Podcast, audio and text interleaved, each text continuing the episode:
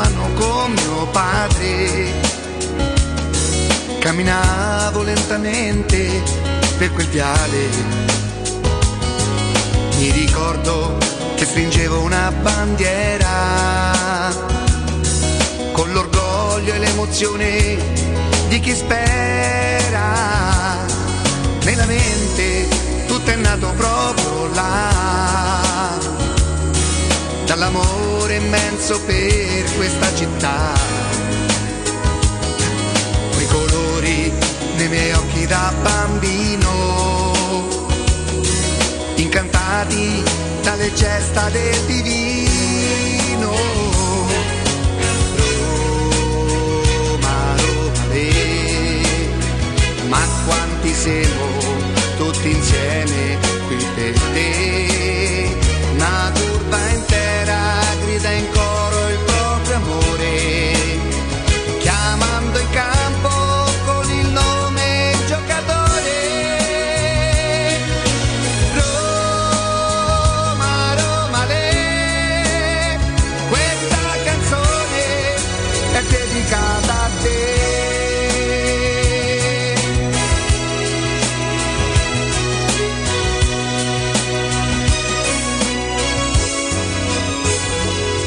La passione che mi assale si fa forte, all'ingresso della squadra piano piano,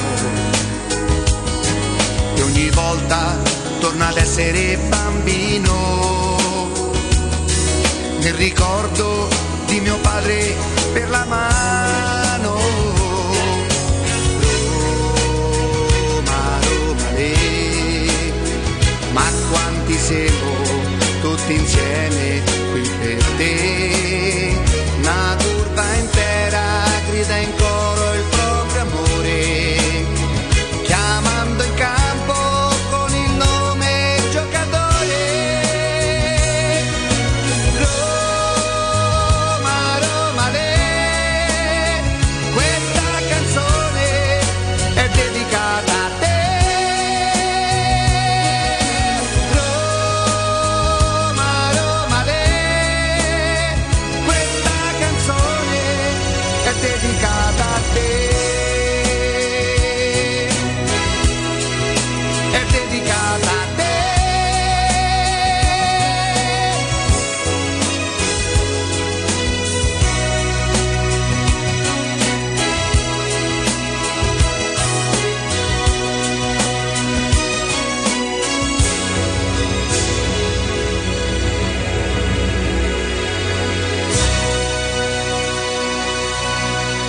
Questo programma, per i suoi profondi contenuti, è consigliato ad un pubblico che ama pensare e che non sceglie mai la soluzione più semplice. Il suo intento è quello di non insultare nessuno, tranne gli spocchiosi, gli arroganti e i fuffaroli. Detto questo, vi auguriamo buon ascolto. Consapevoli di essere il programma radiofonico che da oltre 10 anni offre le migliori notizie e informazioni, vi preghiamo di non farci i complimenti perché noi neanche ci teniamo.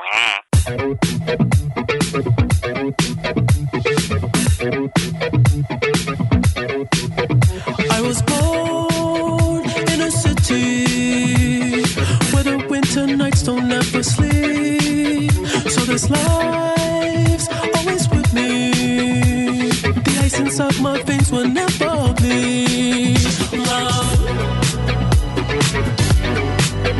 love. Every time I know you'll never find that missing piece. When you cry and say you miss me, I'll lie and tell you that I'll never leave. But I sacrificed your love for more of the night.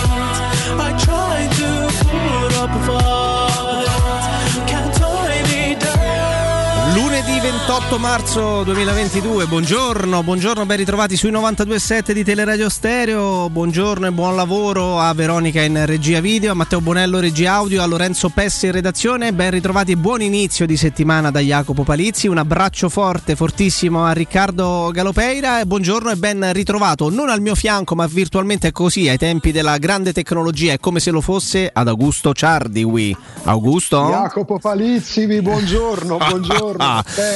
Mamma mia, che bellezza. Il divano da cui trasmette Augusto Ciardi è un pochino lo stesso che viene utilizzato convenzionalmente davvero da chi richiede sistematicamente il riscatto nel corso di un periodo di prigionia dopo un rapimento. È sempre lo stesso. Quotidiano, non c'ho quotidiani, ce l'abbiamo telematici, non c'ho quotidiano. No. Il divano rosso di Augusto Ciardi. Però non hai quotidiani, però ti posso chiedere che cosa ha fatto ieri la Ferrari per capire se sei sul pezzo, sei in diretta. La Ferrari è salita sul podio.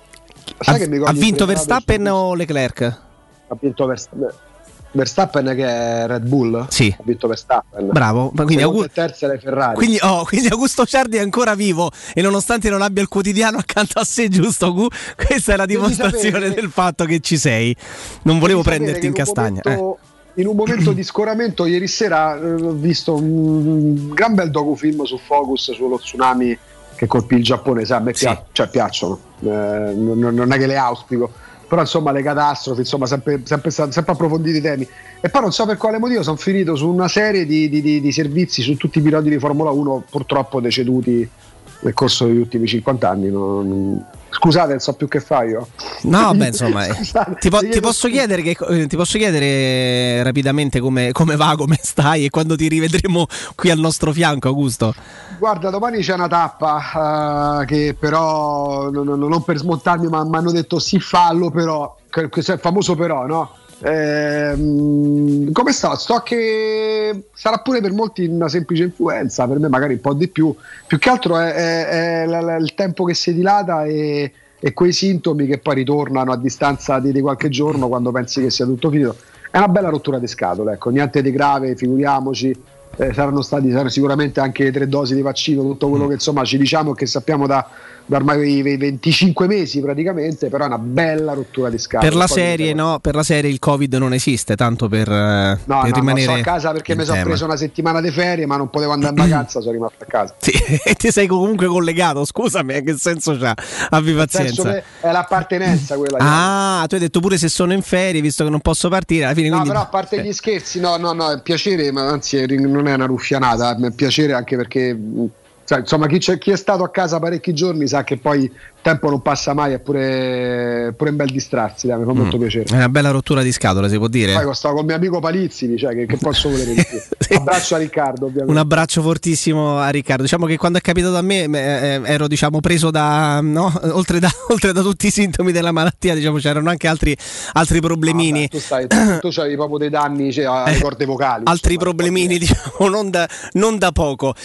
Augusto, iniziamo questa settimana che poi ci riporta, ti dico fortunatamente, a prepararci a quello che sarà sarà la ripresa sostanzialmente di questa stagione.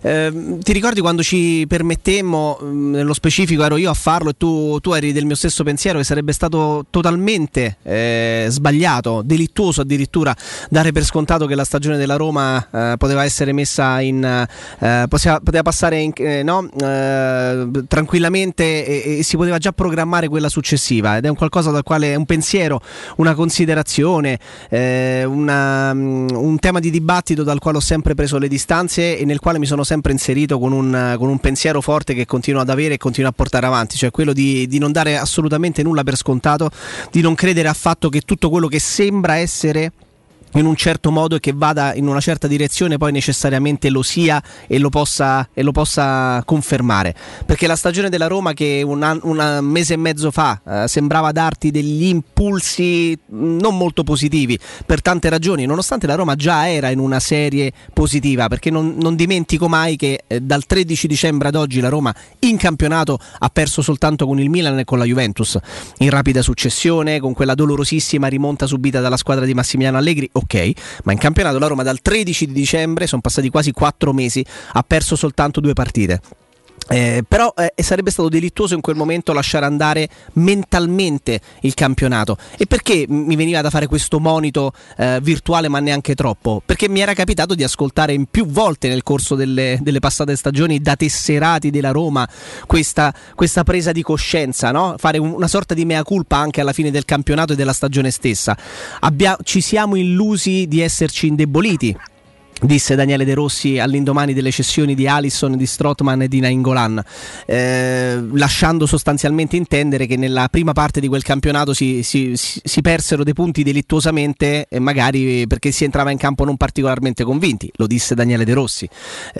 Pellegrini, che ha ammesso l'anno scorso di aver staccato la spina, ecco, diciamo scossi e bruciati da quello che è successo anche come dichiarazioni nelle ultime stagioni.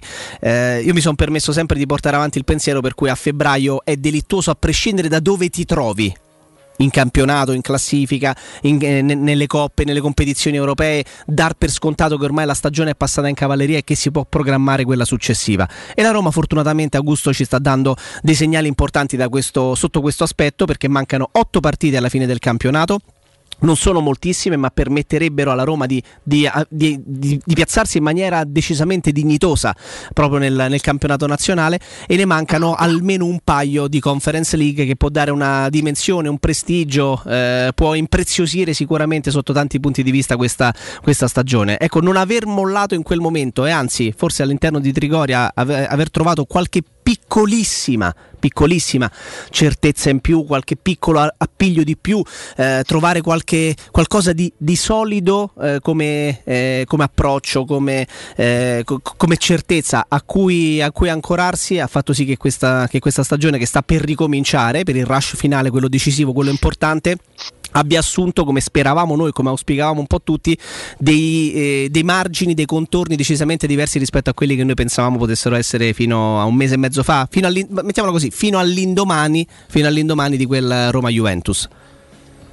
Se ci fai caso, Jacopo, i quotidiani di oggi vanno sul mercato di nuovo, perché non c'è calcio giocato, la partita di domani della Nazionale serve solo per le polemiche tra lo spogliatoio lasciato sporco e chi è andato via dal ritiro, ovviamente con l'ok di Mancini e della Federcalcio, perché da Immobile a Mancini, passando per che è Giorginio e compagnia cantante e Verratti, non è che se ne siano andati così perché ammutinati, anche se per me è una cosa grave, ma a parte questo, alla nazionale chi se ne frega, vedremo come andrà. Ma si va sul mercato perché mancano 5 giorni alla ripresa del campionato, perché se togliamo Inter, Milan e Napoli, io faccio sempre più fatica a metterci la Juventus in corsa.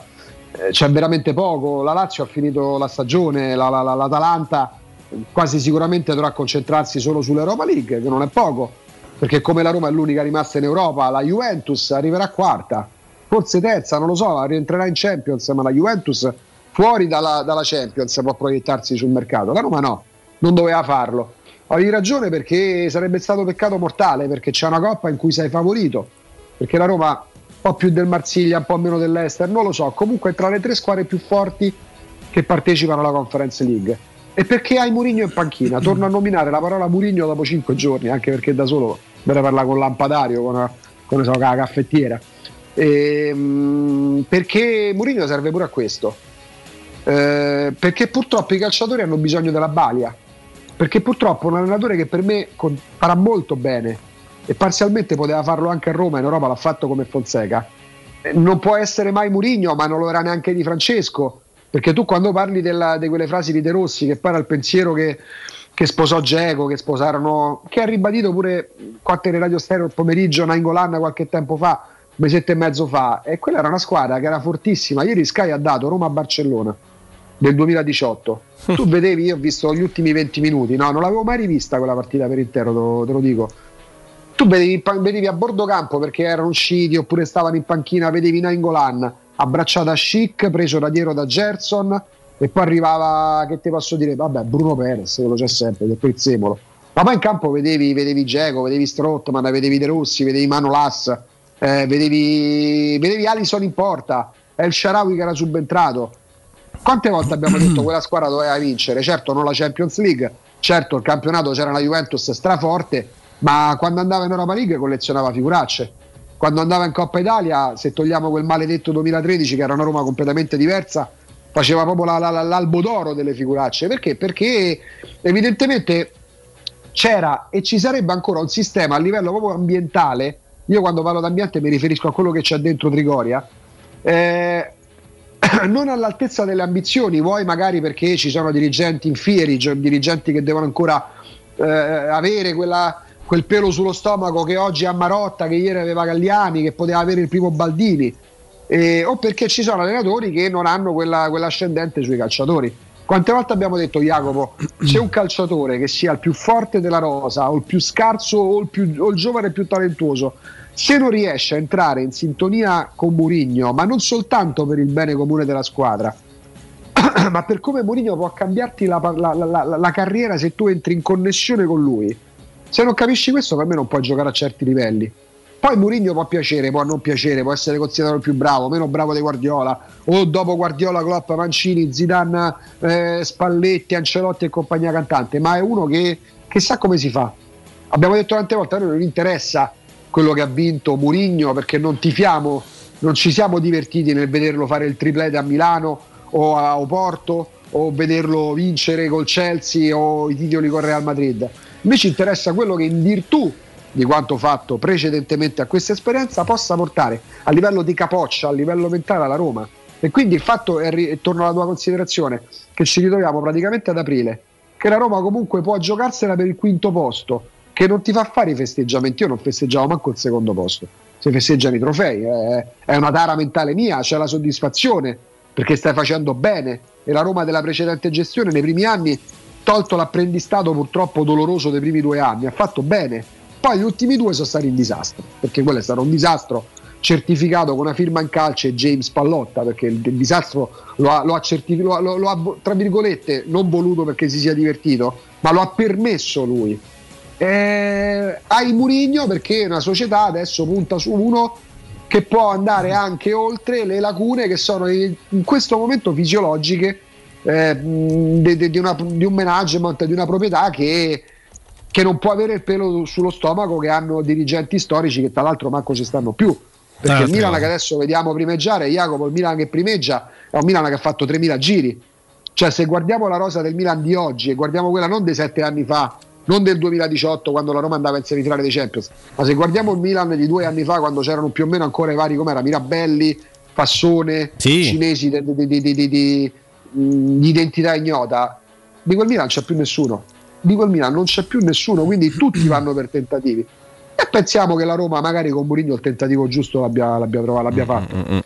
Tra le altre cose, Augusto, prima intanto ci fermiamo un secondo, nel senso che ho un ricordo importante da fare, e poi ci sono un paio di dati che mi interessano per far capire quanto poi sia questa sia una fase assolutamente cruciale della stagione. È un termine abusato, un'espressione abusata, crocevia del campionato. Io cerco di non dire mai queste cose perché davvero mi annoia ascoltarlo a ripetizione, che però questa sia un passaggio focale della stagione della Roma, lo dicono anche dei numeri e dei dati di cui ti parlo tra pochissimo. Però prima ti parlo di 3P Ceramiche, che ha tutto quello che hai sempre desiderato per valorizzare la casa: pavimenti, rivestimenti, parquet, cucina e arredo. 3 Scavolini ed Ernesto Meda, tutto l'arredo giorno e notte. Inoltre un nuovissimo reparto outdoor ti aspetta con pergotende bioclimatiche e Corradi, mobili da giardino talenti, mini piscine e cucine da esterno. I loro arredatori svilupperanno insieme a te i tuoi sogni e puoi avere lo sconto in fattura del 50% oppure il bonus mobili. 3P Ceramiche lo trovi in via della Maglianella 131, in via Appia Nuova 1240B, via della Maglianella 131 e via Appia Nuova 1240B. Per tutte le informazioni c'è il numero di telefono 06 66 41 41 41, è veramente semplicissimo, ve lo ripeto, 06 66 41 41 41, risponde 3P Ceramiche, ma c'è anche il loro sito web, quindi cercateli e cliccate su www.3pceramiche.it.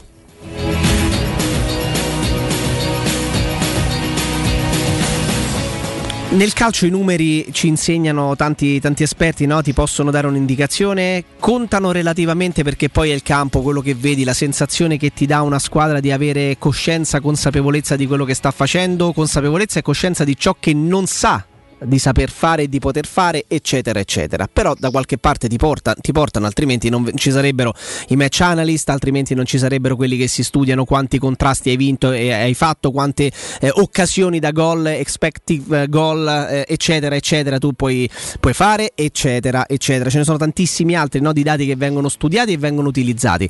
Quindi semplicemente questo per dire cosa? Che alla 30ª giornata dello scorso campionato la Roma accusava di ritardo 7 punti dal quarto posto occupato dalla Juventus e ne aveva pensate 11 di vantaggio sul Sassuolo. Alla 30ª giornata dello scorso campionato, quindi a parità di giornate di campionato giocate, la Roma l'anno scorso era 7ª, a più 11 dal Sassuolo e a meno 7 dalla Juventus, ok? Adesso la Roma è a meno 8 dalla Juventus, sempre quarta, quindi se vogliamo ha peggiorato la sua distanza dal quarto posto, però questo mi interessa relativamente, mi interessa che nel momento in cui ci si ferma e si riprende, l'anno scorso la sosta per le nazionali arrivò prima della 28ª giornata di campionato, una roba del genere, non si era già giocata la 30ª, quindi non si può fare il paragone al rientro dalla sosta per le nazionali. È fondamentale e sarebbe fondamentale, le indicazioni che ci arrivano per quello che ci fa vedere la Roma sono importanti anche da questo punto di vista, che la Roma riesca poi nell'impresa, nella piccola impresa, e chiaramente esagero, utilizzo un paradosso dialettico, di non fare quello che è riuscita a fare l'anno scorso, perché se alla 30ª dell'anno scorso era a meno 7 dal quarto posto e poi a fine campionato sei arrivato a meno 16 e se avevi 11 punti di vantaggio dall'8ª e a fine campionato sei arrivato a 62 punti pari merito con il Sassuolo che ti ha mangiato in 8 giornate di campionato 11 punti, già questo sarebbe un qualcosa di importante, già da qui si potrebbe ripartire, perché può essere anche considerato un consolarsi con l'aglietto, può essere anche considerata una magra consolazione il tuo non poter essere in grado di poter competere per posizioni più importanti e allora fai la corsa sul quinto posto, ti bei del fatto che sei riuscito a rimanere più vicino al quarto, perfetto, tutto quello che ci pare. Prendiamo coscienza di quello che è lo stato attuale la Roma. La Roma adesso è questa, una squadra in grado di poter competere non agevolmente, anche con qualche affanno, anche soltanto per il quinto posto, che si riesca quest'anno a portare avanti una stagione con un percorso europeo che dobbiamo ancora vedere dove ci porterà. L'anno scorso la Roma alla 30ª era lì per giocarsi il ritorno con l'Ajax dopo aver vinto all'Amsterdam Arena all'andata, ma già riuscire a rimanere incollati a questo gruppo di squadre che competono per le coppe europee senza accusare questi ritardi impressionanti, perché a finire il campionato scorso a meno 16 dal quarto posto, essendosi fatti recuperare 11 punti dal Sassuolo in 8 giornate, fu una sorta di debacle in campionato. Quindi già sarebbe una crescita importante vedere una Roma che ha intrapreso questo trend di cui parliamo tanto e lo diciamo anche sottovoce, ma la Roma è entrata in un filone, non lo dite per carità perché dopo metti che si convincono che la Roma in un trend c'è entrata, e sarebbe fondamentale, sarebbe importante proprio anche per il prosieguo del progetto con José Mourinho, con chi per lui, portare avanti questo percorso tecnico che ti faccia vedere che tu sei in grado di rimanere lì competitivo e incollato a quelle posizioni. Poi puoi arrivare addirittura sesto, ma magari a 7-8 punti dal quarto posto, puoi arrivare anche settimo, a un punto dal sesto e a 2 dal quinto. Quello che è successo l'anno scorso è un qualcosa fuori dal comune, perché tu hai accusato dei ritardi mostruosi dalle zone europee, ti sei salvato in calcio d'angolo eccetera. Nel percorso di crescita, perché non si può schioccare le dita e trovarsi improvvisamente la squadra più competitiva in grado di andare a rompere le scatole al Milan, al Napoli, all'Inter o addirittura alla Juventus che è ancora in corsa, però che sia un segnale di un percorso, di un trend che si è intrapreso, anche quello di essere competitivi e di non accusare dei ritardi macroscopici, dando la sensazione a gusto di aver staccato la spina e di non essere incollati a quello che è l'obiettivo anche del campionato. L'anno scorso te l'ha detto il capitano della Roma a fine stagione, abbiamo staccato la spina a fine febbraio, quindi con gli effetti da marzo, da quando poi tu hai iniziato. Anche adesso la Roma l'anno scorso aveva ancora quel vantaggio sul Sassuolo perché lo ha accumulato precedentemente, quando addirittura all'inizio anno solare se la giocava per il secondo, terzo posto. Staccare la spina significa proprio noi del campionato, cioè più che staccare la spina non devi presentarti in campo. Questo avrebbe dovuto fare la Roma quest'anno. Ecco perché l'anno scorso, ecco perché questa stagione, come sembrava dopo quella serie di pareggi col Genoa, col Verona, a Reggio Emilia, col Sassuolo non poteva limitarsi soltanto a questo sì, questo no, questo me lo cacci via, questo rinnovi il contratto, perché avresti buttato un anno. Siccome tu non prendi Mourinho per buttare un anno, per fare, cioè Mourinho non è venuto qua a fare il tagliatore di teste o il curatore fallimentare che ti dice quale contratto rinnovare o meno, più o meno ci si può arrivare anche senza Mourinho.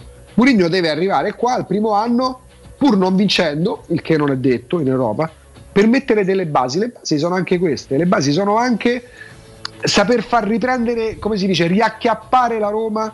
La Roma si è riacchiappata a un certo punto quando sembrava perdersi, e in passato si perdeva definitivamente, staccavano la spina e per 2 mesi la gente andava allo stadio a buttare i soldi. No, buttare i soldi il tifoso della Roma non li butta mai, però per dire, andando a guardare, vedeva una squadra che non aveva più l'anima, perché mentalmente abbiamo staccato la spina. Io non ricordo una frase, Paolina, pure Pellegrini, pure in modo ingenuo l'ha detta, penso oggi non la direbbe mai più una frase del genere, perché non è bello sentirselo dire se sei un tifoso, ma se sei un datore di lavoro. Ma io immagino se ho un'azienda, che può essere una radio, un alimentari, qualsiasi tipo di azienda, che a un certo punto le cose, gli affari vanno male, fine stagione ci vediamo per fare un punto della situazione, sì, però capo, direttore, adesso glielo possiamo dire, no, a un certo punto abbiamo smesso di lavorare con voglia, abbiamo staccato la spina, venivamo, timbravamo il cartellino, ma io li caccio in blocco, ma io vado contro qualsiasi ordinamento. La dichiarazione mi fece impazzire, Augusto. Io vado contro qualsiasi, Jacopo, vado contro qualsiasi legge sul lavoro, preferisco andare contro, farmi far causa dai sindacati, ma io ti caccio via, ma io ti chiudo il cancello, ti tolgo tutto, dal badge alle chiavi, tu non entri mai più nella mia azienda, perché il lavoro è una cosa sacra. Ma però vedi pure come si comportano proprio i calciatori, non bisogna della balia, ci sono delle eccezioni, certo, perché altrimenti facciamo quell'errore che commettono in tanti quando parlano di qualsiasi argomento in cui si generalizza, ci sono delle eccezioni, a voglia se ci sono delle eccezioni, ma nella maggior parte dei casi serve la balia. Ora non mi accodo alla polemica che pure oggi, no, sui quotidiani sportivi c'è legata a come i calciatori dell'Italia hanno lasciato lo spogliatoio del Barbera, tutta plastica buttata per terra, bottiglie, un disastro, perché quello, vabbè, probabilmente accade pure quando l'Italia vince. Se l'Italia avesse battuto la Macedonia, nessuno avrebbe mostrato quelle foto dello spogliatoio del Barbera non devastato, ma sporco a livelli indicibili. Però poi la balia serve anche per fargli capire che, signori miei, facciamo 30, facciamo pure 31, va, perché voi siete quelli che hanno confezionato la seconda più grande umiliazione consecutiva che l'Italia abbia mai subito in ambito calcistico, quindi tutti quelli che sono stati presenti contro la Macedonia mi fanno il cazzo del favore che stanno con noi anche in Turchia per giocare una partita inutile, ma fino all'ultimo voi state con noi, tanto che dovete fare? Dovete raggiungere a Monte Carlo o a Dubai la vostra compagna, visto che molti di voi non devono neanche allenarsi perché tornano con le squadre a metà settimana? Dovete andare dove? A mangiare la carne, a buttare il sale a Dubai tutti insieme per fare le storie su Instagram? No, voi siete gli artefici dello sfacelo, non servirà a nulla perché magari molti di voi in nazionale neanche ci torneranno, però voi state con noi fino all'ultimo giorno, fino a quando non torniamo dalla Turchia, dall'Anatolia, dove abbiamo giocato sta partita inutile, ma per giocare questa partita inutile ci avete messo del vostro, quindi venite, ci seguite, poi tornate e poi magari addio, arrivederci e grazie. I calciatori hanno bisogno della balia, e Mourinho per me continua a essere la balia migliore, balia ma non nel senso che è la tata che ti aiuta o il domestico, cioè quello che sta lì che ti aiuta e ti fa fare i comodi tuoi, no, bastone e carota. Io penso che, io continuo a pensare che la Roma abbia fatto la scelta migliore che potesse. Caro August, ci fermiamo, andiamo in pausa, poi rientriamo e mostriamo sul 611 qualcosa di abbastanza interessante che esula dal calcio, ma la famosa notte e famigerata notte degli Oscar, no? ha fatto discutere molto per quello che è accaduto con protagonista Will Smith, ne parla praticamente il mondo intero. È vero, ma sarà vero? Cioè, una cosa vera o... No, penso, direi che è proprio vera, anche perché non credo che abbia bisogno di farsi pubblicità per altre motivazioni, ecco. Peraltro ha vinto l'Oscar come miglior attore per il film cosa? Ha vinto col Principe di Bel Air? No, ha vinto con Una famiglia vincente, in cui lui interpreta Richard Williams, che è il papà di Serena e Venus Williams, le due tenniste. E però insomma è successo un qualcosa di cui parliamo al rientro dalla pausa, e facciamo una piccola spiegazione di quello che vedremo, e poi lo mostreremo sul 611 del Digitale Terrestre e anche chiaramente su Twitch. A tra poco. Pubblicità. In zona Ponte di Nona, la società edilizia del Golfo dispone di diversi negozi di varie metrature posizionati su strade ad alta percorrenza che collegano la via Prenestina e la via Collatina con la rete autostradale. I negozi offrono la possibilità di installare canne fumarie e vi sono ampi parcheggi nei pressi. Per qualsiasi informazione rivolgetevi al 345 713 5407 e visitate il sito www.keycult.com. Edilizia del Golfo SRL è una società del gruppo Edoardo Caltagirone. Le chiavi della tua nuova casa senza costi di intermediazione. Edgar Trasporti, trasporti internazionali, spedizioni via mare, via aerea, via terra, pratiche doganali, import-export, magazzino doganale, deposito IVA. Edgar Trasporti è il tuo partner strategico perché ti accompagna e ti supporta in tutto il processo di spedizione. Edgar Trasporti si trova a Commerce City, dietro la nuova Fiera di Roma. Telefono 06 65 00 42 25. EdgarTrasporti.com. Avviso importante per progettisti, tecnici, imprese, artigiani e per tutti coloro che lavorano nel mondo dell'edilizia. Prefedil presenta i sistemi costruttivi a secco per realizzare pareti e divisori con caratteristiche di isolamento termoacustico e di resistenza al fuoco, ed elementi costruttivi per muri e per realizzare strutture portanti antisismiche con isolamento in classe A. Numerose soluzioni tecniche e corsi di formazione. Prefedil, sala espositiva in via Prenestina 956, uscita 16 del GRA, direzione Roma Centro. Info su prefedil.it. Per la tua casa o per il tuo ambiente di lavoro, la Global Service Ambiente è la tua certezza. Global Service Ambiente progetta insieme a te, realizza e mantiene il tuo spazio verde, cura il tuo trasloco, effettua il servizio di pulizia. Global Service Ambiente gestisce i tuoi rifiuti liberandoti da tutte le pratiche burocratiche. Si occupa del tuo impianto fognario. Chiama il numero verde 800 998 784 gsambiente.it. Global Service Ambiente lavora per te, per rendere il tuo ambiente migliore. Un caro saluto da Michele Plastino, e questo è un comunicato dedicato a tutte e a tutti coloro che sono appassionati di giornalismo. Il mondo si riapre, riaprono anche le iscrizioni al mio corso di comunicazione e giornalismo, il piccolo gruppo che da anni è con voi. Per chi vuole informazioni può vedere il sito a mio nome, ma meglio ancora mandare un'email con il vostro nome e telefono e vi contatto personalmente. Email micheleplastino@virgilio.it. Dal 1971 Striani rende la vostra casa bella e confortevole. Striani è porte da interno e corazzate, è infissi in alluminio, PVC e legno, è pergotende e tende da sole, è vetrate per esterno a pacchetto e scorrevoli, tutto con posa in opera qualificata. Striani è il top! A Roma in via Genzano 46, telefono 06 788 6672, striani.it. E in promozione tenda motorizzata 4 metri x 2,50 con telecomando in 12 rate da €109 e inizia a pagare dopo 120 giorni. Vendo la mia casa, chi compra non c'è.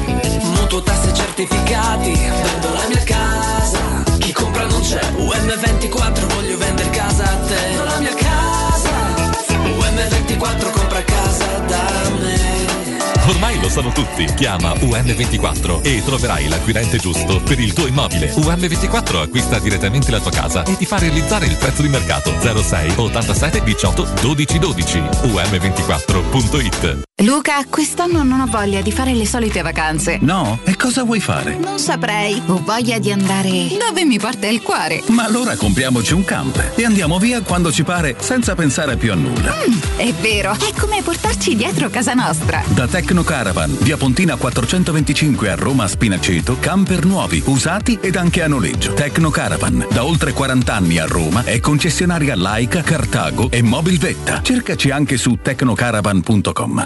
Il ristorante Rigatoni non solo riparte, ma raddoppia. Sì, i fantastici supplì e fritti pastellati, la carne selezione Sakura e la pinza romana lievitata fino a 120 ore, da oggi li potete gustare anche nel nuovissimo locale a Montesacro. Ristorante Rigatoni, da sempre in via Publio Valerio 17, zona Cinecittà, e ora anche in via Valpadana 34, zona Concadoro. Per non restare a digiuno, prenotate allo 06 60 66 28 33 o su ristoranterigatoni.it.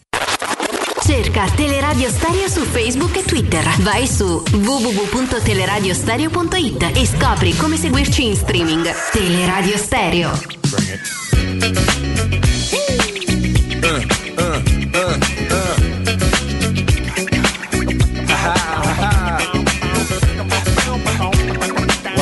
What?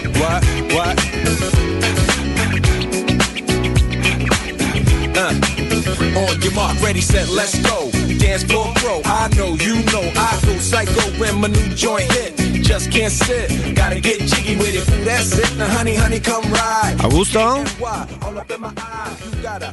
Augusto. Eccolo qua. Allora, il vero protagonista della serata, della notte degli Oscar, è stato Will Smith, che oltre ad aver conquistato l'Oscar con, come dicevamo prima, la statuetta come miglior attore protagonista di Una famiglia vincente, cosa è successo? Sappiamo che sono anche fasi di intrattenimento, no? All'interno di questi macro eventi, e il Chris Rock, credo che si chiami, il comico che era stato invitato, insomma, per fare un po' di intrattenimento, ha fatto una battuta infelice sulla moglie di Will Smith, Jada Pinkett, ironizzando sul fatto che sembra il soldato Jane con la sua capigliatura, insomma, è sostanzialmente a testa rasata, ma nonostante sia noto che lei abbia questa capigliatura e questo look perché soffra di alopecia, e quindi insomma l'ha vista giustamente come una battuta decisamente infelice. Vediamo sul 611, e quindi anche a chi è collegato su Twitch, che cosa è successo alla notte degli Oscar, con Will Smith in prima fila, quando Chris Rock, questo comico statunitense, ha deciso di fare una battuta infelice sulla moglie di Will Smith. Vediamo, vai. Jada, I love you. G.I. Jane 2, can't wait to see it. All right?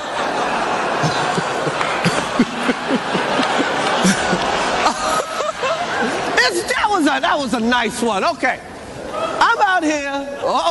Richard.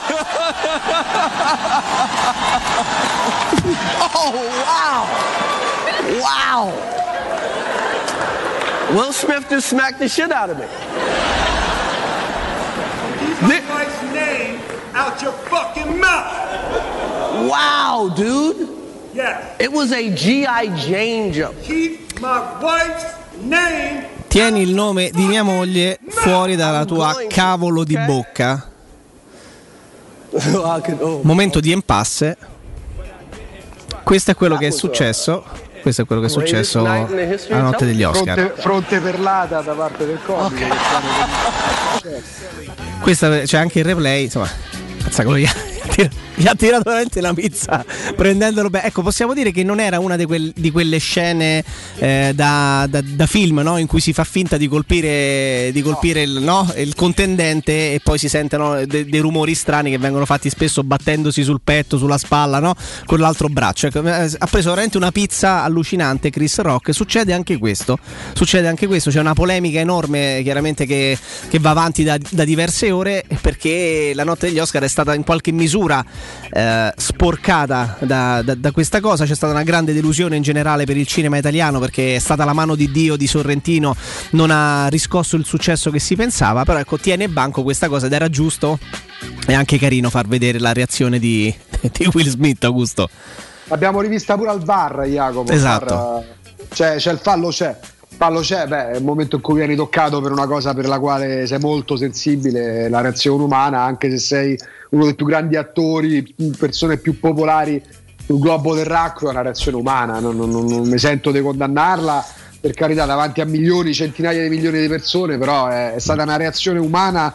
È in un mondo, quello che ho fatto dei lustrini, solite frasi fatte. È stata la mano di Will, dicono giustamente anche su Will. Twitch. La cameriera, arriva sta pizza. Eccola. Esatto, questo è Will Smith. Abbiamo avuto in Italia dei grandi protagonisti della cinematografia che si sono comunque espressi al loro modo. Abbiamo avuto anche dei grandi protagonisti sulle panchine, non so, tipo Delio Rossi, no? Vabbè, ci fu il calcio nel sedere che diede che era Baldini a Di Carlo. Sì, esatto. Che era Palermo-Vicenza o Palermo-Parma o qualcosa del genere. Sì. Sono reazioni umane, poi possono essere condannate dal politicamente corretto. Fai una battuta su mia moglie legata comunque a un, chiamiamolo, problema, e te do una pizza. Cioè, mi rendo conto che sia poco educativo per i bambini. Io auspico sempre che i bambini siano educati dai genitori. Ne parlo con pudore, non essendo genitore. È stata una reazione umana, tra l'altro, ovviamente da un piccolo incidente di percorso, cioè si parla più di questo gesto che di tutti i film che hanno vinto l'Oscar stanotte. Esatto. Sostanzialmente. Esatto. Ma anche a coprire la delusione per il mancato Oscar di Sorrentino. Per me Sorrentino è il film più bello che abbia fatto, è L'uomo in più. Quello per me rimane il grande capolavoro di Paolo Sorrentino, che a me piace da morire. Tante volte pure con Roberto discutiamo su attori, registi, per esempio non so, un grande amante di Tarantino, quel genere là mi sembra un po' eccessivo in determinati momenti. Sorrentino per me, quando al momento in cui ha fatto l'uomo in più, poi che vinca l'Oscar, lo abbia vinto con La grande bellezza o che ne vinca, che ne so, in futuro altri tre, per me il capolavoro di Sorrentino rimane l'uomo in più, che tra l'altro si lega parte dal calcio ma va verso tematiche molto più, e il monologo di Servillo quando a telecamera spenta che poi viene accesa resta per me uno dei punti più alti del cinema italiano. Senti, in attesa di sì, di un ricordo importante, ti chiedo, visto completiamo questa divagazione, in che posizione lo metti tra i tuoi gusti personali, Will Smith, primo Oscar vinto proprio questa notte, però come attore come lo collochi per tuo gusto personale? Mi piace molto, ho visto con grande ritardo La ricerca della felicità e io non faccio mistero del fatto che posso pure commuovermi quando c'è un film bello e mi è piaciuto da morire. Non ho visti tantissimi di Will Smith da attore di film, lo ammetto, però ti dico che quando facevo il liceo più o meno, insomma, io il Principe del Bel Air lo vedevo tutti i pomeriggi.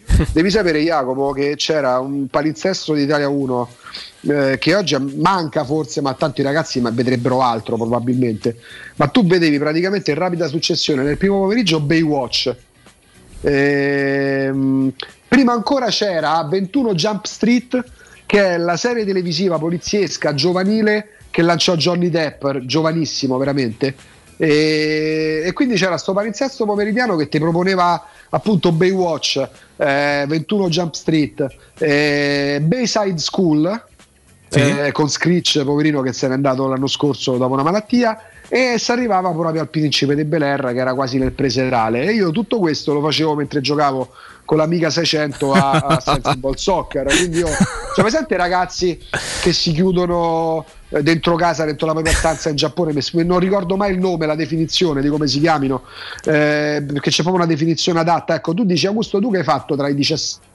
16 e i 18 anni? Stavo chiuso dentro casa, tornavo da scuola e mi facevo le chiuse davanti a giocare a Sensible World of Soccer, per precisione. Augusto, peraltro insomma, ci si può chiudere volentieri dentro casa anche, diciamo, in sicurezza, in base al prodotto che si sceglie, se si va da un amico per il quale, no, ti do anche la parola.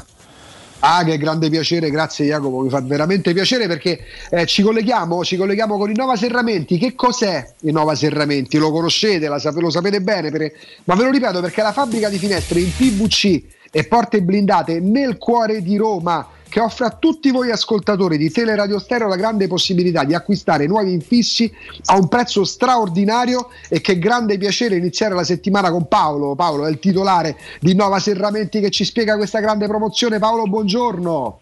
Buongiorno a te carissimo Augusto e un saluto a tutti gli ascoltatori. Allora, spieghiamo subito, iniziamo bene la settimana con la promozione dedicata. Sostituire con i nuovi infissi in PVC o installare la nuova porta blindata pagandoli il 50% in meno grazie allo sconto in fattura diretto, ed in più Innova Serramenti applica un extra 20% di sconto a tutti gli ascoltatori di Teleradio Stereo.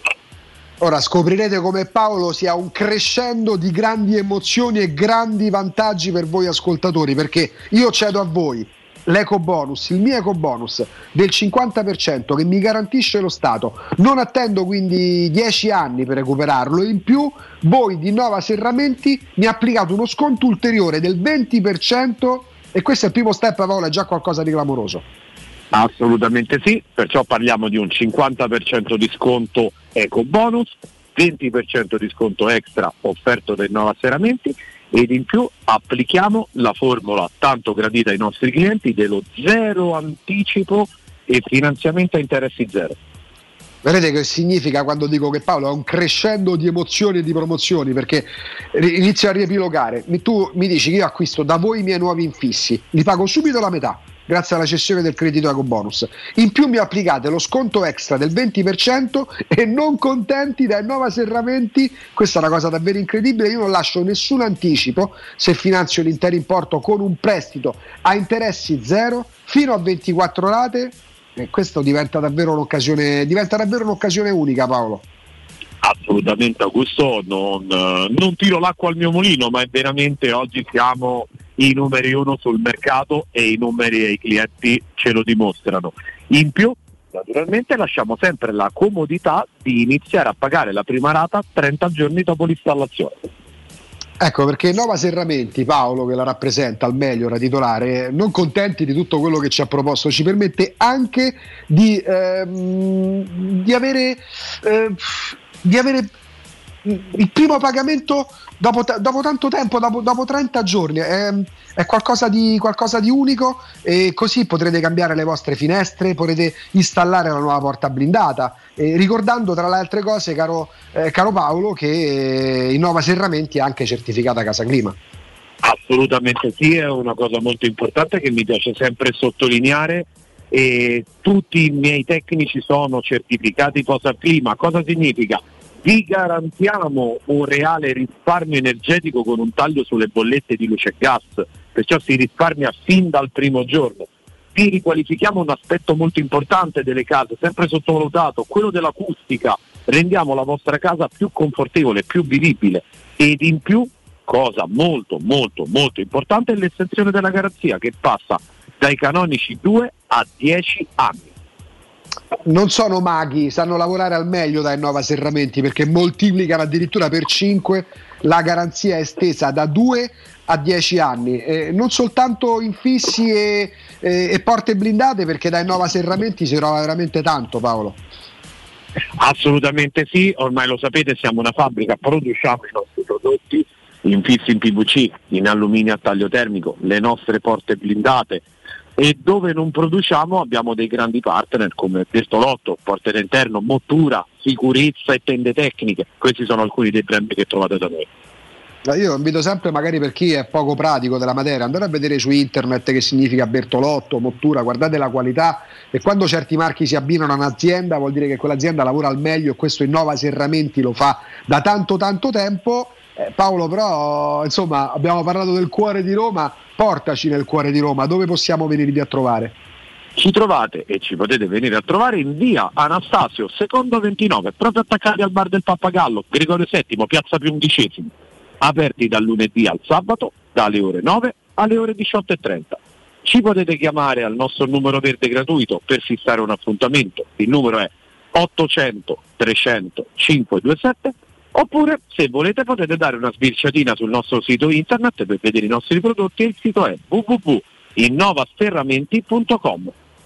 Avete capito perché Paolo parla del cuore di Roma, via Anastasio secondo 29, proprio il cuore di Roma, tra l'altro con orari stracomodi, perché dal lunedì al sabato fino alle 18:30, il che significa magari che se avete una settimana impegnata al lavoro non potete muovervi, il sabato che solitamente è un po' più leggero, c'è un po' più di tempo per noi, potete andare tranquillamente fino alle 6:30 del pomeriggio, via Anastasio secondo 29, ripeto anch'io il telefono per contattare Innova Serramenti, numero verde gratuito pure questo, 800 300 527. Io vi invito sempre ad andare pure sul sito, che è un eccellente biglietto da visita, che è innovaserramenti.com, perché Innova Serramenti, e lo ribadiamo, fabbrica, la sottolineiamo la parola fabbrica, è infissi di qualità al miglior prezzo. Paolo, è sempre un grande piacere.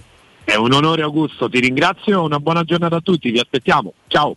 Teleradio Stereo 92.7. Bad boys, what you want, what you want, what you gonna do when Chevy John don't come for you?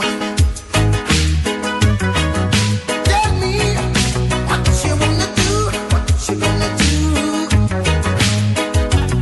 Yeah, bad boys, what you gonna do, what you gonna do when they come for you? Bad boys, what you gonna do? Film pazzesco con Martin Lawrence e proprio Will Smith, Bad Boys 2, Hitch, lui sì che capisce le donne, una roba del genere, credo che sia lui sì che capisce le donne, con un Kevin James straordinario, insomma, alcune delle pellicole, a parte tutti i Men in Black, insomma, in cui è apparso Will Smith, protagonista questa notte alla notte degli Oscar, perché ha vinto la statuetta come attore protagonista per Una famiglia vincente, King Richard, in cui lui interpreta il papà di Serena e Venus Williams. E abbiamo un altro contributo sul 611 interessante che adesso favoriamo in chiusura di blocco. Stai vedendo, Augusto? C'è l'immagine, c'è la testa di De Rossi che prende sul corpo di Will Smith e il volto di La Padula sul corpo del comico che questa notte ha preso la pizza dallo stesso Will Smith, con il commento ufficiale di Daniele De Rossi, del profilo ufficiale di Daniele De Rossi, che scrive: questa fa parecchio ridere, fa parecchio ride, lo ammetto, quindi molto molto carina. Chic Posting, AS Roma Chic Posting ha pubblicato questa cosa su Instagram ed è molto molto molto molto molto carina. Però insomma era doveroso anche fare questo, perché ci stiamo occupando, no Augusto, come sempre di tutto il resto, della strettissima attualità. Non è che ci siamo dimenticati di ciò che accade in Ucraina e con la Russia, ci mancherebbe. Nel momento in cui ci sono sempre aggiornamenti e cose importanti saremo pronti a farlo, ma ci sono anche le edizioni del nostro giornale radio che vi danno puntualmente indicazioni da ogni punto di vista. Mi sembrava e ci sembrava giusto anche dare un'indicazione a riguardo, visto che si è consumata nella notte italiana la notte degli Oscar, e quindi era successa questa cosa piuttosto interessante. Augusto, sai che cos'è che mi colpisce sempre nel racconto delle cose che vengono fatte? Poi ci fermiamo, andiamo con Alessandro Austini ad approfondire tante cose che riguardano la Roma, infortuni, non infortuni, tenuta fisica, mercato e chi più ne ha più ne metta.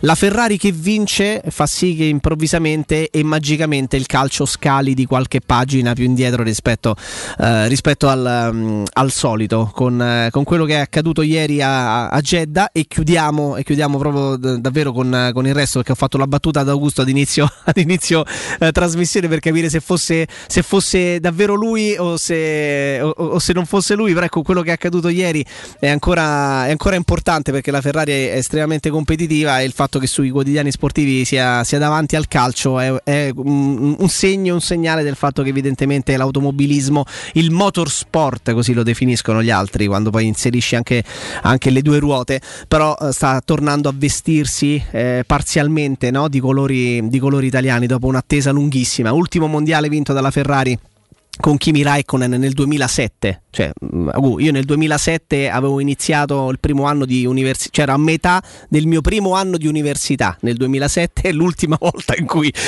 la Ferrari ha vinto un campionato del mondo, e diciamo che quest'anno con Leclerc e con Sainz probabilmente c'è la possibilità di essere competitivi, Poi siamo circondati da una marea di appassionati di motorsport, di due ruote, di quattro ruote. Andreino Giordano è praticamente è un maestro sotto questo punto di vista. Ecco, la Ferrari che torna ad essere competitiva è un movimento talmente mastodontico ed è un marchio talmente mastodontico che poi permette anche di mettere in secondo piano altre cose. Forse il marchio più italiano, più spendibile nel mondo, Augusto? Forse. L'ho fatto, non è un'ipotesi. Marchio Ferrari è il marchio più riconoscibile al mondo, ma penso proprio, insieme alla Coca-Cola, è più riconoscibile al mondo a livello mondiale, non soltanto italiano. Parliamo di un marchio che è tutto, poi un marchio che anche a livelli elevati, per chi può permettersi certe autovetture, è un segno distintivo, più di tanti altri straordinari, ci mancherebbe. Noi parliamo di Porsche, di Lamborghini, però Ferrari è tutto da quel punto di vista. Io ricordo Jacopo, sempre stato non appassionato, però magari attento, altrimenti veramente vivi in un eremo.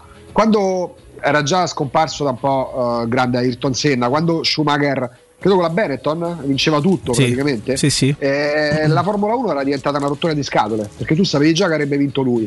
Non so quanti, non ricordo adesso perché non sono esperto, quanti ne vinse all'epoca consecutivamente Michael Schumacher. Ne vinse un paio con la Benetton prima di arrivare alla Ferrari e di vincerne 5 con la Ferrari. Ecco, e la Ferrari non stava andando benissimo in quegli anni, ho ricordi un po' offuscati, ripeto, non è proprio la materia di mia competenza, quindi ma vado con i piedi di piombo, perché ci sono quelli, ecco appunto, che mi ha nominato Andrea, quelli che sono esperti, che potrebbero pure insultarmi anche giustamente. Però poi che successe? Che Schumacher andò alla Ferrari, che non vinceva da un po', e la Formula 1 si ridestò da quel torpore che era legato all'abitudine che vince sempre lui, perché altrimenti Hamilton diventa il Paris Saint-Germain nel campionato francese, diventa una rottura di scatole, diventa la Juventus che vince, che so, 9 scudetti consecutivi, e il resto del campionato una volta arriva seconda la Roma, una volta arriva secondo il Napoli. La competitività, perché quest'anno parliamo della Serie A, ci si aggrappa alla Serie A, lasciamo stare la Roma, perché ci sono tre squadre che oggi hanno più o meno le stesse possibilità di vincere lo scudetto, perché in una delle tante serate nottate da Oscar, sì, noi italiani avevamo l'interesse per il film di Sorrentino, poi c'era lo schiaffo di Will Smith fuori copione, fuori palinsesto, e si parla di quello, serve lo shock. Se non ci fossero delle discussioni nelle trasmissioni televisive e radiofoniche sarebbe una rottura di scatole. Altro paio di maniche è quando le discussioni rubano il posto, certo, agli argomenti seri e gravi, perché quello che accade per esempio a livello televisivo sul fronte guerra, così come è accaduto per 2 anni sul Covid, io da telespettatore parlo sempre, ci mancherebbe, faccio Aldo Grasso di mestiere, non faccio il critico televisivo, però da telespettatore dico che se, adesso si parla tanto di Orsini, quando nel momento in cui per 3 giorni, 4 giorni, più che dell'argomento serio, grave, la guerra, si parla di un commentatore di quell'argomento, e allora c'è un problema, perché è come se noi vediamo la finale di Coppa del Mondo e invece di parlare, che te posso dire, non dell'Italia, ma di Argentina-Brasile, si parla di Canessa che è in telecronaca, evidentemente c'è un problema.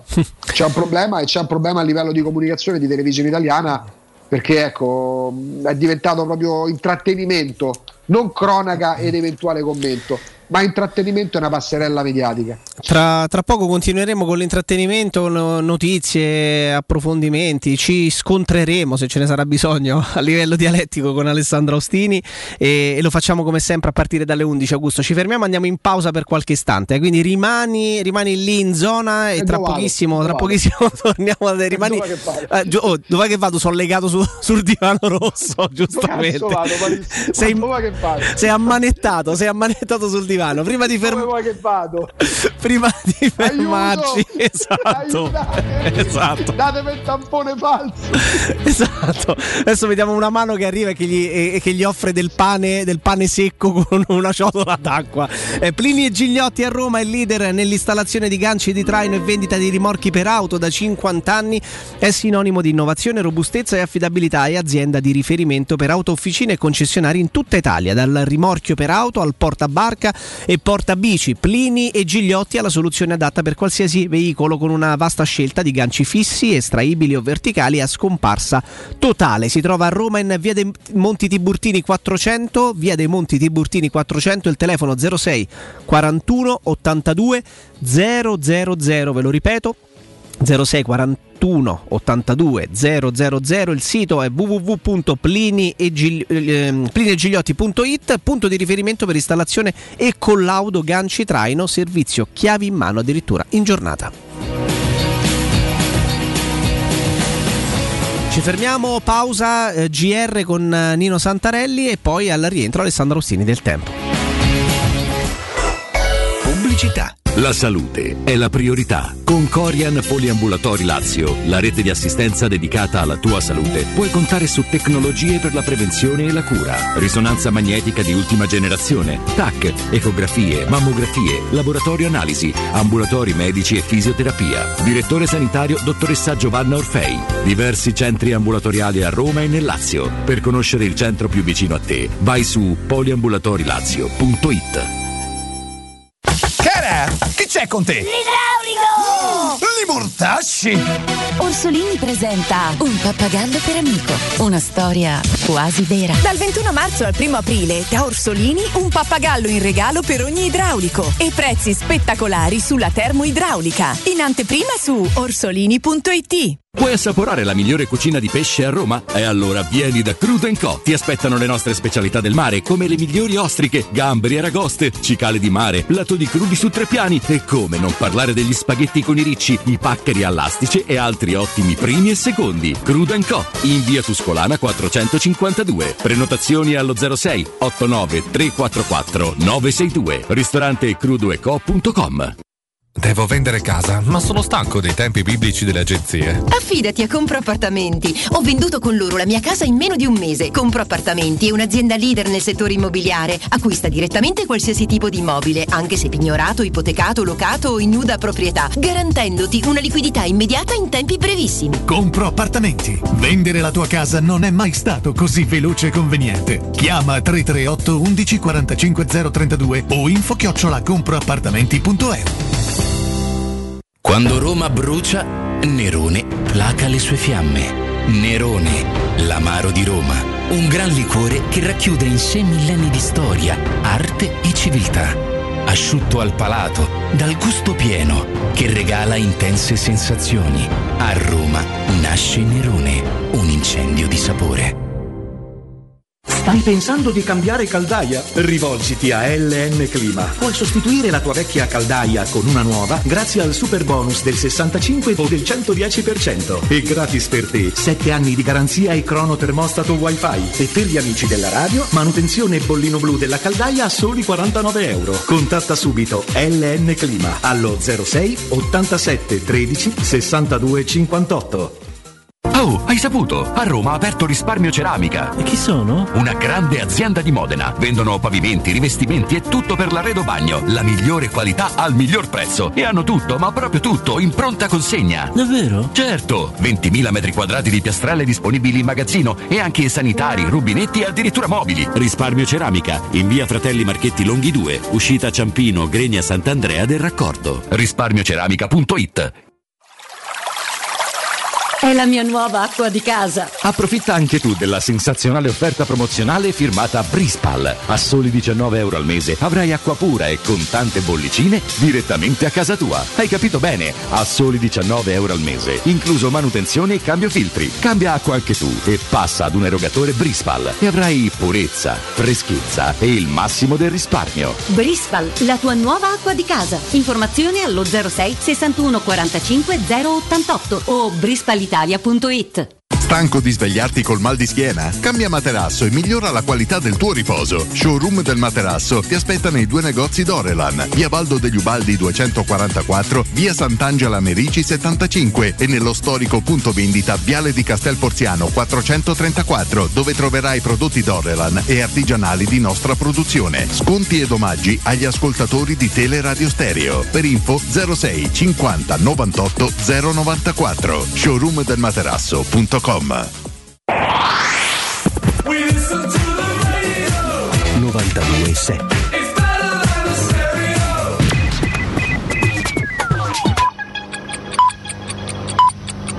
Sono le 11:01.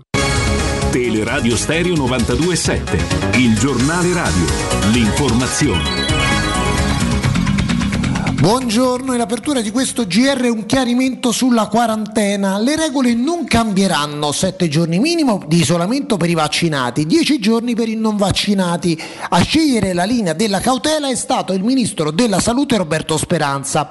Dal 1 aprile nel nostro paese è via tutta una serie di restrizioni. La capienza degli stadi tornerà al 100%. Il numero dei positivi intercettati rimane alto, anche se la pressione dei malati Covid negli ospedali è bassa e ampiamente gestita. Torniamo ad occuparci dell'invasione russa in Ucraina. Siamo arrivati al 33° giorno di guerra. Oggi tutti i giornali analizzano le parole di sabato sera del presidente americano Biden, che ha definito Putin un macellaio e poi ha detto che il presidente russo non può restare al potere. Rassicurazioni sono arrivate dal segretario di Stato americano Blinken. Non abbiamo una strategia per il cambio di regime in Russia. Il presidente francese Macron invita tutti a usare cautela, prudenza anche nelle dichiarazioni.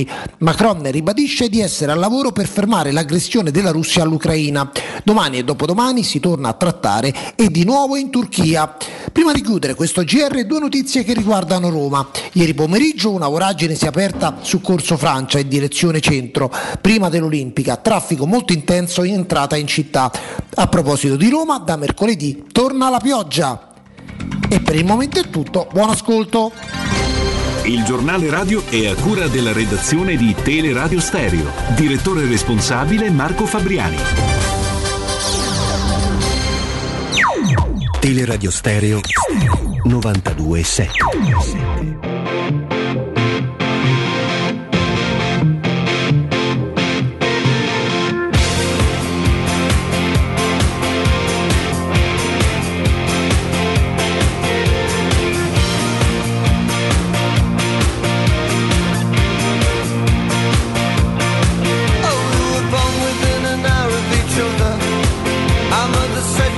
Sister and brother, your name is Deborah.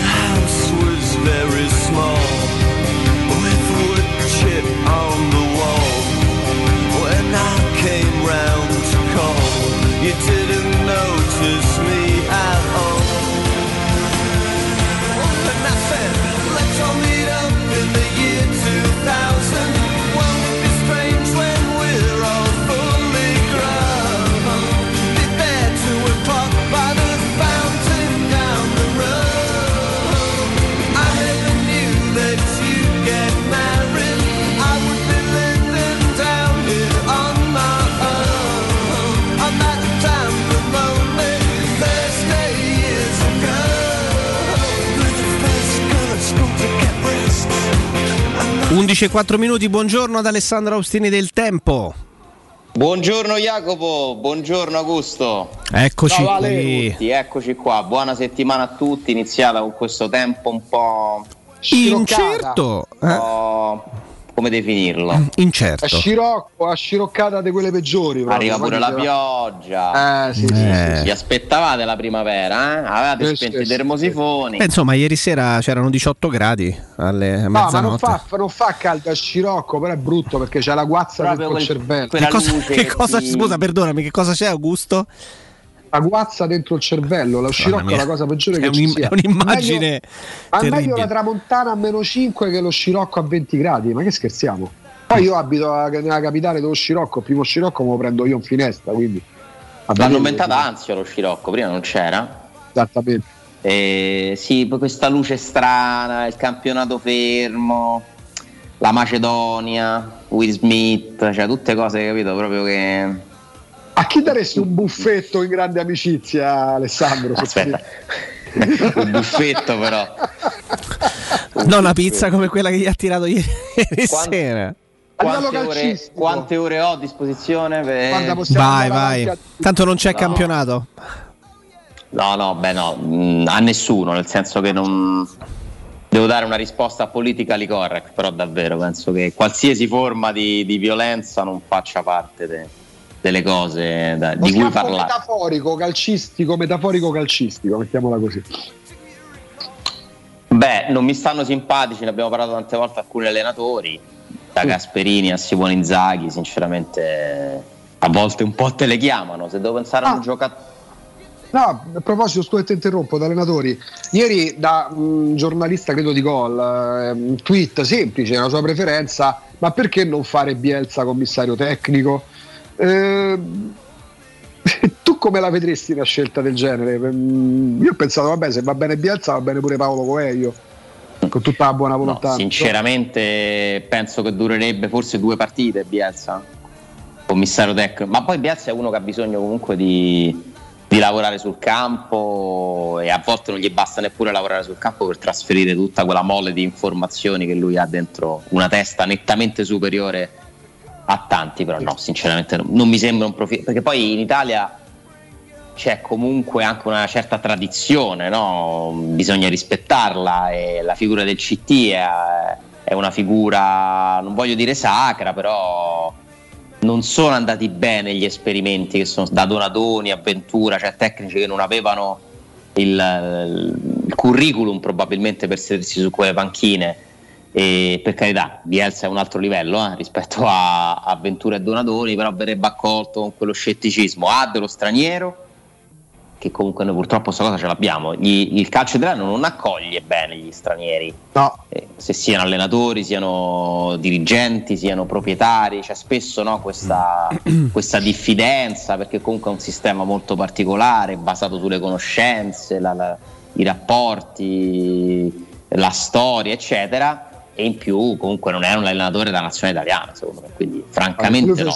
E ci si aggrappa al fatto che lui abbia fatto benissimo col Cile. Intanto è Sud America, per carità, lui non è cileno, però insomma comunque molto più calato in quella realtà. Tant'è che poi leggevo ieri sera, sta aspettando la Federcalcio della Bolivia una sua risposta. Non c'entra nulla, ripeto, è una preferenza di una, però mi ha sorpreso ieri, mi ha fatto notare Marco Cassetti ieri sera, ha detto: hai visto, c'è il tuo allenatore preferito in tendenza per la nazionale. Io pensavo a De Zerbi, poverino, adesso diciamo c'ha pure dei problemi seri con lo Shakhtar, e invece no, era Bielsa, me l'ero perso, perché poi sono andato a ritroso a capire perché la genesi era legata proprio a questo. Vabbè, perché purtroppo, per carità, fa parte del gioco, gli allenatori aprono un filone diverso dal giudizio che possiamo avere su un calciatore o su un altro calciatore, perché parliamo in molti casi veramente di fanatismo.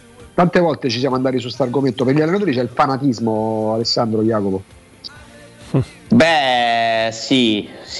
Beh, Bielsa poi è uno che comunque ha diviso tanto, un allenatore pure internazionale, estremo, o lo ami oppure lo puoi detestare, fa parte di quel tipo di, vogliamo chiamarli scienziati applicati al calcio, no? Che quindi creano il duopolio, no? I risultatisti, tutte queste storie qui assurde. È molto interessante, secondo me, capire fino in fondo quanto incidono gli allenatori sui risultati delle squadre, no? Perché pure lì ci si divide, c'è chi dice che la mano dell'allenatore è fondamentale e chi continua a pensare che contino soltanto i giocatori. Pensiamo a quello che è accaduto quest'anno con la Roma. Beh, Allegri lo ha sempre dichiarato che l'incidenza dell'allenatore è molto relativa, e allora non capisco perché dovrebbe guadagnare 8-9 milioni di euro l'anno, per esempio. Bravo, stavo dicendo quello. Però pure sulla Roma, no? Un discorso che si è fatto tanto quest'anno, è riemerso, perché comunque nel momento in cui i risultati della Roma in campionato non sono coincisi con le aspettative generate da un tecnico come Mourinho, si è cominciato subito a dire: vabbè, ma che deve fare Mourinho con sti giocatori qui? Perché ci sono tante persone che credono che alla fine sia fondamentale la qualità dei giocatori. Però allora io a quel punto vado proprio dove è andato a parlare Jacopo, nel senso: e allora perché i Conte, gli Allegri, Mourinho, gli Ancelotti devono guadagnare più? Cioè, se poi alla fine i risultati dipendono dal livello delle squadre che gli vengono messe a disposizione, in cosa loro sono più bravi?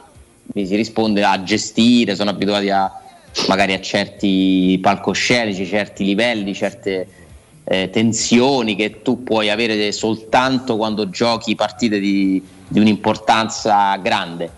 Sì, la mia opinione è che gli allenatori continuano tantissimo, tantissimo, perché sono il capo squadra, cioè nel senso come se fosse l'ufficio, il capo di quell'ufficio è l'allenatore, e l'allenatore deve gestire intanto delle teste diverse, 25 teste diverse, spesso provenienti da paesi e culture diverse, metterli insieme, leggere momenti delle stagioni e delle partite, perché il bravo allenatore si dimostra bravo pure con una sostituzione a volte. L'allenatore che ha fatto di più in questi anni, che ha inciso di più su una squadra, per me rimane Klopp, perché diciamo negli ultimi 5 anni il Liverpool è una squadra fortissima, ma molti di questi giocatori sono diventati fortissimi con lui, che Salah non era forte così quando lascia la Roma, perché che ne so, Alexander Arnold e Robertson non erano forti così quando prima che arrivasse lui, anche se erano anche molto molto giovani. Perché poi la domanda che potrei farvi è: un altro allenatore, per carità, conti fatti, dopo 4-5 anni che sta su quella panchina, un altro allenatore, uno Jardim, uno stesso Emery, avrebbe fatto meno bene di Guardiola al Manchester City con quella rosa che è al Manchester City? Beh, allora diciamo che il Manchester City gioca bene, nel senso, comunque la mano di Guardiola si vede, c'è un lavoro che viene fatto da diversi anni poi ormai. Quindi io ti potrei rispondere di sì, però capisco la tua domanda, perché poi magari avrebbero raggiunto gli stessi risultati attraverso un'altra strada, perché comunque Guardiola ha imposto una strada che non fa parte della cultura del calcio inglese, tantomeno del Manchester City. Ovviamente l'ha potuta imporre con degli interpreti che si sceglie come se fosse sfogliasse un album de figurine, chi mi compro questo? È chiaro che è più facile. E Guardiola comunque quello che gli manca è un'esperienza alla Mourinho di quest'anno, nel senso, quando è che Guardiola si vorrà misurare con un calcio inferiore? Ma questi grandi qui non ci scendono a quel livello, fino a quando non sono costretti. Ancelotti si ritrova senza panchina, senza più tante prospettive in quel momento, e accetta l'offerta del Napoli, che comunque è il Napoli. E poi accetta per 2 anni soprattutto l'offerta dell'Everton. E arriva decimo e dodicesimo. Io penso che Guardiola potrà essere realmente, è sicuramente il più grande contemporaneo, perché è stata più anni, per carità, ha iniziato un po' dopo Mourinho. Io credo che di Guardiola si potrà dire, forse, correggetemi, definitivamente, che è il miglior allenatore della storia del calcio mondiale nei momenti in cui vincerà una Champions League, perché l'ultima l'ha vinta col Barcellona, fuori da Barcellona, perché uno ride e scherza, pensa a Guardiola e pensa alle coppe.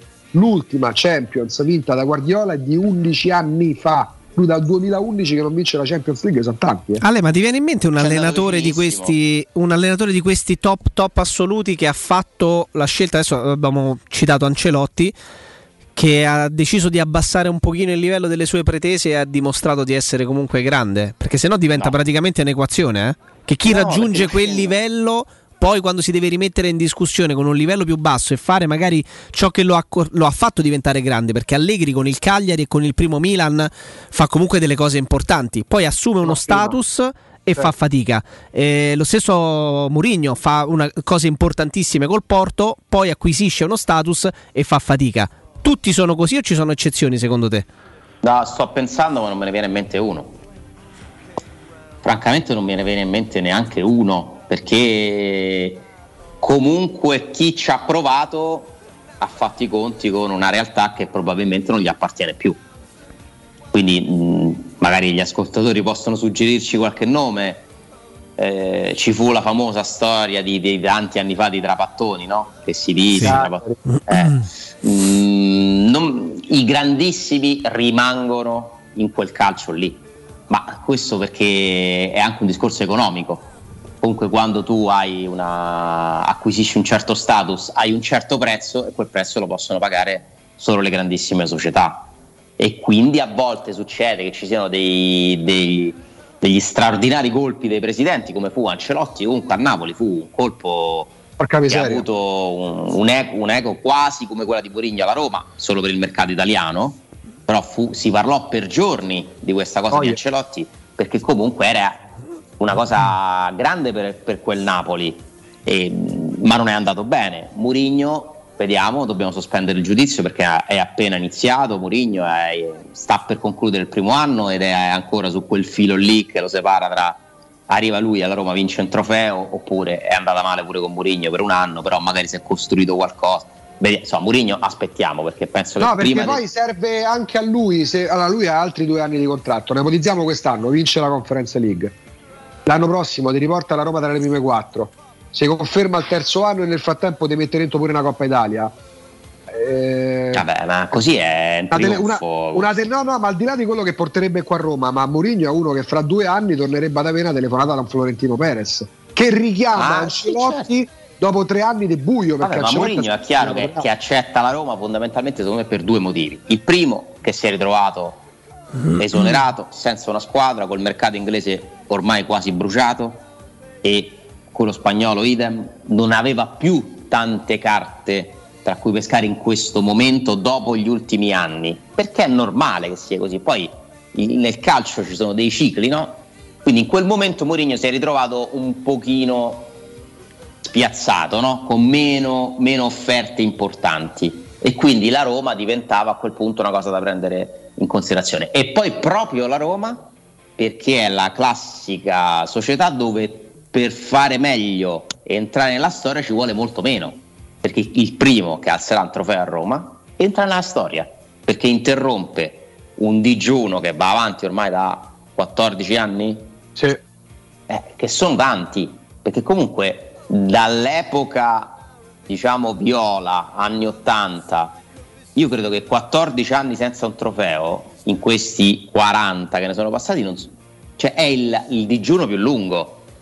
Si è creato per una serie di motivi la Roma non è mai più riuscita a mettere un trofeo in bacheca per almeno 14 anni, e chi ci riuscirà gli verrà detto è arrivato lui. Cioè, se la Roma vince la Conference League, ragazzi, non ha vinta la Roma, cioè sì, l'ha vinta la Roma, ma l'ha vinta Mourinho, ma è normale che sia così, è normale, è fisiologico, anche è normale che sia così. Ma 91... io stesso penserò che l'ha vinta perché c'è Mourinho, perché è naturale pensarlo, quando in realtà uno magari oggettivamente potrebbe dire ma magari l'ha vinta perché sono stati bravi giocatori e forse perché è un po' più facile delle altre, cioè ha partecipato di una però è vero quello che dici, vero, poi sarebbe l'anno scorso, Alessandro, lo scudetto di Conte, poi di Lukaku, di Lautaro, di Zanga, di Marotta, ma è lo scudetto di Antonio Conte, e soprattutto è lo scudetto di Conte, lo sarà ancora di più se non lo vince quest'anno. Certo, ipotesi che si sta materializzando, però la Juve, se l'Inter perde con la Juve, ragazzi, per me l'Inter non detto. Già adesso rischia di averlo perso. E poi un'altra cosa, perché per chiudere il capitolo allenatori, tante volte parliamo, l'abbiamo fatto in questi giorni con lo sfacelo della nazionale, il ricambio generazionale, non nascono più i Totti, Nesta, Del Piero, i Maldini, De Rossi e compagnia cantante. Se parliamo di allenatori, abbiamo nominato in 5 minuti Mourinho, Guardiola, Klopp, Ancelotti, Allegri, Conte. Per ricambio generazionale, cioè vedete qualcuno in Italia, all'estero, che non dico arrivi a quei livelli? Beh, io vedo due. Vedo mi vengono in mente due nomi che secondo me sono allenatori di cui si parlerà. Non so se faranno la carriera di questi grandissimi. Tuchel e Nagelsmann mi sembrano comunque i due tra i giovani più quotati in questo momento. Cioè sono due che iniziano ad avere risultati, pedigree. Tuchel c'ha quasi 50 anni, Ale? Sì, giovane come, diciamo, per allenatore non è ad alti livelli, è vero. Beh, insomma, no, giovane 50 anni no, però insomma, sì. È vero, è vero. Non è giovane, Nagelsmann è giovane. Nagelsmann credo abbia un anno in meno di me, Nagelsmann, quindi è molto giovane e secondo me è un predestinato. Mi dà l'idea di essere un predestinato. Guardatevi la carriera di Nagelsmann, i risultati e la famosa aneddoto che ha dovuto cambiare numero di telefono perché non ce la faceva più ricevere chiamate da tutto il mondo: viene a allenare qua, viene a allenare qua, viene a allenare qua. Ma in Italia questi due nomi mi vengono in mente. In Italia c'è una generazione che sta crescendo. Il dopo Spalletti, il dopo Allegri, il dopo... Al momento non c'è. Al momento non c'è, però sono interessanti secondo me Zanetti, italiano, però non mi sembrano profili da che possano poi diventare, no? Grandi. Da capire. Alla fine in Italia è stata una novità Sarri a 50 e passa anni, era una novità Empoli Sarri. No, ragazzi, poi dipende il periodo che vai a prendere in considerazione e poi l'imprevedibilità di questo lavoro, perché Vincenzo Montella quando fa i quarti posti consecutivi con la Fiorentina, che non era la Fiorentina, no? Non era la Fiorentina di Edmundo, di Batistuta e di Rui Costa. Si parlava di lui giovanissimo come il predestinato. Vincenzo Montella, ragazzi, è sparito dai radar del calcio che conta da anni. Un po' meglio in Turchia. Sì, ma in Turchia, cioè in un calcio non di provincia o di periferia, cioè in un calcio proprio quasi sperduto. No, ha avuto un crollo. E di lui si parlava in termini entusiastici. L'ho amato come giocatore tantissimo, era probabilmente il mio giocatore preferito della Roma dello Scudetto. Addirittura? Sì, penso di sì. Sì, per me Montella era proprio giocatore. Sì, il mio preferito. Se devo pensare emotivamente a chi mi sento vicino di quella squadra è proprio Montella. Allora vi fate poi, dopo che hai completato, vi fate pure tolto Totti, perché Totti va sempre tolto da queste classifiche. I vostri tre il podio dei preferiti dell'ultima Roma Scudetto. Lo facciamo a rientro dalla pausa sicuramente. Come allenatore francamente non mi ha mai convinto Montella. Sì, però per dirti Ale, però sembrava promettente. Ale, lui fa tre quarti posti consecutivi con la Fiorentina a 38 anni. Cioè nel senso era tu dici vabbè, questo era pure una buona Fiorentina. Comunque sì, nessuno glielo può togliere, pure a Catania non ha fatto male. Poi ha iniziato una serie di esperienze. Secondo me lui la storia della Roma lo ha un po' segnato, penso. E comunque Zanetti mi sembra interessante. Italiano anche, però ripeto sono allenatori al momento di categoria, cioè tutto da capire se sono adatti i loro metodi a grandi squadre. E poi attenzione perché stanno per uscire fuori una serie di allenatori che magari hanno una storia comunque importante sul campo, penso su tutti a Daniele De Rossi, ma che ne so, Daniele De Rossi non ha fatto un allenamento in vita sua da primo allenatore, quindi che ne so se però quello in teoria mi fa pensare poteva esserlo Pirlo, ma andando alla Juventus temo che si sia un po' bruciato, ma è ancora molto giovane. Gattuso è comunque uno candidato a poter fare un'ottima carriera, cioè quella generazione lì, i campioni del 2006, in quella squadra forse da quelli ne potrebbe uscire uno. Cosa a me Gattuso mi sembra possa far parte alla lunga, per me pure bravo, però è della categoria Pioli, Simone Inzaghi, allenatori anche molto bravi, ma poi se penso a Allegri, se penso a Conte, se penso a Spalletti, penso a una categoria di livello superiore. Sì, perché poi comunque entrare nella categoria di livello superiore, cioè, vuol dire essere tanto tanto bravi, perché in Italia la media degli allenatori è alta, gli allenatori italiani sono bravissimi, infatti sono cercati in tutto il mondo, cioè è uno dei mestieri che in Italia si fa particolarmente bene, perché comunque nessun paese è evoluto tatticamente come quello italiano. Poi a noi mancano tante altre cose. Le strutture. Le strutture in cui fare calcio mancano. Sì, ma anche nelle partite manca totalmente intensità, si fatica a livello fisico. Perché le squadre italiane faticano nelle coppe? È proprio una questione di intensità. che a certi livelli in Europa poi diventa decisiva. Infatti la nazionale di Mancini agli europei è stato un piccolo grande miracolo, perché ha vinto con i piccoletti a centrocampo, i giocatori di qualità, e non con quelli grossi, muscolari, potenti, mediani. Però se tu vuoi imparare come si organizza una squadra, le strategie, come si cambiano le partite, i sistemi, la difesa, eccetera, in Italia siamo al livello più alto di tutti, con attenzione, appunto, io ho citato Tuchel, Nagelsmann, che hanno secondo me iniziato un altro tipo di filone, che è quasi un'applicazione scientifica di alcune cose ripetute, che ti creano pure lì un sistema di gioco applicabile su vari contesti, trasferibile su vari contesti. Però quindi il calcio italiano sicuramente produrrà dei nuovi grandi allenatori. Al momento non mi sento di scommettere su uno o su un altro in particolare, non mi viene un nome. È vero, il ricambio sarà complicato, perché ci sono stati una generazione dei Conte, Spalletti, più o meno, no? Allegri, sono tutti lì come età. Forse sono un po' più grandi Allegri e Spalletti dei Conte, sì, vabbè, perché Spalletti ha quasi 60 anni, credo 159, Conte quindi c'è una cinquantina. Sì. Beh, Conte giocava negli anni 90, me lo ricordo. Giocava. Allegri e Spalletti giocavano negli anni 80, Conte giocava. Mondiale del 98 credo ci fosse Conte convocato, eppure Euro 2000. C'era Conte. Sì. Quindi insomma. Conte del 2000 c'era voglia. Ci fermiamo, fece gol in rovesciata, possibile? Una partita? Vabbè, insomma, mi ricordo una grande rovesciata di antipatia c'ha sempre avuta. C'è la stoffa da rompiballe, ce l'ha sempre avuta, e magari quella è una cosa che quando poi fai la carriera da allenatore, da giocatore? Era forte, a me piaceva Conte. Era forte, però non era una stella. A me non faceva impazzire. No. Era un giocatore di sostanza. Era un bel numero 8. Era un Gattuso più tecnico. Non era quello che temevi quando affrontavi con la Juventus. No, per carità. Temevi altri giocatori, però era un gregario di lui, famoso gregario. Mi piace un Gattuso più evoluto. Però quando torniamo dalla pausa, a parte che rispondiamo al domandon di Augusto Ciardi, che vai, ripeticelo.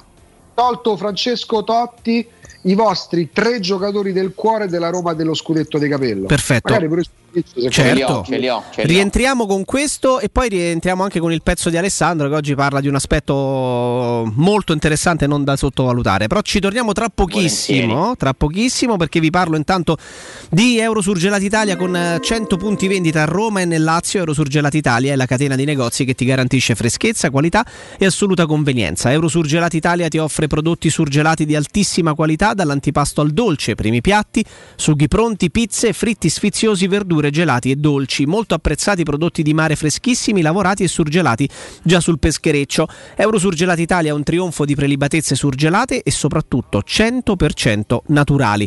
Vai su www.eurosurgelati.it e trova il negozio più vicino a casa tua.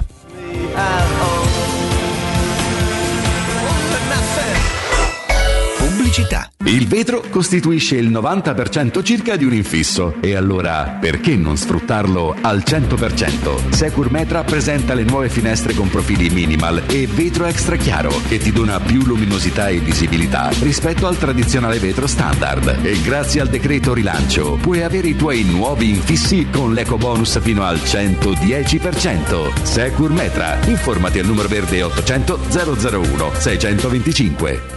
Vuoi un materasso di altissima qualità ai prezzi più bassi del mercato? Se lo vuoi in memory di ultima generazione o con molle indipendenti, comodo e rilassante, o ancora ortopedico dal sostegno deciso, vieni direttamente in fabbrica da Artigiana Materassi, la vera qualità made in Roma, con oltre 50 modelli da provare. I nostri grandi showroom ti aspettano in via Casilina 431A, con garage convenzionato a soli 10 metri, e in viale Palmiro Togliatti 901, dove c'è una grande insegna gialla. Info allo 06 24 30 18 53 o su Artigiana Materassi. Scusi, dove trovo l'offerta grandi marche al 30, 40, 50%? Venga, l'accompagno, è solo da Spazio Conad. Con l'offerta grandi marche al 30, 40, 50%, trova grandi marche con grandi sconti fino al 3 aprile. Scopri di più su app Conad e Conad.it.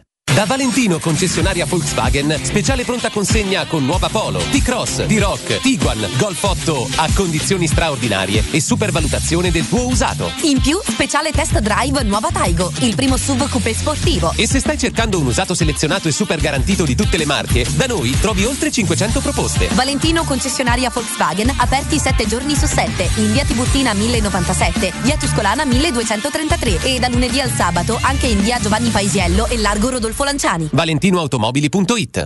Tor Vergata Sporting Center, il tuo sport al centro. Campi di padel, basket, volley e calcetto, bar e un ampio parcheggio ti aspettano nel cuore dell'Università degli Studi di Roma di Tor Vergata. Prenota il tuo campo su torvergatasportingcenter.it, cercaci su Facebook o chiama il 342 0342 731. Tor Vergata Sporting Center, via della Ricerca Scientifica, zona Romanina Giardinetti.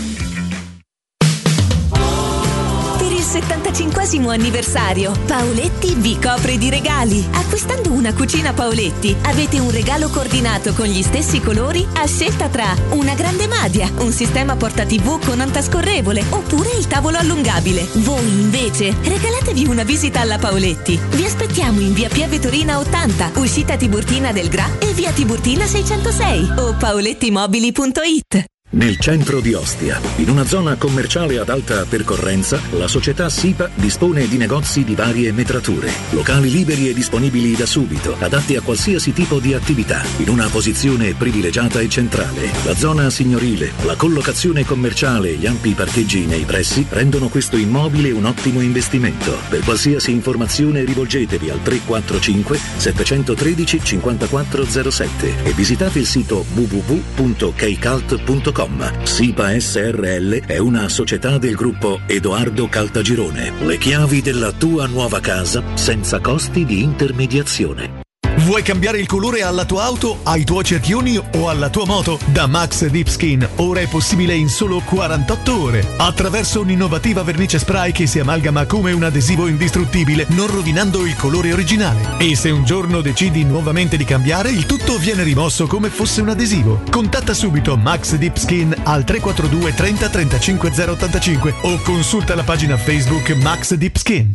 Se ami la carne quanto noi, adorerai Arabracis. Steakhouse e American Barbecue, golosi hamburger di scottuna o Black Angus, barbecue con New York pastrami, ribs e altre specialità con cottura low and slow. Un'accuratissima selezione di carni di altissima qualità da tutto il mondo e primi romani fatti in casa. Arabracis, in via Cassia 1837, info allo 06 80 07 1142. Arabracis, il tempio della carne a Roma. Teleradio Stereo 92.7.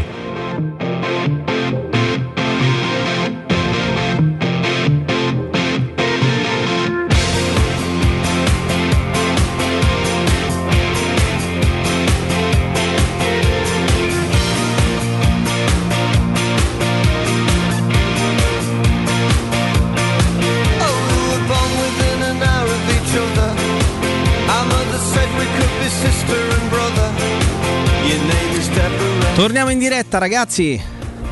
Quanto è dura scegliere in quella squadra? Mamma mia, è durissima. È durissima. Io ne ho scelti tre, ma è durissima, ragazzi. Tantissimi, ognuno di noi è affezionato a veramente tanti. Vai, Jacopo, inizia. Comincio io. Allora, guarda, dentro ci devo mettere assolutamente Aldair.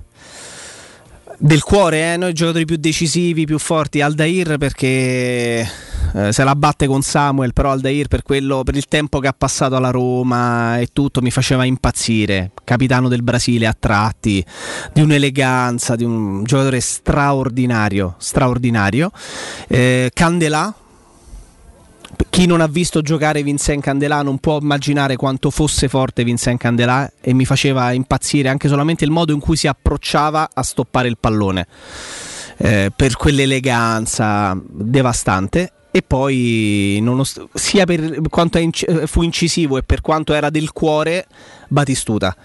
Perché io vi dico che tra tutti i numeri 9 che ho visto giocare me ne dimentico sicuramente tanti, ma per gusto personale, per quello che ti trasmetteva quando prendeva il pallone, Batistuta e Van Nistelrooy sono stati per me nella top 3 senza ombra di dubbio. Quindi Batistuta perché sognavo di vederlo con la maglia della Roma e niente, questo qua.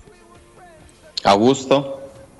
Io parto da Zago perché ho sempre avuto una passione per Zago che va oltre proprio tutto, a me è sempre piaciuta, non è il discorso lo sputo, Simeone non me ne ha fregato niente, sempre pensato che Zago, di Zago se ne sia parlato meno rispetto a quello che meritava. Metto un asterisco, pronto a prendermi gli insulti, non ho mai capito fino in fondo l'amore sconfinato per Aldair, non l'ho mai considerato tra i più forti difensori, fortissimo, premessa. Occhio, che te la cerca a casa. E tanto Alessandro però non l'ho mai consigliato, per me i difensori più forti della Roma se parliamo di forza sono nell'ordine Vierco, De Samuel e poi Aldair, non parto mai da Aldair. Beh, già che sia tra i primi tre però ti fa capire quanto fosse importante uno che, no, però uno che vince quello che ha vinto, no, nel senso non mi ci sono mai affezionato al punto da considerarlo un idolo, da amarlo, nel senso che Zago. Poi se parliamo proprio d'affetto, io sono sempre stato legato ad Abel Balbo, che era una comparsa in quella Roma, ma Abel Balbo per me ha rappresentato tantissimo. E se parliamo dei titolari, non lo nomino per rispetto De Bonello, ma il brasiliano con la maglia numero 11 a me faceva letteralmente impazzire. Mi mandava al manico, io lo amavo quando giocava all'Leverkusen e quando la Roma lo prese ero strafelice perché ero convinto che la Roma stava perdendo un grandissimo... Il Puma! Esatto. Beh, allora, diciamo, io ne dico altri tre... Quindi ci siamo. Hai visto come ci siamo divisi? Perché sono giocatori del cuore, non incisivi. Esatto, io non sto parlando di forza dei giocatori, di qualità dei giocatori, perché come fai a non metterci Batistuta in quel caso, no? Però quelli a cui veramente sono legato tantissimo, in realtà praticamente tutti di quella squadra. Però io ci metto dentro, ve l'ho detto, il primo è Montella, ci metto dentro Samuel, perché per me Samuel rappresenta proprio la solidità di quella Roma. Mi faceva impazzire il fatto del fallo tattico al terzo minuto. Tra l'altro è un giocatore su cui c'era una frase di Gianfranco Giubito, c'è una giocata di Samuel codificata che era quella di spazzare la palla in tribuna sì, quando c'era un rischio, no? E Gianfranco diceva: Samuel, non voglio C ... perché comunque lui non voleva C e prendeva e mandava con la palla in tribuna. Subito che commenta da Samuel, un fuoriclasse che commenta un fuoriclasse. Esatto, vedi come Samuel non voglio. Ed eravamo tutti felicissimi di vedere qua la palla che volava in Tevere, Montemario, perché era proprio la concretezza. Il famoso senza fronzoli di Walter Samuel. Esatto, senza fronzoli, concretezza che serve per vincere gli scudetti. Il leader. Ma che giocatore era Walter Samuel, ragazzi? Ne vogliamo parlare? Lasciamo perdere. Tra l'altro il giocatore che si è perso in un calcio diverso come quello di Madrid e lo ha ritrovato nel calcio di Samuel, parlatene con Mourinho per esempio. Però al Real Madrid io mi metto nei panni di Samuel, quello che veniva da un calcio italiano con capello ben organizzato in difesa, per Real Madrid là prevedeva campo a parte aperto. Allora lui si guardava a destra e trovava Helguera, un ex centrocampista, guardava ancora più a destra e doveva prendere il binocolo perché c'era Michel Salgado che faceva l'ala, guardava a sinistra, doveva guardare dopo i fotografi, c'era Roberto Carlos e davanti alla difesa c'era Beckham e Guti. C'era Beckham, Guti e cioè, per trovare un giocatore che facesse un briciolo di legna presero Thomas Gravesen, cioè una pippa mai vista, cioè, quindi in pratica giocava a campo aperto, a difesa completamente esposta a ogni ripartenza, perché non c'era nessuno. È durato un anno, se non sbaglio, 1 o 2 anni e l'hanno un anno ha fatto. Un anno e poi all'Inter ritorna a fare Samuel nel calcio concreto di Mourinho per esempio, no? E l'altro, perché secondo me è il giocatore che ha segnato uno dei gol più importanti della storia della Roma, Nakata. Bravissimo, perché Nakata cambia la storia della Roma in quel momento, perché la Roma avrebbe perso pure quello scudetto lì. Lo avrebbe perso perché perdeva quella partita con la Juve, iniziava un psicodramma, dopo tutto un anno in testa ti facevi rimontare, alla fine lo perdevi. Nakata cambia la storia. E poi vabbè, io ho un particolare amore per tutto ciò che è il Giappone, la mentalità del Giappone, quindi per me rappresenta proprio il marziano, quello che ha altre regole, non parlava con nessuno. Io penso potrebbe essere una delle più belle interviste da poter fare quella di Toshi. Sì, è poi un personaggio completamente, cioè che lui perché segna quel gol proprio perché Nakata, essendo nel suo mondo, è l'unico che non ha avvertito in quel momento che stava succedendo il dramma, perché io me la ricordo, quella partita la ricorderete tutti. Dopo qua era un quarto d'ora 2-0, Sì. È proprio la classica Roma che sì. E rischiamo di prendere anche il terzo, se non vado errato, eh? Come no? Guarda che quel tiro che fa lui, quel pallone pesa quanto il rigore che batte Totti contro l'Australia mondiale nel 2006. Quel pallone è pesantissimo. Sì, e poi Montella, per carità, fa il gol dei due pari che ci fa esplodere e risulta. La settimana successiva c'è Roma-Atalanta, dopo lo Juventus-Roma. La Roma era ancora in difficoltà. Rientra Nakata, batte il calcio d'angolo e segna Montella sotto la Sud. Sì. Nel libro di Francesco Totti racconta che era ovviamente felicissimo del gol di Nakata a Torino, niente da dire, perché ci sta che una volta vieni sostituito, segna quello che entra al posto mio, ma che me frega, devo pensare allo scudetto, grande idee. Poi lui racconta, poi però la partita dopo con l'Atalanta, quando mi ha ritorto, ho detto, ma che sta succedendo? Perché poi Totti non era abituato, no? Certo. A essere messo minimamente in discussione. Quindi la forza di capello, quel momento, è stato capire, perché i grandi allenatori sono pure quelli che fanno sta roba qua. Lippi, che non lo fece giocare, cos'era, la semifinale, e lo mette dopo? O il contrario? Sì, allora poi quarti. Sì. Ragazzi, pensateci un attimo, intanto io mi prendo la linea, dai, ripensateci su e tanto riprendiamo da qui, perché ho il piacere di parlare con Simone di Sinapsi. Simone, ben ritrovato. Buongiorno, ben ritrovati a voi. Caro Simone, Sinapsi, per i pochissimi che non lo conoscono, perché insomma siete entrati veramente come un fulmine a ciel sereno qui a Teleradio Stereo, va veramente in soccorso di chiunque creda che il proprio computer, il proprio smartphone, il proprio attrezzo tecnologico sia da buttare, da rottamare o da mettere da parte, magari anche in maniera definitiva. E invece magari venendo da Simone, attraverso la tua competenza, del tuo staff, attraverso la tua grandissima esperienza, si scopre che ci sono delle opportunità totalmente non pronosticate e non preventivate fino a qualche minuto prima. Sbaglio? No, hai ragione. Poi soprattutto io ho una mia visione del mondo tecnologico, soprattutto quello riferito all'informatica, no? Che poi in realtà trova poi conferme nelle cose di tutti i giorni che vedo, perché noi stando al laboratorio tutti i giorni ci rendiamo conto di quello che è l'evoluzione tecnologica. Perciò ti dico che innanzitutto il nuovo, soprattutto in informatica, non è detto che sia meglio. Tu dici, ma come, è più nuovo, è più veloce? Sì, magari è più veloce, però i metodi di costruzione ti posso confidare che sono sempre un po' più blandi, cioè sembrano le cose rispetto ai portatili di 3-4 anni fa. Quando io riparo un prodotto nuovo, già questo ti dice tanto, cioè certo. Stiamo riparando un prodotto nuovo, no? Tu vedi che i metodi di costruzione sono diventati un po' più economici, più blandi, come cose che nascono proprio per durare poco tempo. Perciò nei confronti di un professionista, al di là delle possibilità economiche, io ho un pensiero a comprare una macchina magari refurbished, rigenerata, spendendo di meno e trovandomi magari anche una qualità in più, già lo farei. Secondo me c'è un altro discorso da fare, ma con quella che è stata l'evoluzione del tempo, tutti ci possiamo permettere di andare dentro un grande store e spendere 2.000 euro per un portatile, no, perché fa più figo. Ti rispondo io. Magari vabbè, c'è pure chi lo può fare, però torniamo al caso di prima, non è detto che quello sia meglio.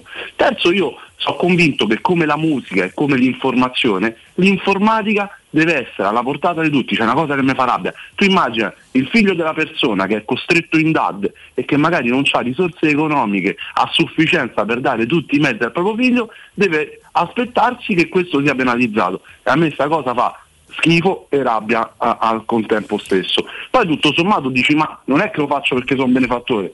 A me il fatto di riparare e di rimettere in vendita un qualcosa che in realtà magari prima non c'ha valore, certo, e dopo diventa un qualcosa anche di pregiato, mi dà una soddisfazione che ti devo dire, mi piace, sono fortunato, faccio un lavoro che mi piace, mi riesce bene, inutile essere falsi modesti, perché ci riesce bene, è una cosa che fa bene a tutti, perché non farla, no? Certo Simone, peraltro questa tua passione ti garantisco che traspare, ti verrò a trovare prestissimo, traspare tutta la tua passione, ma non te lo dico pro forma, davvero, si sente. Poi ti ho ascoltato insomma tante volte insieme a Riccardo e non solo parlarne, e mi incuriosisce anche solamente il modo con cui, con fluidità di chi ha solamente, chi può permettere solo attraverso l'esperienza e la passione, parla di certe cose, e tu vai veramente in aiuto, in soccorso delle persone che lavorano tutti i giorni con la apparecchi di qualsiasi tipo, computer, i telefonini, okay, e cadono in un dramma psicologico magari momentaneo quando si rendono conto che per X motivi non funziona più e sono convinti di dover affrontare una spesa veramente abnorme.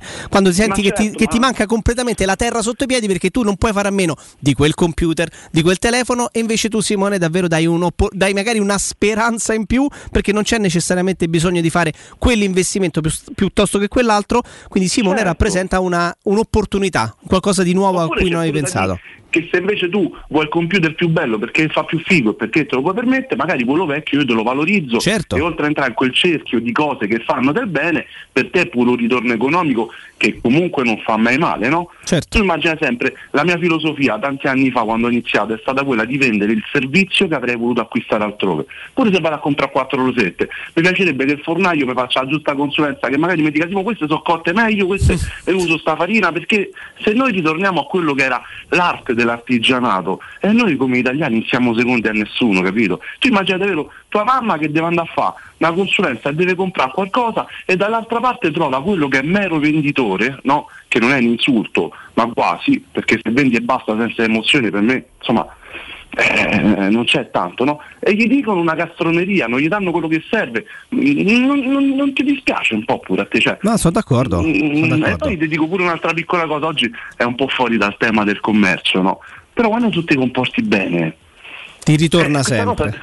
Beh, tu di fronte c'hai il medico, il professionista, il meccanico, che se so persone che come te, e tu mi hai detto traspare questa cosa, no? Assolutamente conto, sì, di quello che uno fa, sì. E tu pure c'hai bisogno di qualcun altro. Qui se noi andiamo avanti così perdiamo i servizi e poi ci ritroveremo di fronte a certe cose che saranno sempre più difficili. È vero, noi siamo gocce piccoline, però con un po' di umanità in più, un po' di professionalità in più, secondo me possiamo fare grandi cose. Allora, è talmente appassionato Simone, è talmente competente del lavoro che fa, che se pensavate veramente che un telefono, un computer fosse da buttar via, provate a chiedere a Simone, che magari ha la possibilità di valutarvi anche questo vecchio che voi pensavate davvero essere quasi preistorico, perché gli piace poi lavorare su magari le componenti che riesce a recuperare dai vostri. Se non ci riesco vi consiglio per il meglio. Bravissimo. Peraltro c'è un canale Telegram, Sinapsi Roma, sul quale che cosa succede, Simone? Su quale succede che le cose che noi prendiamo indietro, sia come conto vendita, sia come usato, sia che compriamo, sia che ripariamo, le mettiamo in vendita, così se te trovi quel qualcosa che cercavi o che ti piace, mi chiami, me lo fermi, io te lo faccio avere. C'è già il prezzo, la descrizione sommaria, e mettiamo tutto là. Ragazzi, dovete... Vai. La consulenza sulla telefonia fissa e mobile, noi abbiamo la Wind Business, abbiamo Sky, certo, siamo consulenti di sicurezza, insomma... Per radio diventa riduttivo per i tempi commerciali, però insomma se voi chiamate noi una consulenza e un aiuto lo troviamo per tutti, ecco. Nuovo, usato, rigenerato, insomma ce n'è davvero per tutti i gusti e per tutte le esigenze. Intanto Simone, ricordiamo dove si trova Sinapsi. Allora, via Eschilo 72H, al centro commerciale Eschilo, al primo piano, quello sopra, un centro commerciale che si trova a Casalpalocco, Axa, per andare verso il mare, oppure ci chiamate il numero verde 800 123 997. Venite senza appuntamento, il sito è sinapsiroma.it e noi siamo lì ad aspettare. Via Eschilo 72H, nel centro commerciale Eschilo, al primo piano, numero verde 800 123 997, ve lo ripeto 800 123 997, canale Telegram Sinapsi Roma e poi sinapsiroma.it. tra le altre cose Simone, insomma, così insomma, aspettaci e soprattutto non siate timidi, fate il nome di Teleradio Stereo perché magari Simone qualcosina per voi ce l'ha sempre in serbo. Grazie Simo, buon lavoro. Sempre, grazie a voi ragazzi, buon lavoro, buona giornata. Teleradio Stereo 92.7. Dove eravamo rimasti? Ragazzi, mi avete accannato. Siamo partiti dalla Roma del terzo. Ci sono, eh? Sì. Con le preferenze. Ci sono, si stanno scatenando tanti amici che stanno ascoltando sui ricordi. Ma anche su Twitch, ragazzi, tanta. Sì. Ma allora, la partita della nazionale del 2006, perché sì, mi ricordavano pure Zoff che non fa giocare Totti. Sì, la finale di Euro 2000, esatto. No, la esatto. Semi. No, pure la finale. Ah no, la semifinale, perché in finale poi giocarono. La semifinale, però poi lui segna il rigore col cucchiaio nella semifinale, quindi probabilmente sarà dopo. Tra l'altro l'Italia stava per vincere l'Europeo con un gol di Marco Del Vecchio, sì, con cross di Pessotto, sì. Casualmente in quel momento a destra, da destra, esatto, con quella apertura di Piazza, sì, di Del Vecchio. Però io mi riferisco, c'è una partita del mondiale, ne parla Totti nel libro, ora non ricordo se sono i quarti, perché credo che in semifinale viene sostituito, sì, Totti con la Germania. Viene sostituito e guarda, l'Italia. L'Italia non va ai supplementari con la Germania, non fa 120 minuti. Sì. Però credo che Totti nel 120esimo lui c'è, quindi non so se poi è subentrato. Ricordo che subentra Del Piero che fa quel gol che chiude la partita splendido, dall'altro, esatto, non so, però credo che Totti viene sostituito lì nei quarti. Dovrebbe essere i quarti, che lì Totti racconta il libro che Lippi va là e dice oggi non giochi. Mm-hmm. Entra dopo, o forse era Italia-Australia? No, lui Italia-Australia subentra senza ombra di dubbio. E allora lui in Italia-Australia entra senza ombra di dubbio, perché poi in campo c'erano giocatori più accreditati come Pirlo che non se la sentirono di calciare il rigore, gli disse sto francese adesso tu batti tu. Ti racconta che rosica perché quella partita lì la vanno a vedere Ilari con altri amici, famiglia. Guarda, c'ho la cronistoria, ragazzi, perché Italia-Australia che è gli ottavi di finale, Totti gioca solo 15 minuti da subentrato, poi fa 90 minuti con l'Ucraina e mi ricordavo bene ne fa 120 con la Germania. Lui viene sostituito nella finale contro la Francia in cui fece fatica, quindi lui non gioca tutta la finale con la Francia, infatti non batte neanche il rigore, non gioca nemmeno supplementare. Italia-Olanda del 2000 la gioca dall'inizio o entra dopo? Adesso guarda, sono talmente Italia-Olanda, lui gioca solo 37 minuti, quindi subentra. Perfetto. E poi fece invece da titolare la finale contro la Francia. Però questo per dire, vabbè, lì quella di Italia-Australia era una gestione, Lippi gli spiega che perché lo voleva al meglio, fa dei calcoli, comunque Totti a quel mondiale ci va da quasi miracolato, nel senso che non c'erano proprio i tempi per essere convocato in quel mondiale, ci riesce e Lippi lo gestisce e poi alla fine ha ragione perché è pure fortunato, perché lo mette, segna rigore eccetera. Però i grandi allenatori sono quelli che in momenti particolari capiscono che la mossa giusta è quella di togliere magari il giocatore più forte, perché si creano delle condizioni tali per cui in quel momento è giusto fare quella roba là. Non è la stessa cosa, ma fa parte di questa categoria di scelte. Zaniolo fuori al derby è una mossa da grande allenatore da parte di Mourinho, perché è così, e Mourinho lo può fare, Lippi lo può fare, Capello lo può fare, ma comunque Totti e i giocatori in questione, adesso abbiamo fatto il caso di Totti ma ce ne stanno altri mille, rosicano ma riconoscono la grandezza di quell'allenatore e quindi non dicono nulla, cioè la rabbia se la tengono dentro. Lo fa Luis Enrique, che in quel momento non è un grande allenatore, tra l'altro la partita poi va male, quindi ha pure sbagliato poi a conti fatti. Un altro boccio è l'invasione dalla tribuna Montemario. Guarda, e Totti quel giorno, se vi ricordate, prende e non va in panchina, va a fare la doccia. Sì.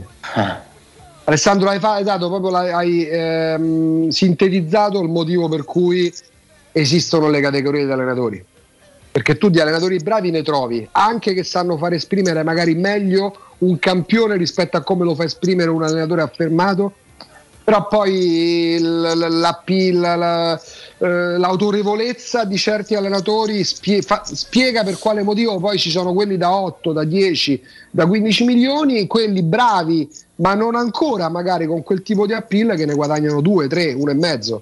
La differenza sta tutta lì. Poi sbagliano pure quelli che ne guadagnano 10. Senza dubbio. Perché sbagliano? Perché Guardiola per esempio è stato criticato per alcune scelte delle partite di Champions, anche a ragione. Qual era la partita in cui non fa giocare De Bruyne, li mette a 2 minuti dalla fine? La finale dello scorso giugno col Chelsea c'è stata una polemica. No, in quell'occasione il primo tiro di De Bruyne del Chelsea del suo City è stato al 90esimo praticamente col Chelsea che aveva già sbloccato. Però c'è stata una partita, credo l'andata con il Tottenham, se non mi sbaglio, nell'andata con il Tottenham che loro perdono 1-0. Ah sì, lui mette De Bruyne e Sané all'88esimo.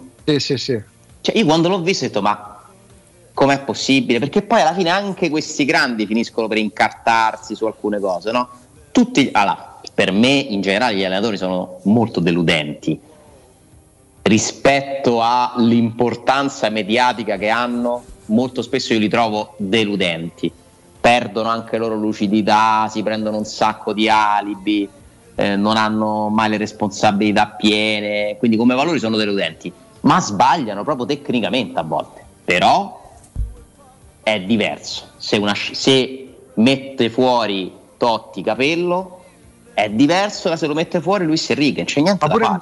Pure in determinati momenti il saper cogliere. Allora, Massimiliano Allegri, che per quanto non stia andando chissà quanto bene, per me rimane uno dei migliori allenatori italiani, per me è il migliore dei Conte, Allegri, quando si inventa, perché poi ci sono pure quelle, chiamiamole invenzioni, mosse tattiche, che se le fa Sarri ci scrivono i libri e finisce sulla Treccani, se la fa Allegri, o Capello o Conte o Mourinho, vabbè, ma so i giocatori forti. Quando Allegri con una Juventus che rischiava, era forse il penultimo o il terzultimo scudetto consecutivo vinto, quando si inventa Mario Mandzukic esterno nel 4-2-3-1, quella è una mossa tattica geniale, poi però non passa alla storia perché il due tocchi, il sarrismo, e De Zerbi e Bielsa e Zema nel 4-3-3, perché c'è appunto il fanatismo che porta a sminuire delle mosse tattiche. Ora, mossa che lui sta provando a ripetere con Morata, no?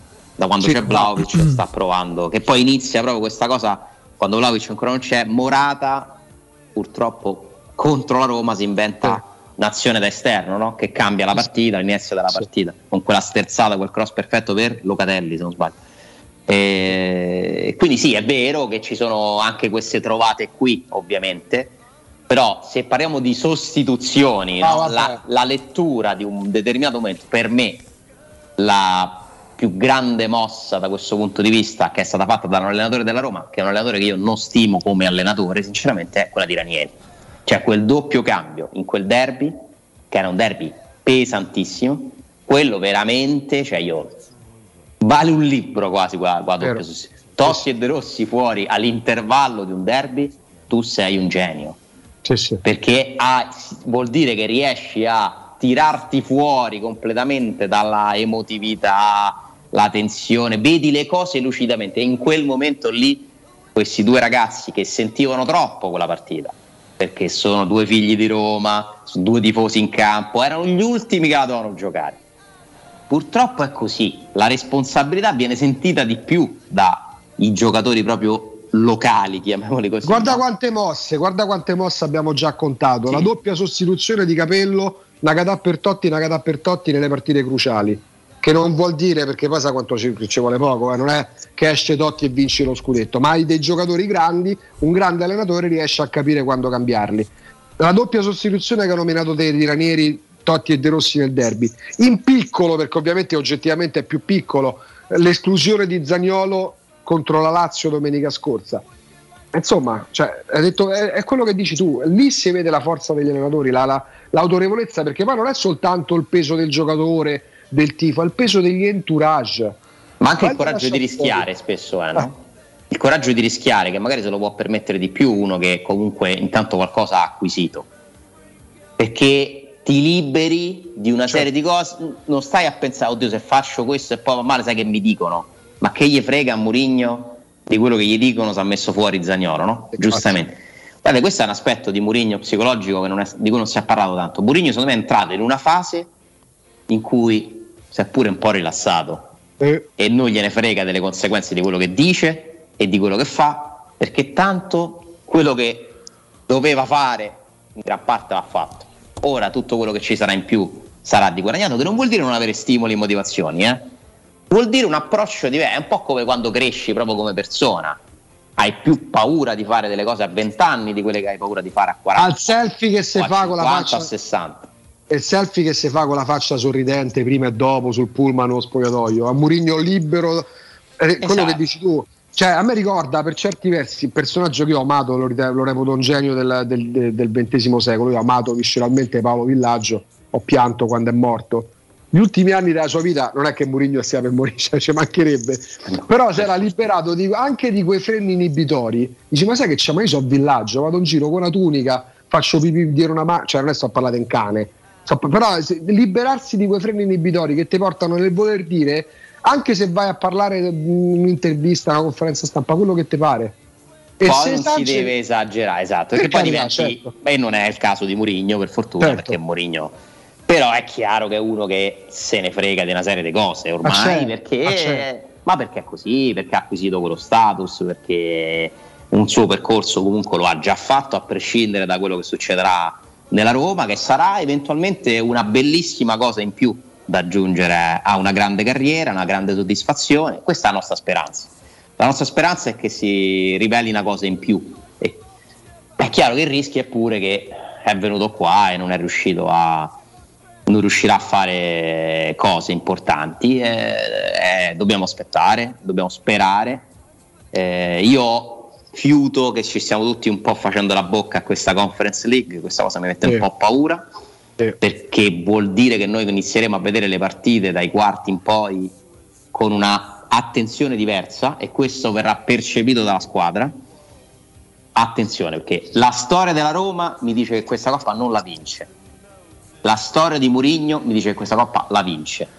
Quale storia vincerà? La storia di Mourinho è più forte della storia della Roma, spero, ma la storia della Roma è talmente maledetta che riesce a essere più forte di qualsiasi cosa, guarda che è veramente un bivio clamoroso. Noi dobbiamo affidarci alla storia di Mourinho. Io ci credo che la vinca Mourinho, ci spero che la vinca la Roma, non ci credo che la vinca la Roma, proprio per quello che è successo. Il Mourinho ci credo che la vince, ma siccome Mourinho è l'allenatore della Roma, quindi ci devo credere pure che la vinca la Roma. Anche perché ci sono quei momenti. Ieri Alessandro Sky Sport ha dato di nuovo Roma-Barcellona del 2018, no?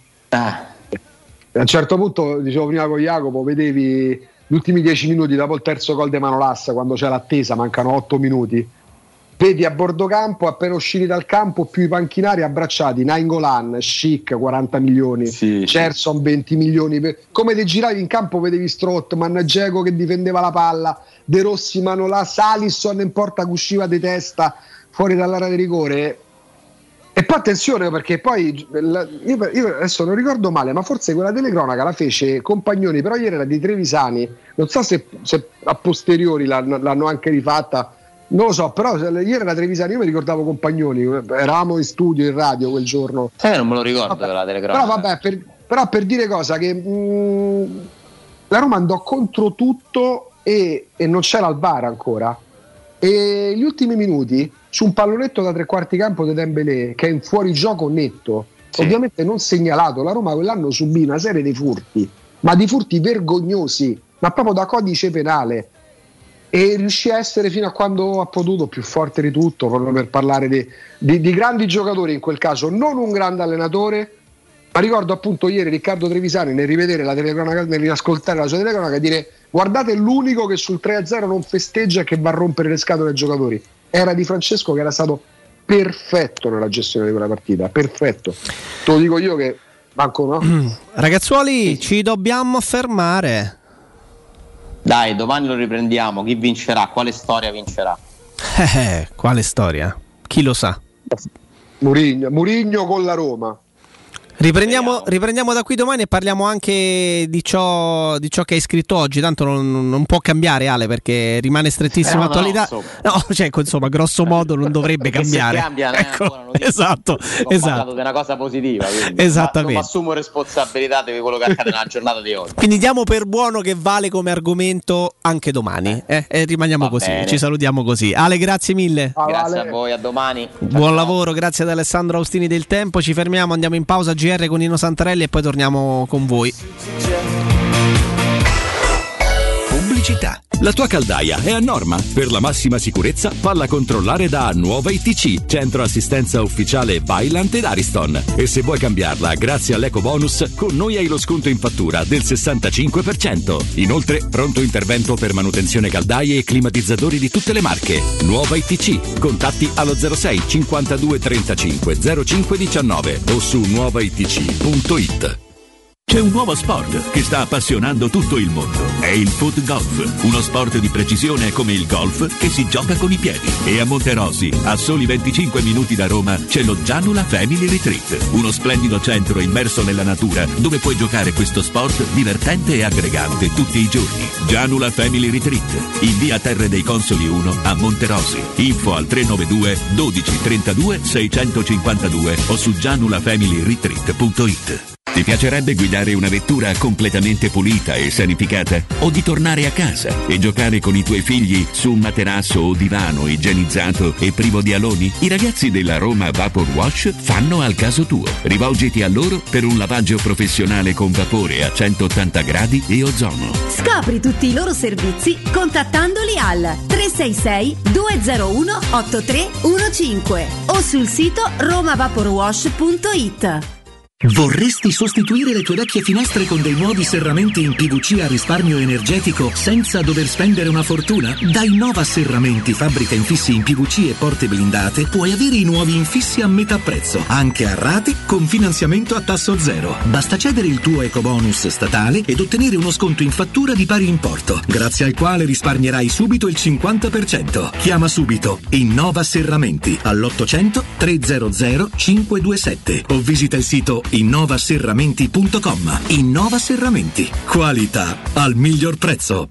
Quando Roma brucia, Nerone placa le sue fiamme. Nerone, l'amaro di Roma, un gran liquore che racchiude in sé millenni di storia, arte e civiltà, asciutto al palato, dal gusto pieno, che regala intense sensazioni. A Roma nasce Nerone, un incendio di sapore.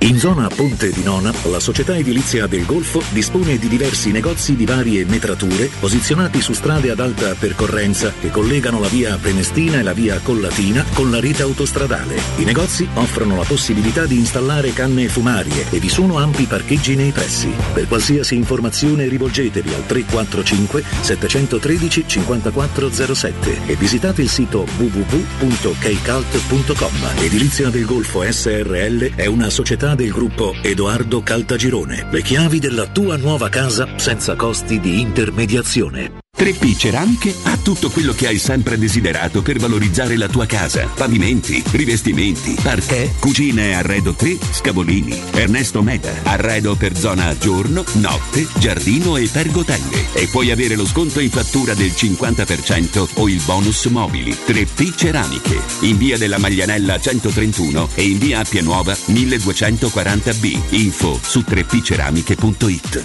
Quando si parla di occhi è fondamentale vederci chiaro. Ottica Salvagente. Vendiamo solo i migliori marchi per garantirti solo il meglio e con un occhio speciale ai prezzi. Qualità, competenza, affidabilità. Da noi spendere poco vuol dire comunque massima qualità. Vieni in negozio ed eseguiremo per te un check-up visivo gratuito. Troverai il contattologo per la migliore applicazione di lenti a contatto e, su appuntamento, uno specialista per i clienti più piccoli. Siamo a Roma, a Ostia e all'Infernetto. Ottica Salvagente. Prezzi chiari per i tuoi occhi. Otticasalvagente.it. Teleradio Stereo 92.7.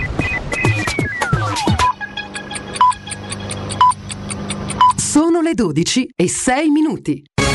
Teleradio Stereo 92.7, il giornale radio, l'informazione. Buongiorno, in apertura di questo GR torniamo ad occuparci del costo del carburante. Gli effetti dei provvedimenti del governo sono durati solo poche ore. Già giovedì scorso, infatti, i prezzi sono tornati a salire di 6 centesimi al litro. In Friuli, attenzione a questa regione, la giunta guidata da Federica della Lega ha approvato una delibera che prevede dal 1 aprile un'ulteriore riduzione del prezzo del carburante di 30 centesimi al litro.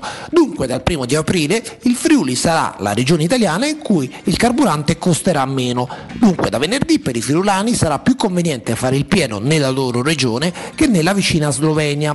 Confcommercio Roma lancia l'allarme. Al Corriere della Sera Romolo Guasco dichiara: questi dovevano essere i mesi della ripresa, ma la guerra ha bloccato tutto. Consumi ancora in calo rispetto al 2019, dunque al periodo pre-pandemia, si registra un meno 30%. Va detto che rispetto a 3 anni fa ci sono meno occupati, molti lavoratori hanno avuto un taglio dello stipendio, è diminuito a causa dell'inflazione e dell'aumento dei prezzi di luce, gas e carburante il potere d'acquisto, lo abbiamo ricordato più volte, oggi il nostro stipendio vale 200-300 euro in meno rispetto a novembre, non rispetto a 5 anni fa e questo spiega la riduzione dei consumi. Quello che è successo la settimana scorsa con il carburante è incredibile, il governo taglia da martedì di 30 centesimi al litro il costo, giovedì dopo 48 ore i distributori hanno già aumentato di 6 centesimi. Prima di chiudere vi ricordo una notizia di servizio, una voragine si è aperta nel pomeriggio di ieri a Corso Francia in direzione centro all'altezza dell'Olimpica, traffico molto intenso in entrata in città su via Flaminia e su via Cassia. Per il momento è tutto, buon ascolto. Il giornale radio è a cura della redazione di Teleradio Stereo, direttore responsabile Marco Fabriani. Teleradio Stereo 92.7. Teleradio Stereo 92.7.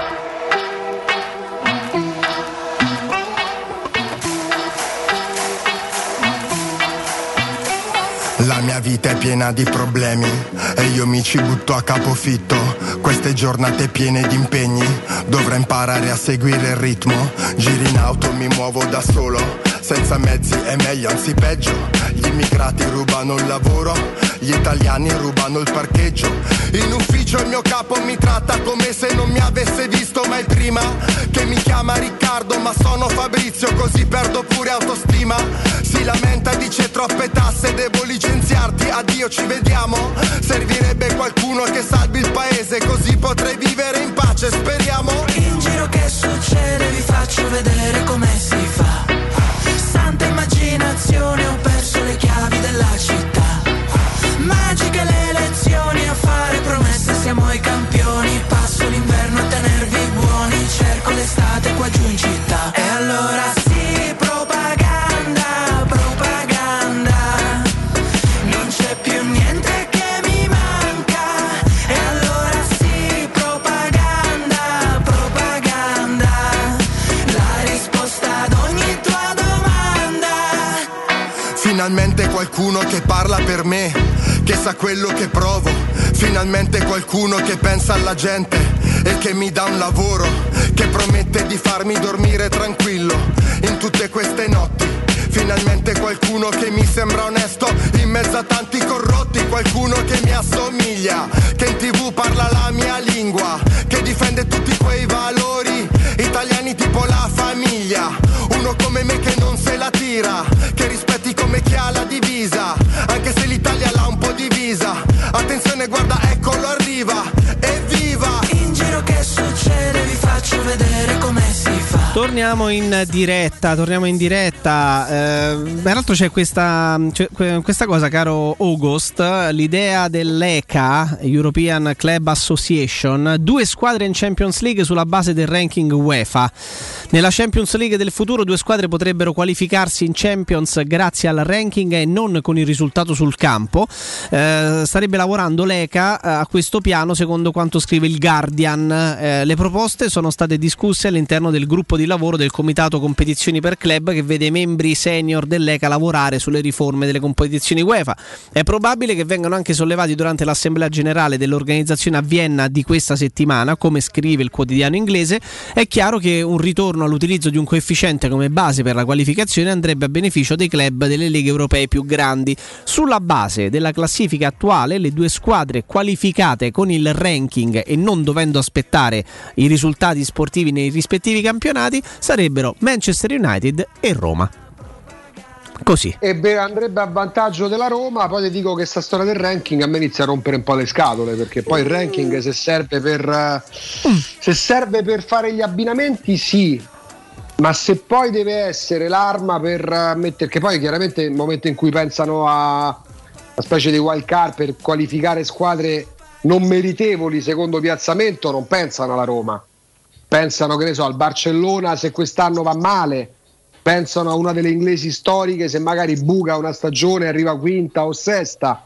Poi quest'anno ci capita la Roma perché la Roma negli ultimi 5 anni, tra una semifinale di Champions, la semifinale di Europa League e un cammino che è ancora in divenire di Conference League, sta meritando dei piazzamenti ranking notevoli. Per carità, anche quello è un merito, Però non dico che si stia cercando di continuo un compromesso tra la Champions attuale e la Superlega, però è a tutela, l'hai detto te un attimo fa, è a tutela delle squadre storiche, perché pensiamo all'Inghilterra, Manchester City, Liverpool, Tottenham, Arsenal, Manchester United, no? Sono queste, non dimentico le sue, Chelsea, sono 6, 2 sistematicamente, a meno che da quinta o da sesta non vincano la Champions, stanno fuori dalla Champions League. Questo alla lunga servirebbe come cautela per avere un alto numero di squadre di livello. Però ti posso dire, Agu, che tra tutte le cavolate proposte di cui si è parlato, questa mi sembra quella meno stupida, cioè nel senso, che ha bisogno di essere per alcuni versi anche un pochino rivoluzionato, ritoccato, a cui restituire per alcuni versi anche un po' di appeal. Il fatto che tanto è una cosa assolutamente però volubile, Augusto, perché poi sappiamo che il ranking per club è dettato dal tuo rendimento nelle competizioni europee degli ultimi 5 anni. La Roma verrà, per esempio, forse non riuscirà a scalare, fortunatamente, perché l'anno scorso ha fatto una semifinale e quest'anno potrebbe andare avanti, però la Roma perderebbe la prossima stagione nel conteggio coefficiente UEFA per club, la famigerata cavalcata della stagione 17-18 culminata con la semifinale di Champions. Quindi questa forse può essere una cosa carina, ovviamente un numero importante per meriti acquisiti sportivi sul campo, e ci mancherebbe. Però che un paio di posti siano riservati a chi ha un ranking alto, a me sembra una cosa che ci può pure stare. Guarda, può essere un incentivo, perché tu comunque sai che se sei una squadra di livello e retrocedi dalla Champions all'Europa League, dall'Europa League alla Conference League, non le giochi con fastidio, ma punti ad arrivare in fondo, sia magari per vincerla, sia magari per impinguare il punteggio ranking. Ecco, questo potrebbe essere uno stimolo anche a non vedere squadre poi che il giovedì sera, solo perché retrocesse, giocano con fastidio e mandano in campo la squadra B quasi solo per perdere dalla competizione ovviamente meno importante della Champions. Certo. Ha una sua logica, verrebbe un po' meno il criterio del merito sul campo legato ai campionati nazionali. Questo è chiarissimo. Augusto, ricordiamo un attimo quali sono anche i vari impegni dei giocatori della Roma che sono rimasti sparsi per il mondo, perché questo è interessante, perché si prepara una ripresa molto intensa sotto il profilo degli impegni. La Roma giocherà tantissimo, avrà la Samp, avrà l'andata con il Bodø in Norvegia, la Salernitana all'Olimpico, il ritorno con il Bodø, e poi si affronterà il Napoli a Napoli. Insomma, c'è veramente un tour de force molto molto importante, e cerchiamo di capire anche quello che succederà. Purtroppo si sta delineando quello che noi speravamo non accadesse, ovvero che questi qui dell'Italia no, ce ne freghiamo di quello che dice Mancini. Parlerò, dice, nei prossimi giorni con Gravina, vedremo con calma che cosa fare. Bisogna ripartire, bisogna ripartire con un nuovo ciclo, abbiamo partite importanti, vedremo più avanti. Live da Coverciano sta parlando, quindi noi vi riporteremo le parole di Roberto Mancini. La cosa che si sta delineando, Augusto, ed è insopportabile per quello che mi riguarda, è che Zaniolo, Pellegrini e Cristante con ogni probabilità potrebbero andare in campo domani contro la Turchia in questa partita inutile dal primo minuto. Questa è una cosa che mi manda completamente fuori di testa. Comunque questi quattro italiani saranno impegnati domani in questo consolarsi con l'aglietto a Konya, peraltro in Turchia, la città del Konyaspor. Tu che sei un esperto appassionato di calcio dell'est, ecco, sai di cosa si parla. Rui Patricio ovviamente sarà impegnato domani contro la Macedonia del Nord, vedremo se andrà in campo oppure se la scelta di Diogo Costa, portiere del Porto dal primo minuto nella gara dell'altro giorno contro la Turchia, è una scelta definitiva. Vigna giocherà questa notte, o meglio tra 2 notti, perché gioca il 30 marzo all'1:30 contro il Cile, anche se il suo Uruguay è qualificato, quindi per guadagnarsi la qualificazione ha giocato Olivera Miramontes, esterno sinistro del Getafe. Probabilmente nella partita inutile ai fini della qualificazione contro il Cile giocherà Vigna, che insomma non mi sembra che viva un momento di uno stato di forma eccezionale. Felix Afenaghian giocherà domani alle 19, dopo lo 0-0, peraltro playoff di qualificazione mondiali, Ghana-Nigeria 0-0 all'andata, giocherà con ogni probabilità anche il ritorno, perché ha fatto 81 minuti e lo hanno elogiato tutti, definendolo addirittura un diamante, quindi penso giocherà sicuramente. Kumbulla giocherà domani, amichevole Albania-Georgia. Shomurodov giocherà domani contro un'altra squadra, adesso non trovo il nome, però domani alle 16 gioca sicuramente. Darbo gioca domani, qualificazione alla Coppa d'Africa del 2023, il suo Gambia contro il Chad, e poi domani continueranno a giocare anche Zaleschi e Bove, rispettivamente Polonia Under 21, Italia Under 21. Il primo che tornerà a Trigoria è Volpato, perché giocherà questo pomeriggio alle 18 con la nazionale Under 20. Però ecco, sostanzialmente credo che rivedremo tutti a Trigoria, non prima, caro il mio Augusto, del 31 inoltrato, soprattutto nel caso di Vigna. E quindi questo è un po' il quadro. Se gioca domenica alle 18, tanto a Roma gioca sempre alle 18, devi solo capire se è il sabato o la domenica. Con la Sampa alle 18 domenica, tempo ce n'è per ripartire bene, per non sporcare parzialmente lo splendido derby che ci ha dato veramente una ventata di fresco. È stato toccasana con la sosta, come è stato vinto, con quali protagonisti è stato vinto, è stata una cosa meravigliosa, che può magari, spero che un giorno il derby della scorsa domenica ce lo potremo ricordare come lo spartiacque, perché è vero che tu hai vinto e forse qualche segnale, ma ragazzi, la Roma la settimana scorsa, che non ti ha portato nessun trofeo, speriamo magari che alla lunga potrà essere ricordata come qualcosa di importante dalla quale si è partiti definitivamente, si è lanciati, perché tu ti qualifichi col Vitesse quasi per rotto della cuffia, che era una partita maledetta, stregata. Poi dopo 3 giorni vinci il derby stravincendolo, non vincendolo, lo stravinci. Non sporcherai chiaramente nulla, perché questa settimana rimane, soprattutto se fai strada in Europa, e comunque un derby vinto così non te lo toglie nessuno. Però poi dopo Atalanta-Roma ci fu Roma-Sampdoria, che guarda caso torna come squadra avversaria dopo il derby, e dopo la partita di Empoli, che ci fu Genova, una cosa del genere, anzi dopo Roma-Atalanta di ritorno ci fu il pareggio con l'Udinese. Ecco, la continuità post-Sbornia è quello di cui ha bisogno la Roma, cioè l'hangover deve finire, ti sei preso una bella Sbornia, sei bello ebro felice, hai festeggiato, era tanto che non sentivo ebro, Ebro di felicità, diceva qualcuno nella letteratura. Ebro. No, non è Tammy Ebro, no, è una cosa di una tristezza imbarazzante, però è completa, sì. Pensi, no? È quello, se ci pensi. Tu dopo la vittoria con l'Atalanta a Bergamo hai pareggiato con la Sampdoria. Adesso non ricordo precisamente quale fu l'avversario dopo Empoli-Roma. Se ci fu la sosta, era il 23 gennaio, la Roma stravincia Empoli, anche se il secondo tempo l'Empoli rimette fuori il capino, ma non va da nessuna parte. Ci fu la sosta, non ricordo se quella successiva la Roma la vince, comunque dopo inizia il ciclo dei pareggi, sì. E poi dopo Roma-Atalanta, che vinci benissimo, forse quella è stata la partita più intelligente giocata dalla Roma fino adesso, Roma-Atalanta 1-0, col gol di Abram, ma manca a farla apposta, e pareggi con l'Udinese rischiando fortemente di perdere la partita. Ecco, adesso Seredo c'è un'altra di quelle, non tantissime, ma di quelle vittorie belle, splendide, che ti fanno pensare, se la Roma gioca sempre così, se la gioca per lo scudetto. Poi non ha giocato sempre così, anzi non ci ha giocato, forse ha giocato troppo poco così, però dopo il derby hai di nuovo la Sampdoria, che se non sbaglio ha vinto a Udine l'ultima partita, quindi non ha neanche più l'acqua alla gola come avrebbe avuto in caso di sconfitta. Tu devi andare a Bergamo, cioè vai a Genova al 60% di come hai giocato il derby, vinci, Jacopo. Sì, ci sta. Nonostante la storia di Quagliarella, nonostante Caputo, Marco Giampaolo, la sua tattica da discepoli, se aggiungi un tassello a quella partita.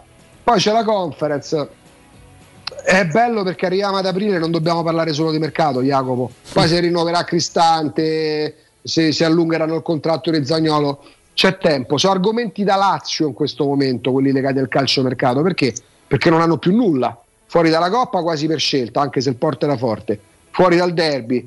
Nella migliore delle ipotesi arriveranno sesti, nella migliore delle ipotesi, se non settimi, se non ottavi. Loro devono pensare a costruire o a ricostruire.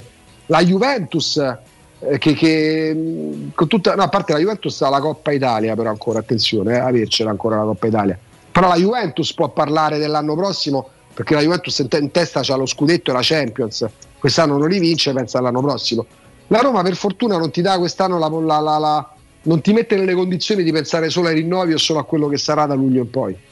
Augusto, facciamo una cosa, faccio un ricordo importante, dopodiché ci fermiamo, anticipiamo leggermente la pausa, e così Possiamo parlare con un nostro amico e facciamo un po' il punto della situazione in una settimana cruciale per tante ragioni che ci riguardano molto da vicino, eh? Quindi ti fermo e ti saluto per il momento, ma torniamo velocemente da te non prima di avervi ricordato We Dental Care. Avete problemi di denti, avete urgenze, dolore o problemi di estetica? We Dental Care, le vostre cliniche odontoiatriche di riferimento, Dentascan e Ortopanoramica in sede, terapie indolori. I loro specialisti sono in prima linea per risolvere ogni vostro problema in un ambiente professionale, accogliente e soprattutto sicuro. We Dental Care, via Ostiense numero 4, la zona è Piramide, in viale degli Ammiragli numero 9 in Prati. Quindi via Ostiense 4, zona Piramide, e in viale degli Ammiragli numero 9, zona Prati. Info e prenotazioni all'800 56 1006 800 56 1006 oppure su internet cercate e cliccate www.wedentalcare.it. Pubblicità. La Baffolona è la regina delle carni. Vieni a gustarla alla locanda Baffolona. Ti aspetta la gustosa Baffolona e altri tagli di carne, primi e dolci fatti in casa, e un servizio macelleria con le carni per le tue grigliate. Puoi gustare tutto nel grande spazio all'aperto e vedere tutte le partite nel nostro giardino. Locanda Baffolona a Ciampino, in via dei Laghi 12. Info allo 06 8893 0114 o su locandabaffolona.it. Li mortasci! Orsolini presenta Un pappagallo per amico, una storia quasi vera. Dal 21 marzo al 1 aprile da Orsolini un pappagallo in regalo per ogni idraulico e prezzi spettacolari sulla termoidraulica. In anteprima su orsolini.it. Dolcezza, è arrivata la primavera, si cambia programma. Va bene, l'importante è che continuiamo ad andare da M+. Certo, ci sono le offerte di primavera. Fino al 6 aprile, acqua Fabia naturale 1,5 litri per 6, 99 centesimi. Succhi Yoga Pet assortiti 1 litro, 89 centesimi. Omino bianco lavatrice 30 lavaggi, 2,99 euro. Prendi la Magnificard e approfitta delle offerte di primavera. Ti aspettiamo in tutti i supermercati M+ di Roma, Lazio e Abruzzo. La salute è la priorità. Con Corian Poliambulatori Lazio, la rete di assistenza dedicata alla tua salute, puoi contare su tecnologie per la prevenzione e la cura. Risonanza magnetica di ultima generazione, TAC, ecografie, mammografie, laboratorio analisi, ambulatori medici e fisioterapia. Direttore sanitario dottoressa Giovanna Orfei. Diversi centri ambulatoriali a Roma e nel Lazio. Per conoscere il centro più vicino a te, vai su poliambulatorilazio.it. Sicuro con la tua auto dai numero 1 dei ricambi. GM Autoricambi. Passione per i motori, prezzi super concorrenziali, competenza nei servizi sono i nostri marchi di fabbrica. La migliore qualità dei prodotti e risparmio su ogni ricambio. Approfitta delle nostre vantaggiosissime offerte. Scegli la competenza e la convenienza di GM Autoricambi. gmautoricambi.com. Il tuo pit stop a Roma. Via Giovanni Passerini 1725 06 2520 9251. Stai pensando di cambiare caldaia? Rivolgiti a LN Clima. Puoi sostituire la tua vecchia caldaia con una nuova grazie al super bonus del 65 o del 110%. E gratis per te 7 anni di garanzia e crono termostato wifi. E per gli amici della radio, manutenzione e bollino blu della caldaia a soli 49 euro. Contatta subito LN Clima allo 06 87 13 62 58. C'è un solo posto in Italia dove puoi salire a bordo di un cinema volante, sfidare la furia dei dinosauri, diventare il protagonista di Assassin's Creed, giocare sulla neve tutto l'anno e rilassarti nella cinepiscina. È Cinecittà World, il parco divertimenti del cinema e della TV. Scopri tutte le novità su cinecittàworld.it. È la mia nuova acqua di casa. Approfitta anche tu della sensazionale offerta promozionale firmata Brispal. A soli 19 euro al mese avrai acqua pura e con tante bollicine direttamente a casa tua. Hai capito bene? A soli 19 euro al mese, incluso manutenzione e cambio filtri. Cambia acqua anche tu e passa ad un erogatore Brispal e avrai purezza, freschezza e il massimo del risparmio. Brispal, la tua nuova acqua di casa. Informazioni allo 06 61 45 088 o brispal.it. Avete problemi di denti? Avete urgenze, dolori o problemi di estetica? We Dental Care, le vostre cliniche odontoiatriche di riferimento. Dentascan e ortopanoramica in sede. Terapie indolori. I nostri specialisti sono in prima linea per risolvere ogni vostro problema in un ambiente professionale, accogliente e sicuro. We Dental Care, in via Ostiense 4, zona Piramide, e in via degli Ammiragli 5, zona Cipro. Info e prenotazioni all'800 56 1006 o su WeDentalCare.it. Teleradio Stereo. Teleradio Stereo.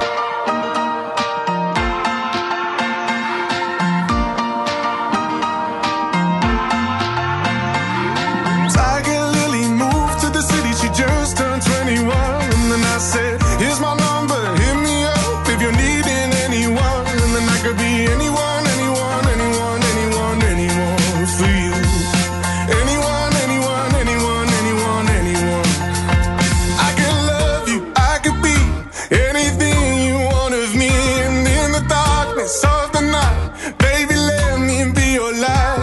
Torniamo in diretta, diamo il buongiorno, ben ritrovato a Tommaso Giuntella di Agorà. Tommy? Buongiorno, eccoci. Eccolo. Professionista esemplare. Addirittura. Beh, insomma. Dove ti trovi, Tommy, oggi? Allora, non so se la riconoscete, lì dietro le mie spalle c'è anche il cavallo di Viale Mazzini. Sono fuori da una delle sedi della RAI.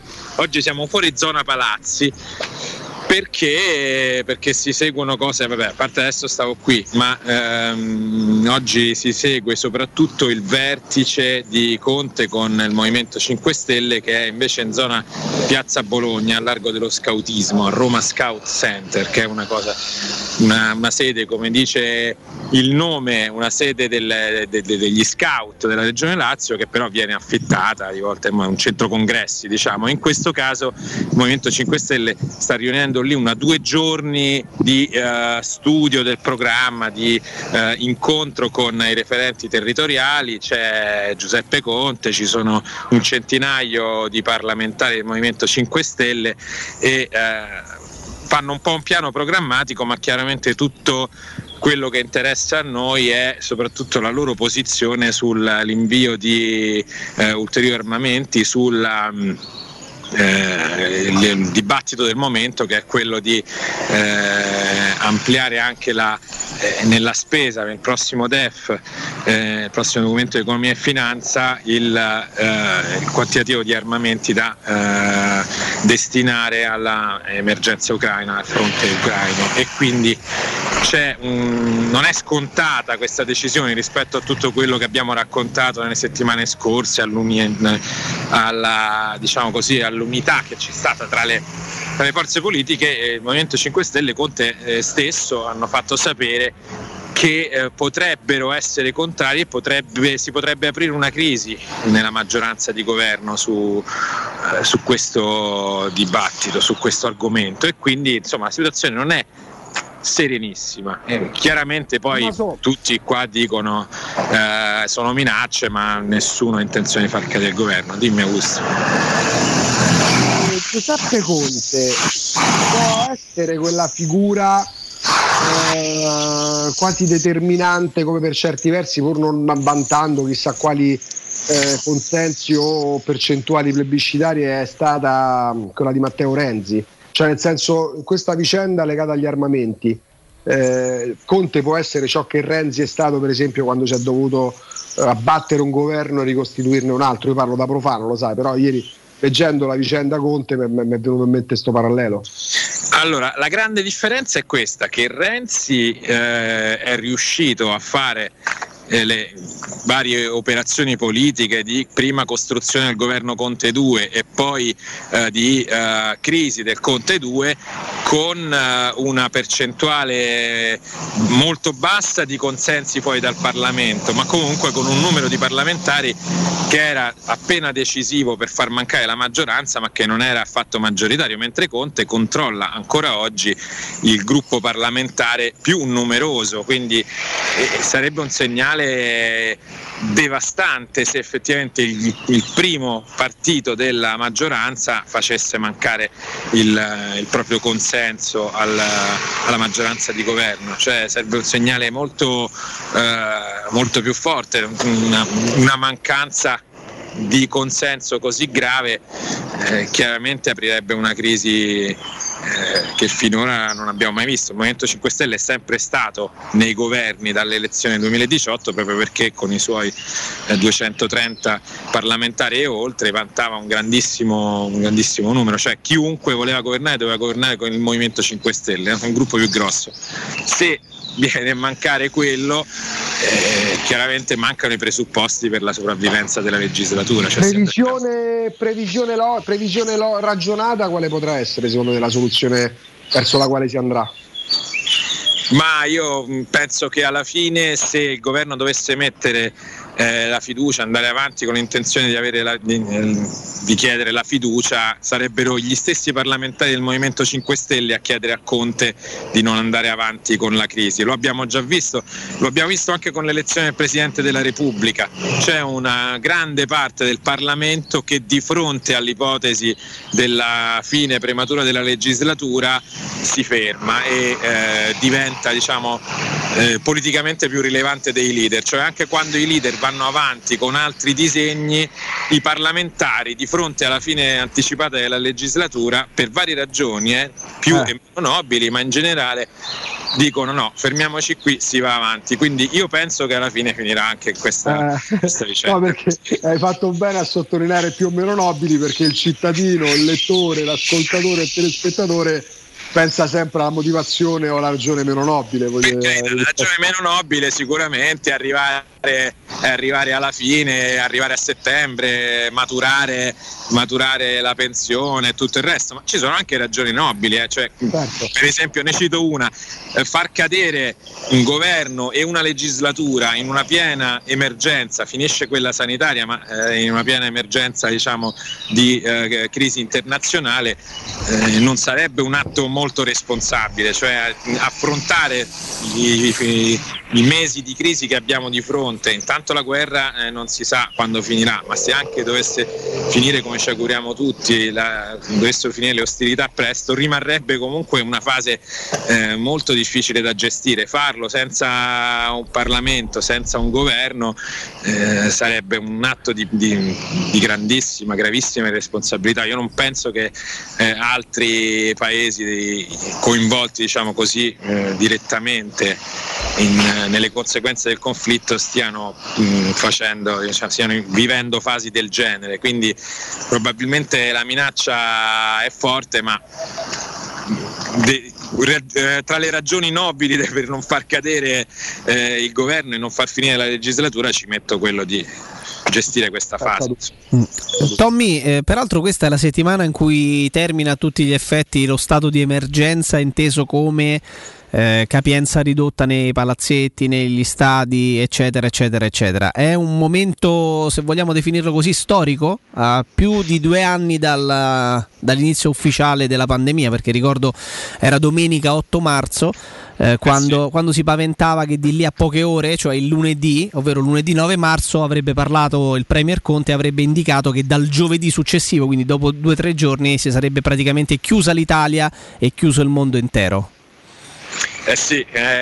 Jacopo, ne stavo parlando proprio qualche giorno fa durante un'intervista con lo stesso Giuseppe Conte. Gli dicevano: gli fa impressione che finisca questa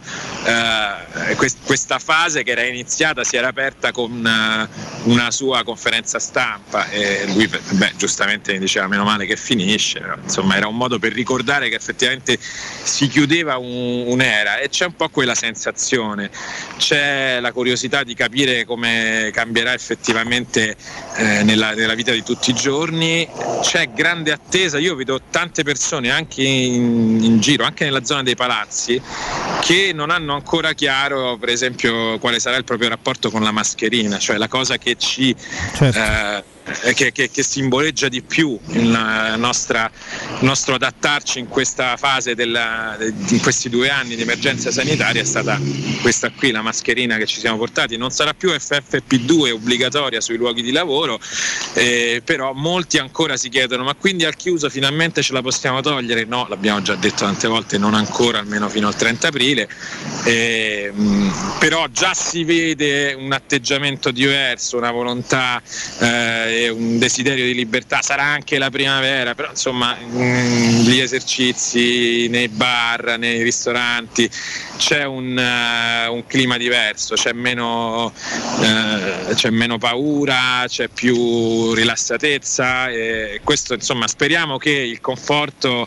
del fatto che questi ultimi contagi, seppure alti, stanno producendo numeri bassissimi sulle terapie intensive e sulle ospedalizzazioni, ci stia portando verso una grande influenza che si può gestire diversamente rispetto a quella malattia terribile che abbiamo visto. Per cui però sarà bello vedere nei prossimi giorni effettivamente come sarà. Io mi piacerà stare in mezzo alle persone, negli eventi. Io ho avuto la fortuna di assistere al ritorno del calcio del pubblico allo stadio con la finale di Coppa Italia dell'anno scorso, la seguii per lavoro, ma fu veramente bello, cioè l'emozione delle persone, al di là della teoria, del racconto, delle regole che cambiano, ma vedere le persone che arrivavano al botteghino, i tifosi che tiravano fuori le sciarpette, i cori, cioè c'era tutto un mondo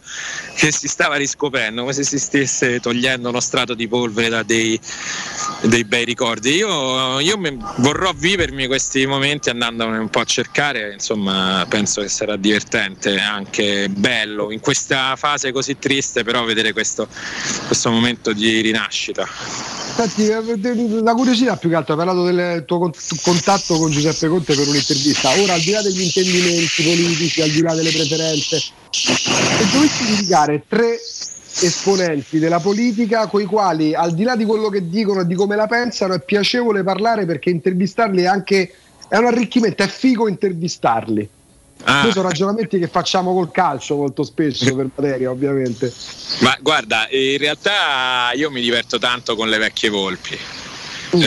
Con Osvaldo Napoli, che è parlamentare che è passato da poco da Coraggio Italia d'Azione, un parlamentare forse meno noto, anche se i suoi giri in televisione se li fa, ma è un grande esperto di calcio, intanto uno che ha fatto tante legislature, ha fatto il sindaco, prima di fare il parlamentare, e tu lo riconosci perché nelle vie intorno ai palazzi, dall'ingresso di Montecitorio fino alle vie dei dintorni, non c'è nessuno che non lo saluti, cioè tutti, l'operaio che passa portando un carretto, il ragazzo che pulisce il vetro del bar, i camerieri lo salutano, lui è veramente il sindaco del posto, ed è uno, a parte appunto dicevo, un grande esperto di calcio, tifoso del Catanzaro, e quindi ogni tanto si fanno, ma proprio un esperto, capito, con di quelli che l'ha seguito, ha seguito il calcio dei campi di terra, per cui è bello fermarsi ad analizzare un post partita con lui, perché ti racconta le cose che vede uno che ne capisce, e poi alle volte ci fermiamo lì anche con un collega giornalista di TV2000 che si chiama Augusto Cantelmi, che è stato il capitano del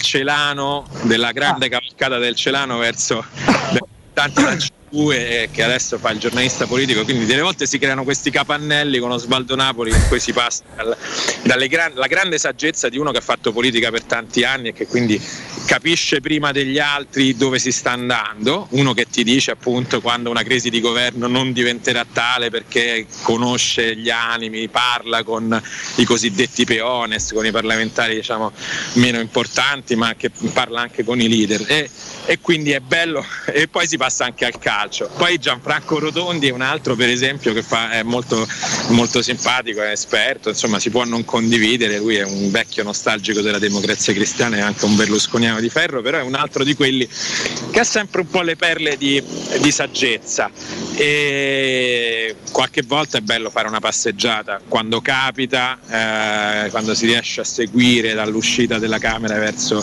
i suoi uffici, anche con Bersani ovviamente, che è un altro che non concede interviste, però se gli si vuole chiedere un parere sulla fase politica ti dà sempre un punto di vista interessante, ma in generale guarda, la vecchia guardia ti aiuta a capire anche il futuro.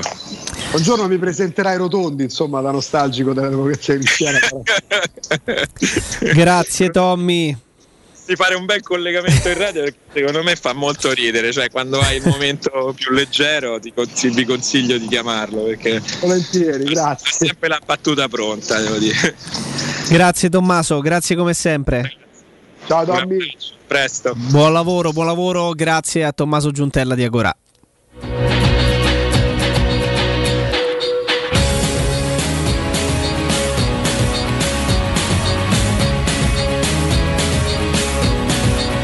Augustus, eccoci. Ah, ma oggi stai andando veramente alla grande, comunque, fatelo dire, Agu.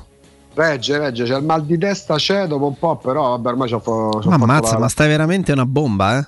È un mal di testa diverso, tu sai, insomma, lo conosco abbastanza bene il mal di testa, no? Però questo è particolare, il mal di testa da Covid lo definisco. Stai bene, stai bene. È la costante dentro la testa che non passa nemmeno col mio amato Audi, però. Ti si sente molto teoricamente, bene. Teoricamente manca poco, vediamo un po'. Teoricamente sì, insomma, questo è l'ottavo giorno pieno. Tu dici è quel teoricamente che fa tutta la differenza del mondo? Ieri ovviamente era positivo, domani mattinata ci si riprova, e non è che non mi faccio illusioni, perché non vedo l'ora, però insomma metto in conto che potrebbe ancora non essere quello giusto, però dai, ma tanto ci sentiamo, cioè. Ma tanto siamo qui, si opera lo stesso, così come operano e benissimo sul mercato da un sacco di tempo gli amici di Artigiana Materassi, e do il buongiorno e ben ritrovato a Marco. Marco! Ciao Jacopo, buongiorno a te e pure a quell'altro ragazzaccio all'altro capo del telefono. Grande Marco! È un macello. Ciao Augusto, come stai? Meglio Marco, ci difendiamo, ci vediamo presto. È un macello, accusato duramente il derby, sta là così sotto il treno. Ma fa finta che sia stato il Covid, in realtà è che non ha retto a botta sul 3-0 del derby. Senti, invece com'è andata invece la settimana con promozioni per derby per gli amici di Teleradio Stereo? Allora, guarda, la settimana è andata bene, e anche se io non ci sono stato, perché io devo essere sincero, sono appena rientrato oggi, sono stato 4 giorni in vacanza. Vabbè, ma insomma siete sempre in contatto col capo, quindi sì, quello per forza, certo, ci sentiamo tutti i giorni. No, è andata molto bene, siamo molto contenti e diciamo hanno risposto in tanti a questa offerta che abbiamo fatto, a questa promozione, e quindi diciamo sì, ci fa molto piacere. Ma ragazzi, le promozioni continuano, quindi voglio dire, ancora ci sono 4 giorni per chiudere le mese, stiamo facendo il 60 su tutta la produzione, quindi veniteci a trovare, perché gli sconti sono alti, ci sono sempre degli omaggi riservati insomma ai nostri ascoltatori, quindi sempre a nome della radio non fate i timidi, altrimenti ci rimettete voi e ci guadagniamo noi, e cosa che non vogliamo assolutamente. Quindi vi fate una bella passeggiata, ci venite a trovare, più di 50 modelli, io ve lo dico sempre, ve lo ricordo, non mi stancherò mai di farlo, e quindi ne abbiamo veramente di ogni, e venire qui a non trovare il materasso giusto è impossibile. Ricordiamo una cosa, Marco, che la cosa fondamentale di Artigiana Materassi è che siete proprio artigiani, nel senso che siete produttori di materassi che sono di altissima qualità, italiani, con marchi, con materiali certificati, e quindi si ha tendenzialmente la possibilità di seguire il proprio materasso in produzione durante tutto l'arco di quella che viene definita la filiera, no? Perché voi li producete e poi siete anche gli stessi che li mettete in vendita e li vendete al dettaglio ai clienti, quindi il cliente ha la garanzia totale che il materasso viene prodotto lì e che fa tutto il percorso prima di arrivare sostanzialmente all'interno delle nostre camere da letto, sempre all'interno del mondo di Artigiana Materassi, che è una garanzia assoluta. Sì, no, guarda, assolutamente sì, come hai detto, hai ricordato bene tu, cosa molto importante, sono materie prime certificate italiane, sono tutti prodotti di alta qualità, tutti, perché anche i materassi, tra virgolette, io non amo questo termine, però diciamo quelli più economici, sono comunque materassi di qualità. Io dico sempre a tutti, perché molti entrano e dicono io il miglior materasso qual è, perché molti pensano che più spendi più dormi bene, non è assolutamente così, ogni materasso ha delle caratteristiche differenti, quindi è ovvio che poi il costo può salire, ovviamente dato poi dal costo del materiale che viene utilizzato, però può risultare comodo per alcuni e meno comodo per altri, quindi io per quello dico sempre, quando venite noi i materassi li dovete testare, li dovete provare, e avete la possibilità poi di personalizzare anche quello che andate a provare, perché dice sì, a me questo prodotto piace, però lo voglio un pochino più morbido, si può fare, lo voglio un pochino più rigido, si può fare, voglio un altro tessuto, lo possiamo fare tutto ciò che volete, e con poi la consegna a domicilio, la possibilità di ritirare il vecchio materasso, ci pensiamo a tutto noi. Che questa è una garanzia assoluta, così come la garanzia assoluta è la famigerata grande insegna gialla, perché arriviamo anche ai contatti e ai dettagli, perché hai detto veramente, veramente tutto. C'è poco da aggiungere sul mondo di Artigiana Materassi, che sta sul mercato da tantissimo tempo e ha una garanzia, e dà una garanzia totale e assoluta di accompagnare il cliente dall'inizio alla fine, dalla scelta perché sembra banale, ma invece si arriva lì e ci si confronta con Marco, con chi per lui, e si cerca di capire in base alle proprie caratteristiche fisiche, alle proprie rigidità da un punto di vista muscolare, per cercare di capire quale sia, no, il materasso giusto per poter ammorbidire il vostro corpo e farvi dormire decisamente meglio, perché poi le giornate che iniziano male perché si è dormito male sono quelle peggiori, lo possiamo assolutamente garantire. E poi appunto essere seguiti dall'inizio alla fine nella scelta del materasso, anche se magari uno scopre che dice ma che davvero anche per i materassi c'è una scelta così accurata e si viene seguiti al dettaglio, sì, al dettaglio, al millimetro e al centimetro se serve. E poi ovviamente la garanzia che rappresenta Artigiana Materassi, che si trova dove, Marco? Allora, ci troviamo nella sede storica dove trovate me, in via Casilina 431A, zona Pigneto. Avete un parcheggio convenzionato a 10 metri, quindi non avete neanche questa preoccupazione qui. Oppure l'altra sede è viale Palmiro Togliatti 901, dove c'è ormai la famosissima grande insegna gialla, quindi non vi potete sbagliare assolutamente. 06 24 30 1853, ve lo ripeto, 06 24 30 1853 il nostro numero di telefono per qualsiasi altra informazione, e artigianamaterassi.com, il nuovo sito rinnovato, bellissimo, lì ci sono alcuni prodotti dove ci sono anche i contatti per chi non avesse fatto in tempo magari a scriverlo o a memorizzarlo, quindi li trovate anche lì, artigianamaterassi.com, e noi lo aspettiamo a braccia aperte, come dico sempre io. Via Casilina 431A, zona Pigneto, viale Palmiro Togliatti 901, dove c'è la famigerata grande insegna gialla. 06 24 30 18 53 risponde Artigiana Materassi, e tutte le informazioni anche sul web www.artigianamaterassi.com. Marco, buon ritorno al lavoro e a prestissimo. Grazie, un abbraccio a te. Ciao Augusto, un abbraccio a tutti. Ciao, ciao Marco. Ciao. Teleradio Stereo 92.7. L'inizio di questa canzone sembra quasi che non funzioni a un certo punto il mixer, no? Perché te singhiozza da una parte all'altra.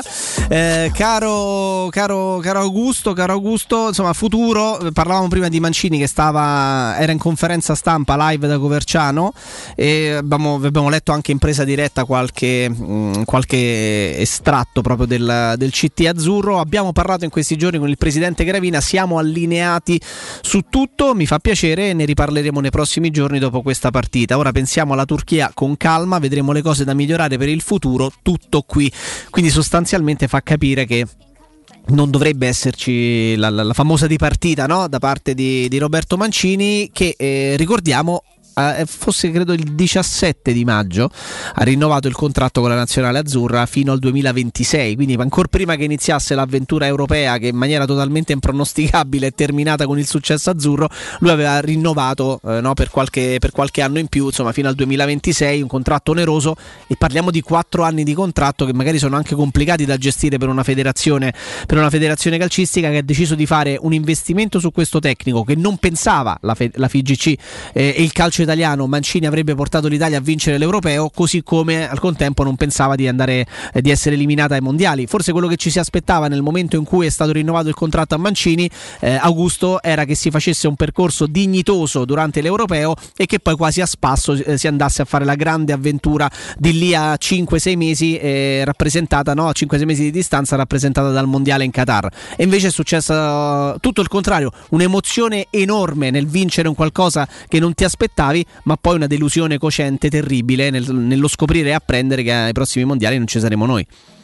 Due avvenimenti straordinariamente inaspettati, sia la vittoria agli europei sia la mancata qualificazione. Poi, se ragioniamo su Mancini, se vogliamo fare il via tutti, via lui, via Gravina, via i vertici federali, Mancini rimane un signor allenatore, non l'ho mai considerato un top coach, un top manager, ma è un grandissimo allenatore, fa parte del Gotha dei grandi, quelli che hanno allenato Mancini, ha allenato l'Inter, ha allenato Manchester City, allena la nazionale, ha vinto l'europeo, quindi indiscutibilmente è un tecnico di grande valore. Ci sta andare avanti con lui anche per le ragioni che ricordavi un attimo fa. C'è il contratto oneroso, c'è un progetto a lungo termine, non stiamo parlando di Ventura che era capitato lì quasi per caso e faceva parte comunque non lui di un sistema, ma era stato scelto da un sistema che come allenatore evidentemente voleva qualcuno che non avesse quelle fisiche di Urol che invece ha Mancini ci sta bene come allenatore della nazionale.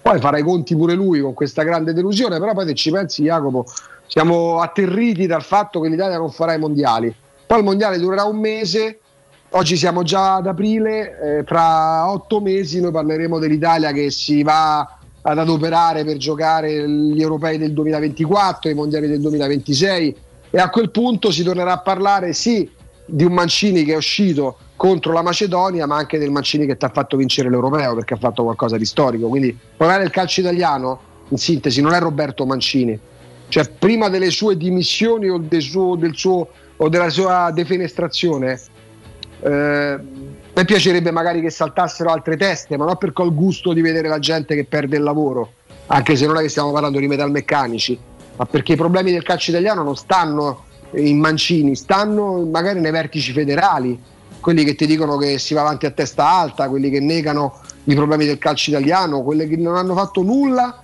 e hanno sfruttato quel meraviglioso esploit dell'anno scorso per bearsi e per appendersi medaglie che sì, in parte meritavano, ma che non potevano nascondere problemi che il calcio italiano non ha soltanto da quando ha fatto gol Traikowski. Certo, non è certo quello. Torna dalla nazionale Florenzi, questa è un'ultima ora che viene data. Stavo pensando se ci fosse un coinvolgimento di conseguenza per qualche giocatore della Roma, però no, perché non ne abbiamo di esterni bassi tesserati per la Roma che vanno. Dovevano rimanere tutti, Jacopo, scusa, ragazzi. Tutti. Avete fatto una figura penosa. Da quello che ha giocato 95 minuti a quello che non è entrato nemmeno, che non si è neanche riscaldato, metà proprio del. Cioè, erano quelli. Questi sono i giocatori che tra l'altro con le zone ancora colorate chiedevano a gran forza che ci fosse il pullman scoperto per sfilare per Roma a mezzo a 100.000 persone. Ma che vi costa restare 3 giorni in più in nazionale? Certo, ci sono gli interessi dei club, parlo pure di interessi della Roma, perché Mancino è uno di quelli che se n'è andato, ma dovete rimanere tutti fino all'ultimo secondo dell'ultima partita, che è la più inutile, che è quella di domani è la partita più inutile della storia della nazionale. Restate lì, tornate tutti insieme, raccogliete le vostre cose a Coverciano e ve ne andate ognuno per la sua squadra. Sti dolorini che spuntano da Verratti a Florenzi, Mancini, Immobile, era già concordato cosa? Avete fatto una figura penosa. Fate un gesto, restate fino all'ultimo. Ma che costa? Sono 2 giorni. So che per 2 giorni Florenzi non riesce a giocare col Milan di Pioli, o Mancini non è in grado di scendere in campo contro la Sampdoria. Ecco, questa è una stonatura brutta, perché puoi perdere, però poi c'è pure un po' più, servirebbe pure qualche gesto ogni tanto, e questi il gesto non lo fanno mai. Bene, Augusto, facciamo una cosa, ci fermiamo? Come la vedi? Vai. Pensa che torna a casa anche Politano. In pratica chi è rimasto davanti per giocare? Zaniolo e Pellegrini. Quello è ovvio. Lasciamo, ragazzi, contro la Turchia, esatto, contro la Turchia tridente con Pellegrini e Zaniolo alle spalle di João Pedro. Cioè, una delle cose peggiori che io avrei potuto immaginare di vedere. Mamma mia, lasciamo perdere. Guarda, ci fermiamo Augusto, e poi torniamo anche insieme a te con Mister Serse Cosmi, però prima vi parlo, ma sicuramente ce la farò, perché lo dovremo trovare da qualche parte, ma evidentemente non è così. Bene, va benissimo, ma ne parliamo più tardi, non cambia nulla. Grazie Pes, sei veramente un amico. A presto, ci fermiamo, andiamo in pausa e poi c'è il GR con Nino Santarelli. Città. Nel cuore dei Parioli, uno dei quartieri più esclusivi ed eleganti della capitale, la società Mnemosine dispone di un edificio di pregio con ampia scelta di appartamenti e uffici di vari tagli, tutti rifinitissimi e perfettamente ristrutturati, dotati di impianti autonomi di acqua calda e riscaldamento, pannelli solari e fotovoltaico. La posizione è strategica, il prestigio e la cura dei dettagli fanno di questo edificio un ottimo investimento. Per qualsiasi informazione rivolgetevi al 345 713 5407 e visitate il sito www.keycult.com. Mnemosine SRL è una società del gruppo Edoardo Caltagirone. La tua casa senza costi di intermediazione. Quale altro ascoltatore vuole approfittare dei saldi di fine stagione delle zanzariere Z-Screen, le più acquistate a Roma? Ora che è marzo, abbiamo preparato dei super sconti che sono riservati a tutti coloro che ci chiamano adesso. Approfitta subito della grande promozione Z-Screen, valida fino al 31 marzo. Oltre all'offerta dedicata agli ascoltatori saldi zanzariere, un buono da €70 per la tua Z-Screen, con la garanzia soddisfatto o rimborsato. Chiama subito all'800 196 866 o visita il sito zanzaroma.it. Z-Screen, la Super Zanzariera, con un super servizio e una super garanzia. Riparti con un prestito facile e veloce grazie a Professione Quinto Finance Solutions, la cessione del quinto riservata a tutti i dipendenti anche in presenza di disguidi finanziari. E per pensionati fino a 89 anni, tassi in convenzione INPS e senza documentazione medica. Puoi richiederlo anche da casa tramite SPID o firma digitale. Numero verde 800 031 551 o professionequinto.com. Fogli informativi su professionequinto.com. Vuoi un materasso di altissima qualità ai prezzi più bassi del mercato? Se lo vuoi in memory di ultima generazione o con molle indipendenti, comodo e rilassante, o ancora ortopedico dal sostegno deciso, vieni direttamente in fabbrica da Artigiana Materassi, la vera qualità made in Roma, con oltre 50 modelli da provare. I nostri grandi showroom ti aspettano in via Casilina 431A con garage convenzionato a soli 10 metri e in viale Palmiro Togliatti 901, dove c'è una grande insegna gialla. Info allo 06 24 30 18 53 o su Artigiana Materassi. Internet è una vetrina per tutti. Non importa quanto sia grande il tuo business, usalo per comunicare con la tua clientela e mostrare i tuoi prodotti o servizi. Scopri cosa Studio Graffiti può fare per te e per la tua attività. Studio Graffiti realizza siti web, e-commerce, visibilità sui motori di ricerca, campagne web marketing e studio grafico. Chiama ora il 335 7777 382. Il nostro team ti offrirà una consulenza gratuita. Scopri i nostri lavori su www.studiograffiti.eu. Studio Graffiti, il tuo business nel palmo di una mano.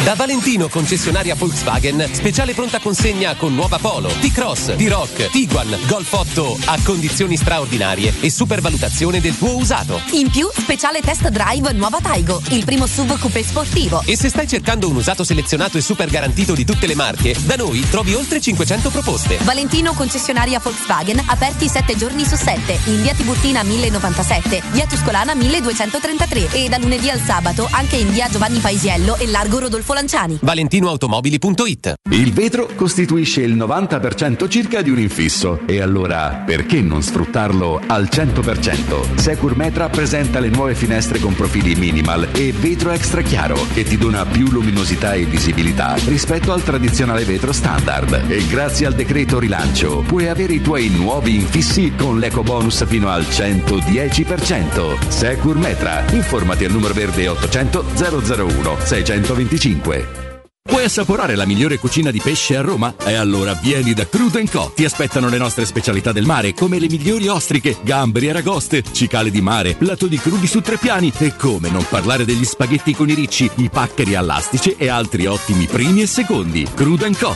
in via Tuscolana 452. Prenotazioni allo 06 89 344 962. Ristorante crudoeco.com. Teleradio Stereo 92.7. Sono le 13 in punto. Teleradio Stereo 92.7, il giornale radio, l'informazione. Buon prossimo giorno di guerra in Ucraina, situazione drammatica a Mariupol, dove ci sono ancora 160.000 civili bloccati senza acqua e senza luce. Per il sindaco di Mariupol si rischia la catastrofe umanitaria e oggi non sono previsti corridoi umanitari per evacuare le persone. Domani alle 10 in Turchia le delegazioni dei due paesi torneranno ad incontrarsi e a trattare. I danni di questa guerra sono enormi, abbiamo parlato più volte nei nostri GR dei profughi, un bambino al secondo dal 24 febbraio ha lasciato l'Ucraina senza papà. I bambini uccisi dall'inizio di questa guerra sono 143. Parte dell'Ucraina è distrutta, ci vorranno anni per ricostruire case, scuole, fabbriche, strade e ponti. Al momento i danni ammontano a quasi 60 miliardi di dollari.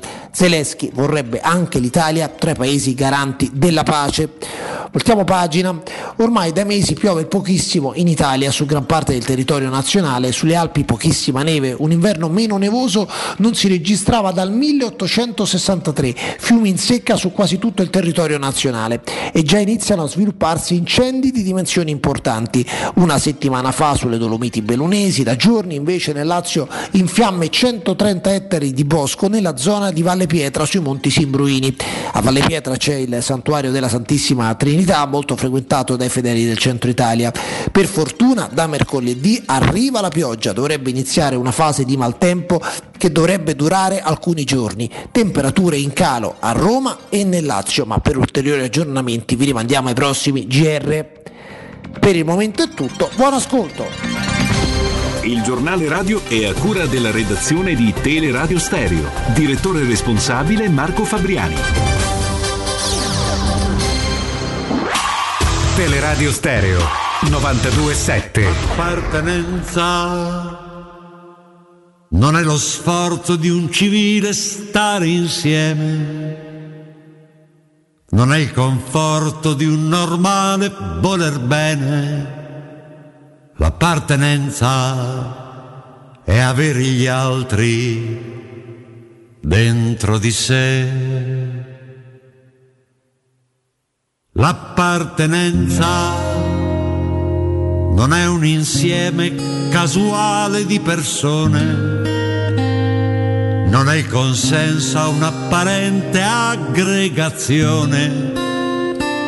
L'appartenenza è avere gli altri dentro di sé.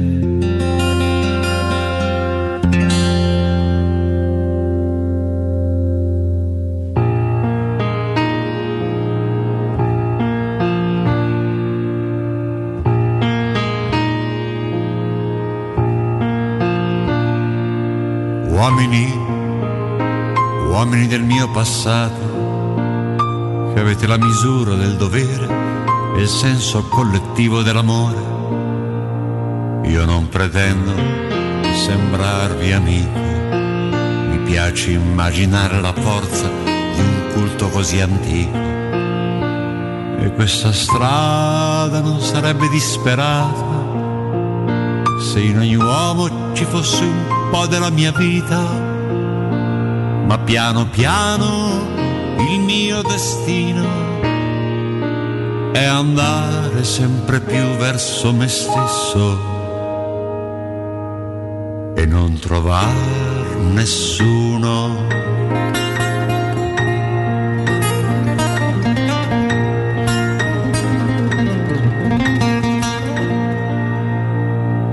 L'appartenenza non è lo sforzo di un civile stare insieme, non è il conforto di un normale voler bene.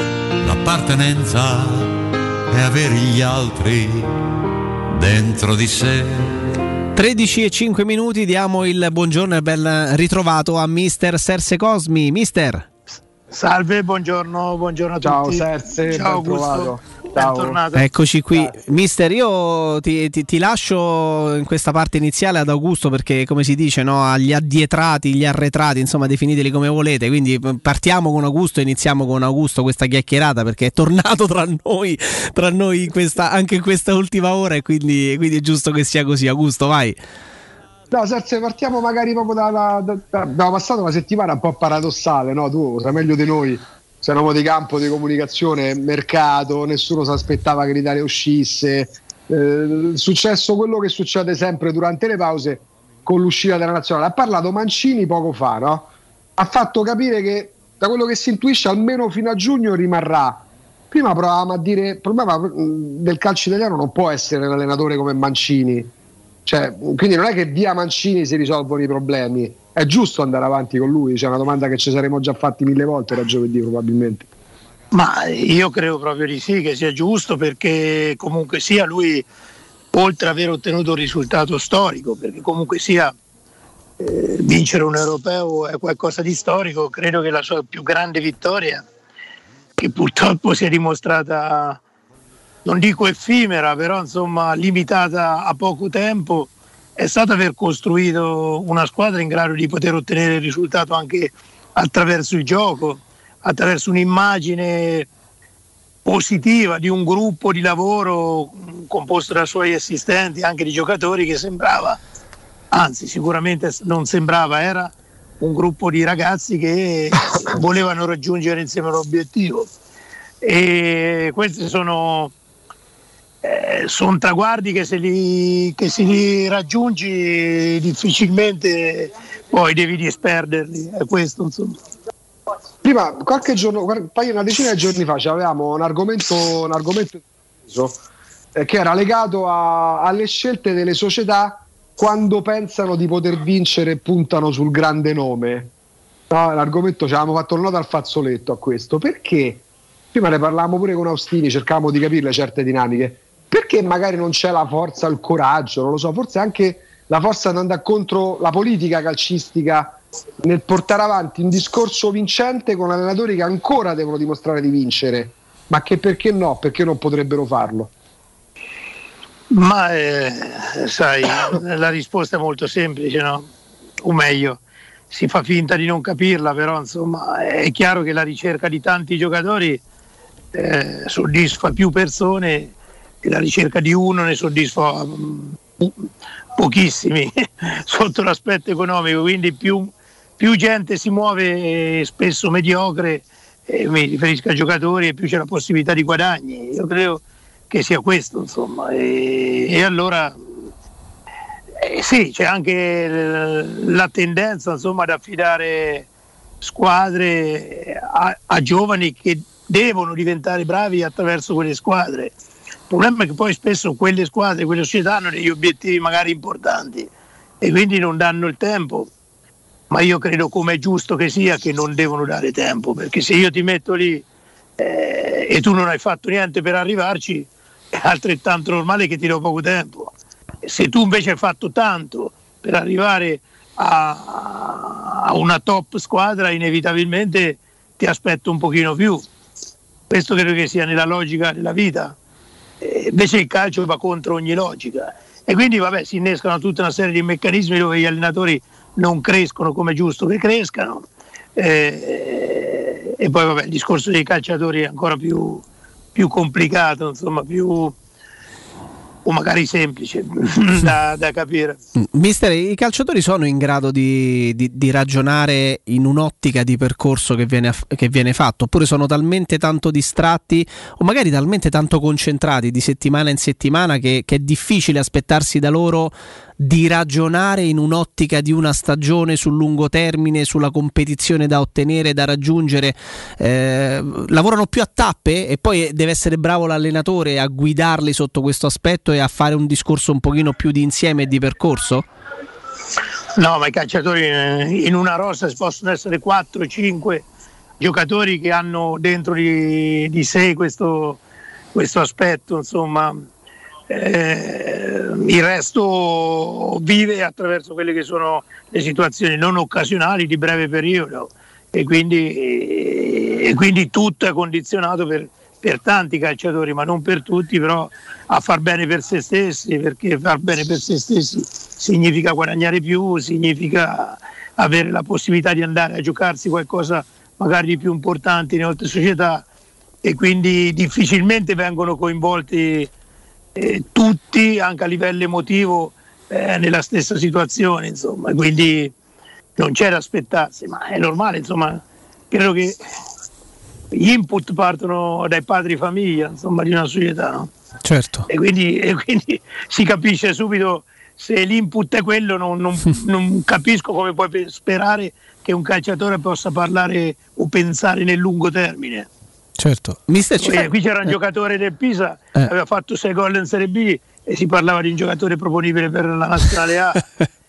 Poi poverino, che è un ottimo giocatore, non un buon giocatore, è un ottimo giocatore, però comunque sia ragazzo che ancora deve vivere tante esperienze, come fa a sopportarle, insomma. E ne abbiamo parlato anche insieme, mister, qualche giorno fa qui in studio. Ti chiedo, ci puoi fare il nome di 3 giocatori carismatici che hai trovato nel corso della tua carriera e delle tue esperienze? Proprio parlando di, tu hai detto ci sono in ogni spogliatoio 4 o 5 giocatori che hanno la capacità di ragionare in un'ottica più complessiva, più di percorso, in maniera diciamo più matura, mettiamola così. Se ti chiedessimo il nome di 3 giocatori così tanto carismatici e di personalità da avere anche questa tipologia di maturità e ascendente soprattutto sul resto dello spogliatoio, chi ti viene in mente?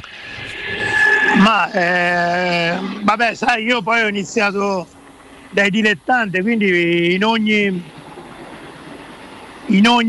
categoria poi ci sono dei giocatori che hanno queste caratteristiche. Nei dilettanti è più facile avere sotto questo punto di vista dei giocatori in grado di poter capire anche nel lungo termine di certe dinamiche. Più sali e meno è facile, però insomma, vedendo subito direttamente in Serie A, credo che Liverani era un calciatore che aveva questa capacità, quella di, pur venendo dalla Serie C, dopo un mese, due, psicologicamente aveva in mano lo spogliatoio del Perugia, perché sapeva gestire alcune situazioni. Poi, vabbè, poi ce ne sono altri, insomma, quindi mi viene in mente Liverani per dire uno. Poi ce l'ho avuti per fortuna dentro lo spogliatoio dei giocatori. Quando era a Trapani, per esempio, Perticone è un altro ragazzo che aveva questa capacità, questa sensibilità, magari poi di coinvolgere anche gli altri e fargli avvicinare questo concetto di raggiungimento dell'obiettivo attraverso, certo, situazioni non esclusivamente immediate, ma nel periodo, fargli capire come ci si arriva. Poi è chiaro che l'allenatore diventa decisivo in questo, insomma, perché sperare che poi i calciatori devono fare quello che teoricamente dovrebbero far meglio, giocare bene, e quindi l'allenatore deve fare quello che teoricamente dovrebbe fare, mettere in condizioni di giocare bene i calciatori e anche di metterli in condizioni di vivere psicologicamente determinate cose. Poi ci sono allenatori che hanno queste capacità, allenatori che prediligono altri aspetti, sono magari più portati, più bravi per altre cose, e poi ci sono allenatori che non sanno fare né l'uno né l'altro.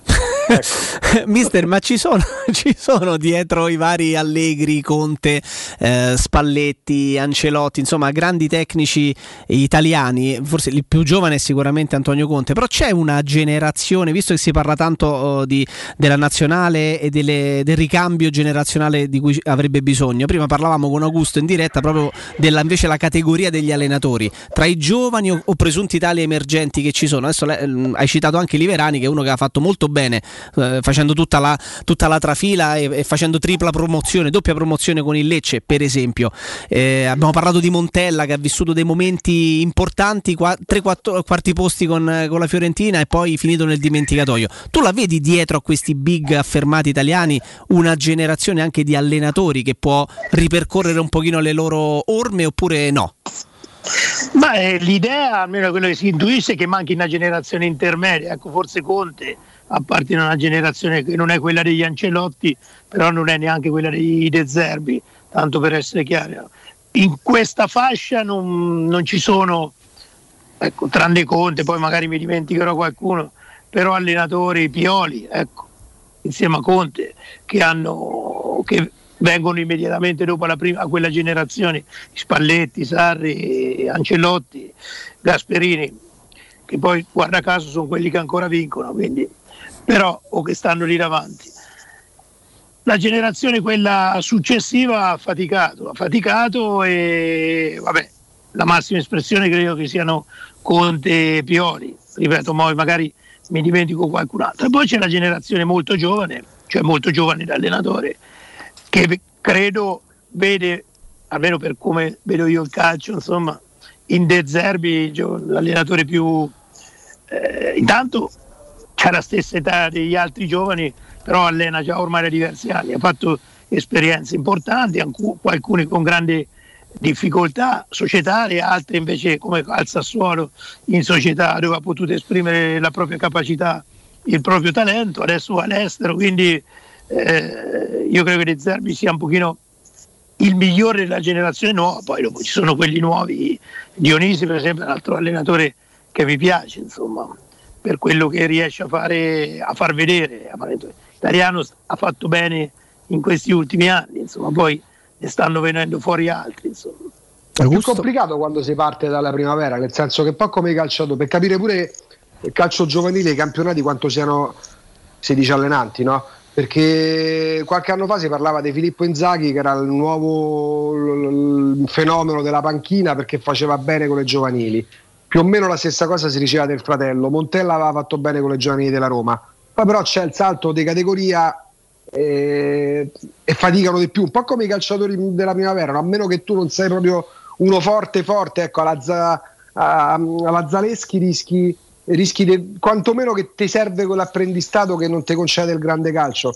È più complicato venire come hai fatto te, che dopo tanta gavetta 20 anni fa sei entrato nel grande calcio, o passare dalla primavera di una big alla panchina di una big. Vabbè, tanto hanno fatto la primavera che qualcosa hanno fatto, alcuni neanche quello, quindi non, la primavera è molto formativa, i campionati settore giovanile, diciamo così, però parliamo un po' di primavera, è molto formativa perché innanzitutto tu inizi a capire quello che puoi fare come allenatore, quindi hai comunque un materiale, hai degli obiettivi ovviamente diversi, almeno dovresti avere, perché poi magari qualcuno si pone quello di vincere il Viareggio, di vincere i campionati e non lo so se è quello l'input dato dalla società, però credo che spesso vincere i campionati o Viareggio è anche una conseguenza dal materiale che ti viene dato e soprattutto dal lavoro che vuoi fare. Cioè, io ti dico che nei primi anni, anzi non nei primi anni 2000, a fine anni 90 il Perugia ha fatto 3 finali consecutive con la primavera, delle quali 2 vinte, il Perugia stiamo parlando, e poi vai a vedere Gaucci chi metteva, l'allenatore era Novellina all'inizio, poi Giannattasi, sì. Però aveva Storari in porta, Cottini, Goretti, Mundula, Testini, Lucarelli, Baiocco, e giocavi contro, perse la finale contro la Lazio in cui c'era Roma in porta, Nesta, Di Vaio, Iannuzzi, Napoleone, cioè stiamo parlando di primavere importanti. Allora cioè, mi viene da pensare Giannattasi dovevano dargli il Barcellona. No, se uno ragiona per la logica che c'è adesso, era l'allenatore di una primavera che ha fatto 3 anni, ma quella è una cosa, adesso nel calcio passa tutto in secondo piano, però chi conosce questo mondo nella maniera giusta, soprattutto chi vuol conoscerlo, è stata, cioè, voi considerate una società come Perugia che fa 3 anni la finale primavera, tirando fuori i giocatori, ma poi ho dimenticato Testini, ho dimenticato Gioacchini, Faier, cioè tanti giocatori che nel tempo sono di Gattuso che nel tempo sono diventati fior di giocatori, prima per il Perugia e poi sono andati a vivere le loro esperienze, quindi la primavera è qualcosa di importante, tu alleni e cominci intanto a parlare con un gruppo, che è una cosa importante, capire se come riesci a comunicare, ti correggi in alcune cose, se c'hai qualcuno nella società bravo cerca di correggerti nella maniera giusta, provi dei sistemi di gioco, secondo me è fondamentale. Io un po' di anni fa l'avevo messo come proposta, io ovviamente per quello che posso andare, io per me un calciatore che finisce di giocare deve fare 3 anni, minimo 3 anni di apprendistato, quelli per esempio un Mihajlović, un Inzaghi, così, sono fondamentali per un settore giovanile perché hanno ancora gesto imitativo da imitare, scusate, quindi hanno anche dentro ancora tanto da calciatori, quindi loro ci fanno la loro esperienza e i calciatori giovani ne usufruiscono perché vengono allenati da grandi campioni, da grandi giocatori, quindi secondo me prima di iniziare, diciamo, con gli adulti sarebbe necessario, oppure inizi dai dilettanti, devi fare una scelta, o la primavera o le dilettanti. Anche perché rischia di bruciarsi, perché ora non voglio dire che Pirlo. No, ma che se bruciano, però io mi brucio. Però prendi Pirlo, oggi Pirlo. No, vabbè, ma Pirlo, scusa, l'altro ieri sentivo che erano i papabili per la nazionale, secondo te ti sembra un allenatore bruciato? Cioè se uno viene proposto per la nazionale, tutto mi dà l'idea invece che avevo bruciato. No, lui ha avuto un'esperienza particolare perché credo che sia stato storicamente non un ex giocatore ad allenare una grande squadra, perché l'ha fatto Pippo Inzaghi, l'ha fatto, ma anche Prandelli iniziò dall'Atalanta, adesso vengono in mente altri. Ma lo stesso Roberto Mancini ha iniziato subito con Roberto Mancini, certo, sì, ma adesso ce ne sono stati altri. L'unica vera differenza che accomunava un pochino, ma sai, Roberto Mancini aveva fatto anche il secondo di Eriksson, sì. Per un periodo. La vera, diciamo, novità in Pirlo è che praticamente non aveva mai allenato neanche i primi calci, insomma, questo. E quindi sai, affidare una squadra come la Juve a uno che comunque non ha fatto neanche mai la primavera, così è stato una novità. Non voglio parlare di rischio, perché poi alla fine ha fatto l'allenatore e in alcune cose ha riportato 2 trofei, quindi non è che ha fatto male. Io parlo proprio statisticamente di quello, della maniera come tanti ex giocatori entrano nel calcio, quindi si possono bruciare, alcuni sì. Per esempio Inzaghi ha avuto l'umiltà dopo il Milan di ripartire dal Venezia, ha vinto un campionato, ha fatto bene in B, poi è andato a Bologna, ha avuto l'umiltà di ritornare in B, ha rivinto un campionato, quindi poi alla fine non è che tutti, qualcuno se lo guadagna anche il posto dove si trova, insomma.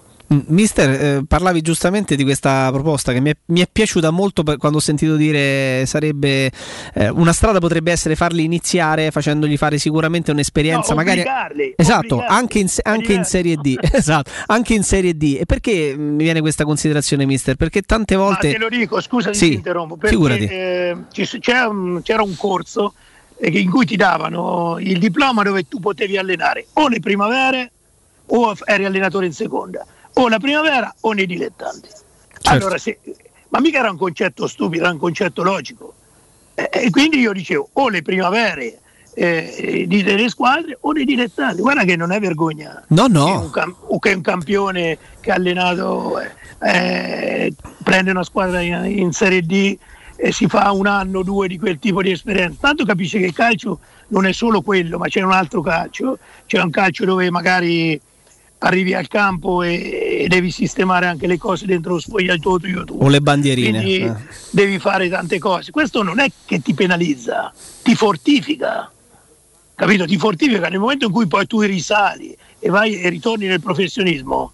Secondo me, questo è il mio giudizio, magari mi sbaglio, sei più forte, non è che sei più scarso. È chiaro, se tu vivi sempre in quel contesto pensi che il calcio sia solo quello, ma il calcio non è solo quello di Serie A o Serie B, poi c'è un altro calcio.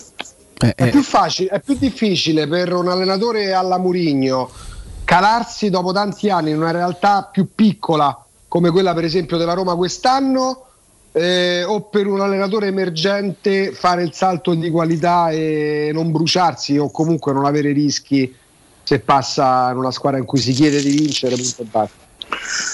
Ma tanto ti devo correggere, hai detto una brutta cosa, in una realtà piccola, città piccola come la Roma. No, da te Augusto non me l'aspettavo, però è stato un colpo basso, mister. Questa te la perdono perché c'è avuto qualche vieni dal Covid solo per la malattia. So che uno dei problemi che dai è delle amnesie, quindi probabilmente ti sei dimenticato che è la Roma. Quello. Però a parte questo, il mestiere nostro prevede dei rischi, quindi non c'è una prerogativa che dice rischio meno, rischio. Nel momento in cui sei responsabile tecnico di un qualcosa che ti viene affidato, rischi di non esprimere le tue potenzialità e di non ottenere i risultati. Poi bisognerebbe capire quali sono i risultati che le società vogliono ottenere, e lì si entra in un libro che ci vorrebbe crepè per poter veramente capire quel che vogliono le società, perché cambiano come il tempo a marzo, insomma. Mister, riflettevo su quella cosa che diceva, faccio un passo indietro semplicemente perché tante volte mi capita di ricordare come il grande serbatoio del calcio sia quello dalla Serie D in giù, e troppo spesso sia dimenticato, quindi questa proposta che hai fatto me la porto veramente dentro e mi piace tanto, perché sarebbe davvero un modo per creare un legame, una sorta di fil rouge tra il calcio professionistico e quello dilettantistico, perché diventa importante fino a quando produce calciatori in grado di andare poi a rimpinguare i serbatoi dei settori giovanili delle squadre professionistiche. Dopodiché, quando si entra in quella dimensione, ci si dimentica troppo spesso e volentieri da dove si è partiti e a cosa serve tutta la Serie D, l'eccellenza, la prima categoria, la seconda categoria, le promozioni e chi più ne ha più ne metta. È un'utopia. Sì. No, ma lo sai, molti sono rimasti vittime dell'esempio di Guardiola, insomma. Quello di Guardiola è stato un esempio straordinario per quello che ha dimostrato sul campo, anche a me piace come persona, per come si esprime, per la cultura che ha, per la maniera di vivere il calcio.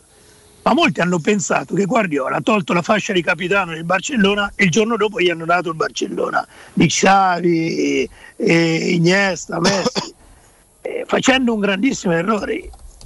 Guardiola ha lavorato per diversi anni nel Barcellona B, quindi si era costruito una propria idea, a parte che lì si lavora per principi, per filosofia, per concetti in quella società, quindi lui avendoli avuto da giocatore è molto più facile, no? Se devi andare a Genova, al Genoa, in questi anni invece di allenare subito il Barcellona c'erano credo altre filosofie, altri concetti, e ti saresti trovato in maniera diversa. E quindi dico, alleni il Barcellona, e si è fatto una propria idea. Allora tutti hanno pensato, ignorantoni del calcio, che si poteva prendere un giocatore che finiva di giocare a calcio e farlo diventare il nuovo Guardiola. Questi che hanno pensato sì, allora ok, questi, mentre dico tanti allenatori, hanno fatto il copia e incolla di quello che era Guardiola, i sistemi di allenamento, di tutto, e quindi i direttori, i presidenti ci sono caduti dentro con tutte e due le gambe.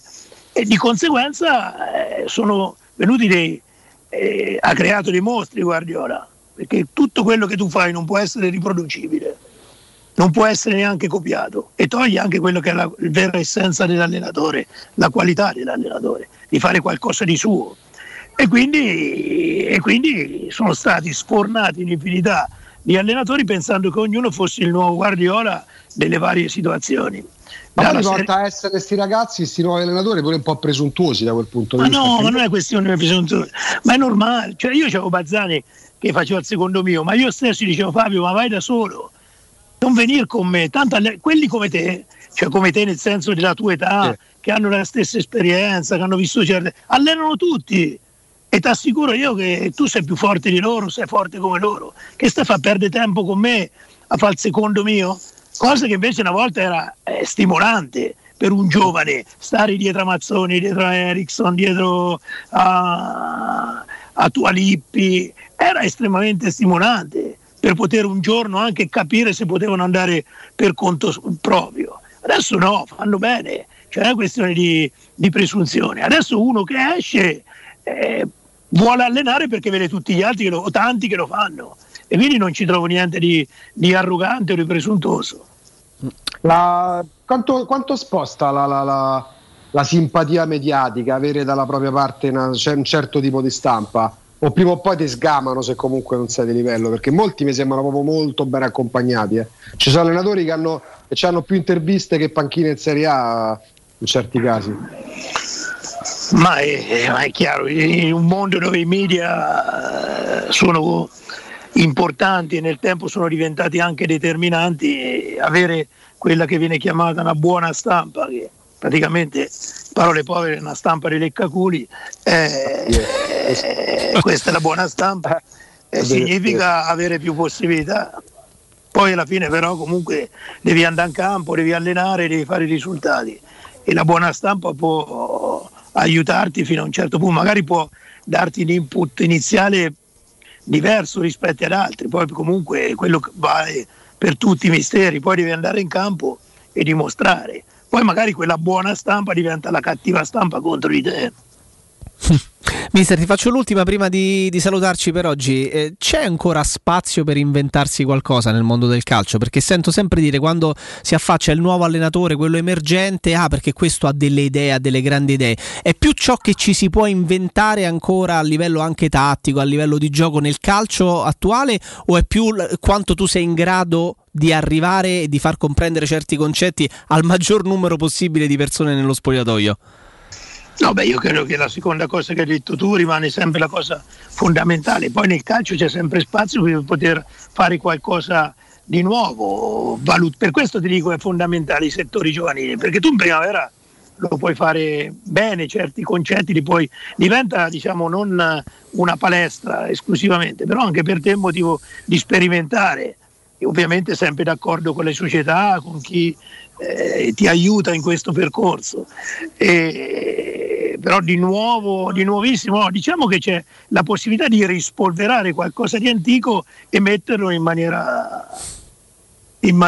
nuova, perché il calcio è cambiato, ma te l'ho detto tante volte, perché poi le regole sono quelle che determinano, sono cambiate le regole determinano le situazioni tattiche, e quindi tutto cambia anche in funzione delle regole nuove, e quindi è successo col passaggio indietro al portiere che non poteva più prenderlo con la mano, è passato alla VAR, è passato alla diciamo che puoi giocare dentro l'area con due giocatori, quanti ne vuoi tu, e gli altri possono stare fuori dall'area. Cioè, queste sono situazioni che sembrano irrilevanti, ma poi hanno determinato anche a livello tattico qualcosa di nuovo. E poi dopo di nuovo c'è tanto nell'alimentazione, in tanti aspetti è cambiato. Una volta era bistecca e riso, adesso si mangi bistecca e riso, ti ammazzano, quindi che significa? E col tempo uno ha capito tante cose, i sistemi di allenamento cambiano perché adesso giochi tanto di più rispetto a prima, e quindi di conseguenza devi adeguarli, diventa più un allenamento di recupero che allenamento effettivo, insomma. Poi, ma tu ci credi alle doppie sedute? La squadra va male, vanno fatti allenare due volte al giorno, cioè. No, ma no, vabbè, cioè, la doppia seduta una volta, la settimana tipo era un paio di volte a settimana, una era a metà settimana e l'altra era verso la fine, dove una delle due sedute erano esclusivamente impiegate per situazioni tattiche, palle inattive. Adesso è diverso e ripeto, ma è tanto diverso perché si gioca in maniera tanta diversa come date. Voi guardate la B, la B ha fatto mica il campionato, a fine partita era un torneo come i mondiali, adesso si è fermata, allora, ha giocato sempre ogni 3 giorni, poi adesso 15 giorni fermi cioè, veramente. E quindi è come l'alleni, cioè come li alleni, però devi sperimentare, devi capire tante altre cose, le rose, le sostituzioni, le 5 sostituzioni è un altro aspetto che cambia anche dentro una rosa, l'aspetto psicologico, che tutti sanno di poter essere anche per un po' più protagonisti rispetto a prima. Vabbè, è tutto un qualcosa, tutto scambia, però io ho il terrore quando sento qualcuno che dice io faccio qualcosa di nuovo nel calcio. Aia. Lì c'ho il terrore perché non è esattamente così, perché Gasperini è stato un innovatore, perché ha riportato per esempio tanti concetti, ma quello più che era completamente abbandonato è la marcatura uomo a tutto campo, insomma, con i centrocampisti sembrava una cosa anacronistica, fuori del tempo, oggi giocano tutti in quella maniera e lui sicuramente smetterà e farà un'altra cosa perché così è un rincorrersi continuo, bello. L'importante è che un allenatore ci abbia la personalità di fare qualcosa di diverso, ma secondo i calciatori che c'ha, e quello lì diventa una cosa magica. Ci hai risposto perfettamente come sempre, mister. Ti ringraziamo, ti auguriamo buon pranzo e appuntamento a domani, mister. Ciao, grazie. Ciao Augusto, ciao a tutti. Grazie a mister Serse Cosmi. Augusto, ci fermiamo un attimo, però prima un ricordo importante, poi abbiamo gli ultimi minuti da trascorrere insieme. Approfitta anche tu della sensazionale offerta promozionale firmata Brispal, a soli €19 al mese avrai acqua pura e con tante bollicine direttamente a casa tua, hai capito bene, a soli €19 al mese, incluso manutenzione e cambio filtri. Cambia acqua anche tu, passa ad un erogatore Brispal e avrai purezza, freschezza e il massimo del risparmio. Brispal, la tua nuova acqua di casa. Informazioni allo 06 61 45 088, vi ripeto il numero 06 61 45 088 oppure www.brispalitalia.it. La mia vita, se potessi cominciare a dire pubblicità. Ti piacerebbe guidare una vettura completamente pulita e sanificata? O di tornare a casa e giocare con i tuoi figli su un materasso o divano igienizzato e privo di aloni? I ragazzi della Roma Vapor Wash fanno al caso tuo. Rivolgiti a loro per un lavaggio professionale con vapore a 180 gradi e ozono. Scopri tutti i loro servizi contattandoli al 366-201-8315 o sul sito romavaporwash.it. È la mia nuova acqua di casa. Approfitta anche tu della sensazionale offerta promozionale firmata Brispal. A soli €19 al mese avrai acqua pura e con tante bollicine direttamente a casa tua. Hai capito bene? A soli €19 al mese, incluso manutenzione e cambio filtri. Cambia acqua anche tu e passa ad un erogatore Brispal e avrai purezza, freschezza e il massimo del risparmio. Brispal, la tua nuova acqua di casa. Informazioni allo 06 61 45 088 o Brispal.it. Italia.it.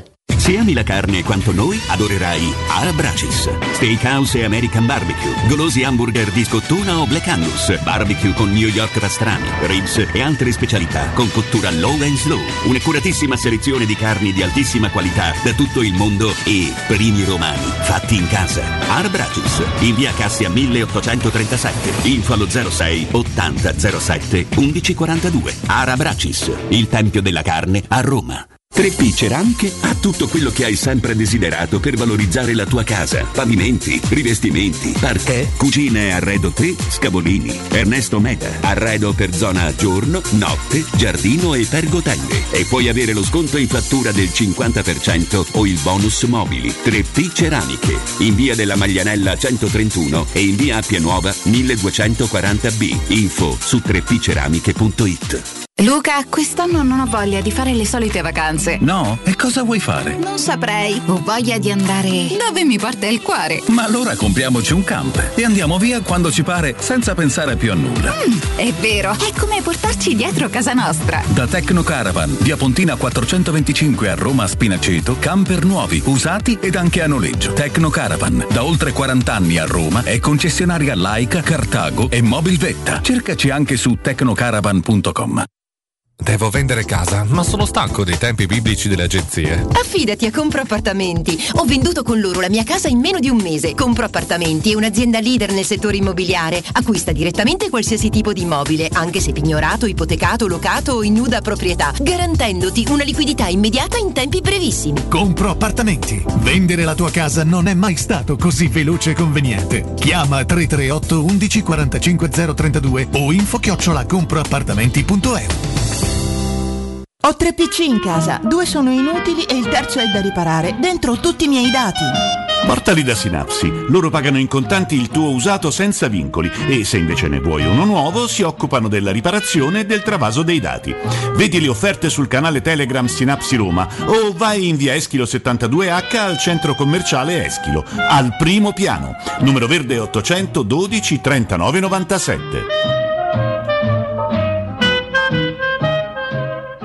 Quando Roma brucia, Nerone placa le sue fiamme. Nerone, l'amaro di Roma.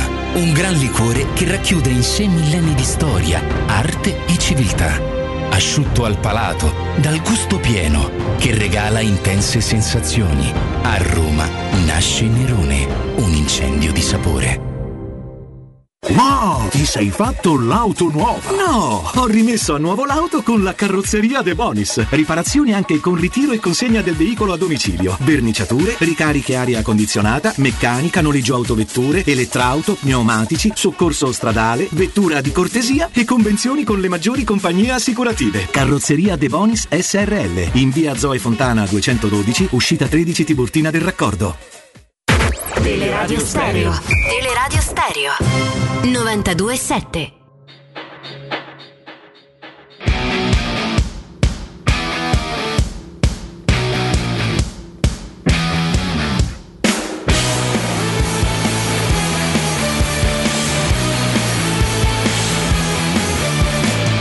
I got this thing and I've been taking it out on you. Taking it out on you.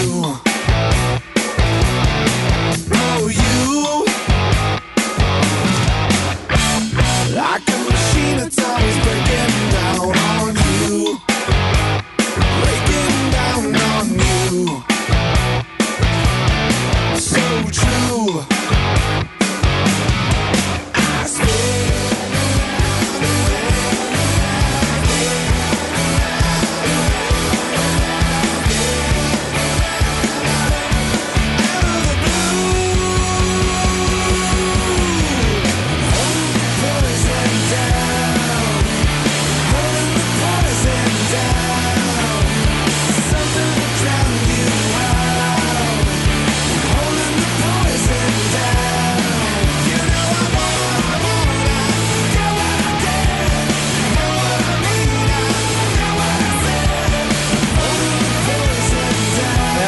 torniamo solo per i saluti. No, scusa, Augusto. Eccolo. Ecco, ci è stato chiesto del tempo per svolgere delle cose qui in regia, quindi io stavo chiudendo frettolosamente, tanto per creargli dei problemi. Senti, proprio così in chiusura, abbiamo davvero qualche minuto. Non è che quest'anno mi ti appassioni alle quattro ruote, Augusto? Così mi era venuto in mente perché c'è il mitologico Mauro Antonioni in redazione, con il quale ci piace tanto parlare di Formula 1. È impossibile questa cosa? No, è possibile, dovresti passare al pomeriggio, perché tra Mauro Antonioni, Andrea Giordano, Roberto c'è una passione per la Formula 1, pure in parte Stefano, credo. Con me Riccardo e Matteo mi sa che non so, Lorenzo, sono solo. No, Lorenzo non gliene frega niente. È per le moto, Lorenzo ha detto. Io manco quelle, figurati. Ma ci sarà una cosa, porca miseria, cioè. Ah, sai che c'è? Allora scusami, perdonami, Agu, la pizza con la mortazza è così, la tradizione, le cose, la vivi in quel modo, e perché la maglia dei giocatori che fate è quell'altra, è la Formula 1 e 4 e basta. Oggi vi ho detto pure che non ho mai amato come tutti i tifosi della Roma Aldair. Esatto, a giocare a pallone non ci hai mai giocato? Come caspita, è possibile? Giocavo, scusami. Ma ci ho giocato, però non faccio parte della categoria di quelli che dicono perché no, perché io ho giocato. Allora, a Iazzadolio, lasciatelo da uno che ha giocato. Ah, davvero, che hai fatto? Ma no, mi sono fermato agli allievi. Vabbè, allora figlio mio, scusami, ti chiedo, no? Tutta la buona volontà. Ma quando si sentono discorsi legati, io te lo dico io perché a pallone ci ho giocato, Mourinho sta sbagliato. L'hai giocato, fatto fino alla seconda categoria, me coglioni. Cioè, capito qual è il punto? È già la seconda categoria rispetto a tanti che si sono fermati agli allievi. Però, no? Però magari che si. Ho detto Mourinho, ma pure di Francesco. Però magari ne sapranno qualcosina in più loro, forse, credo, a occhio e croce. Forse a parlare, perché parlando di calcio. Tanto io mi vedo, mi sa che ho messo un po' troppe luci, sembro Barbara D'Urso. No, guarda, stai benissimo. Sembri un ospite importante. Sì, sembro. Augusto, ti chiedo scusa. Non ti vendicare quando tornerai di nuovo qui. Vabbè, tutto nasce dal fatto che quindi Augusto Ciardi difficilmente si appassionerà al motorsport, no.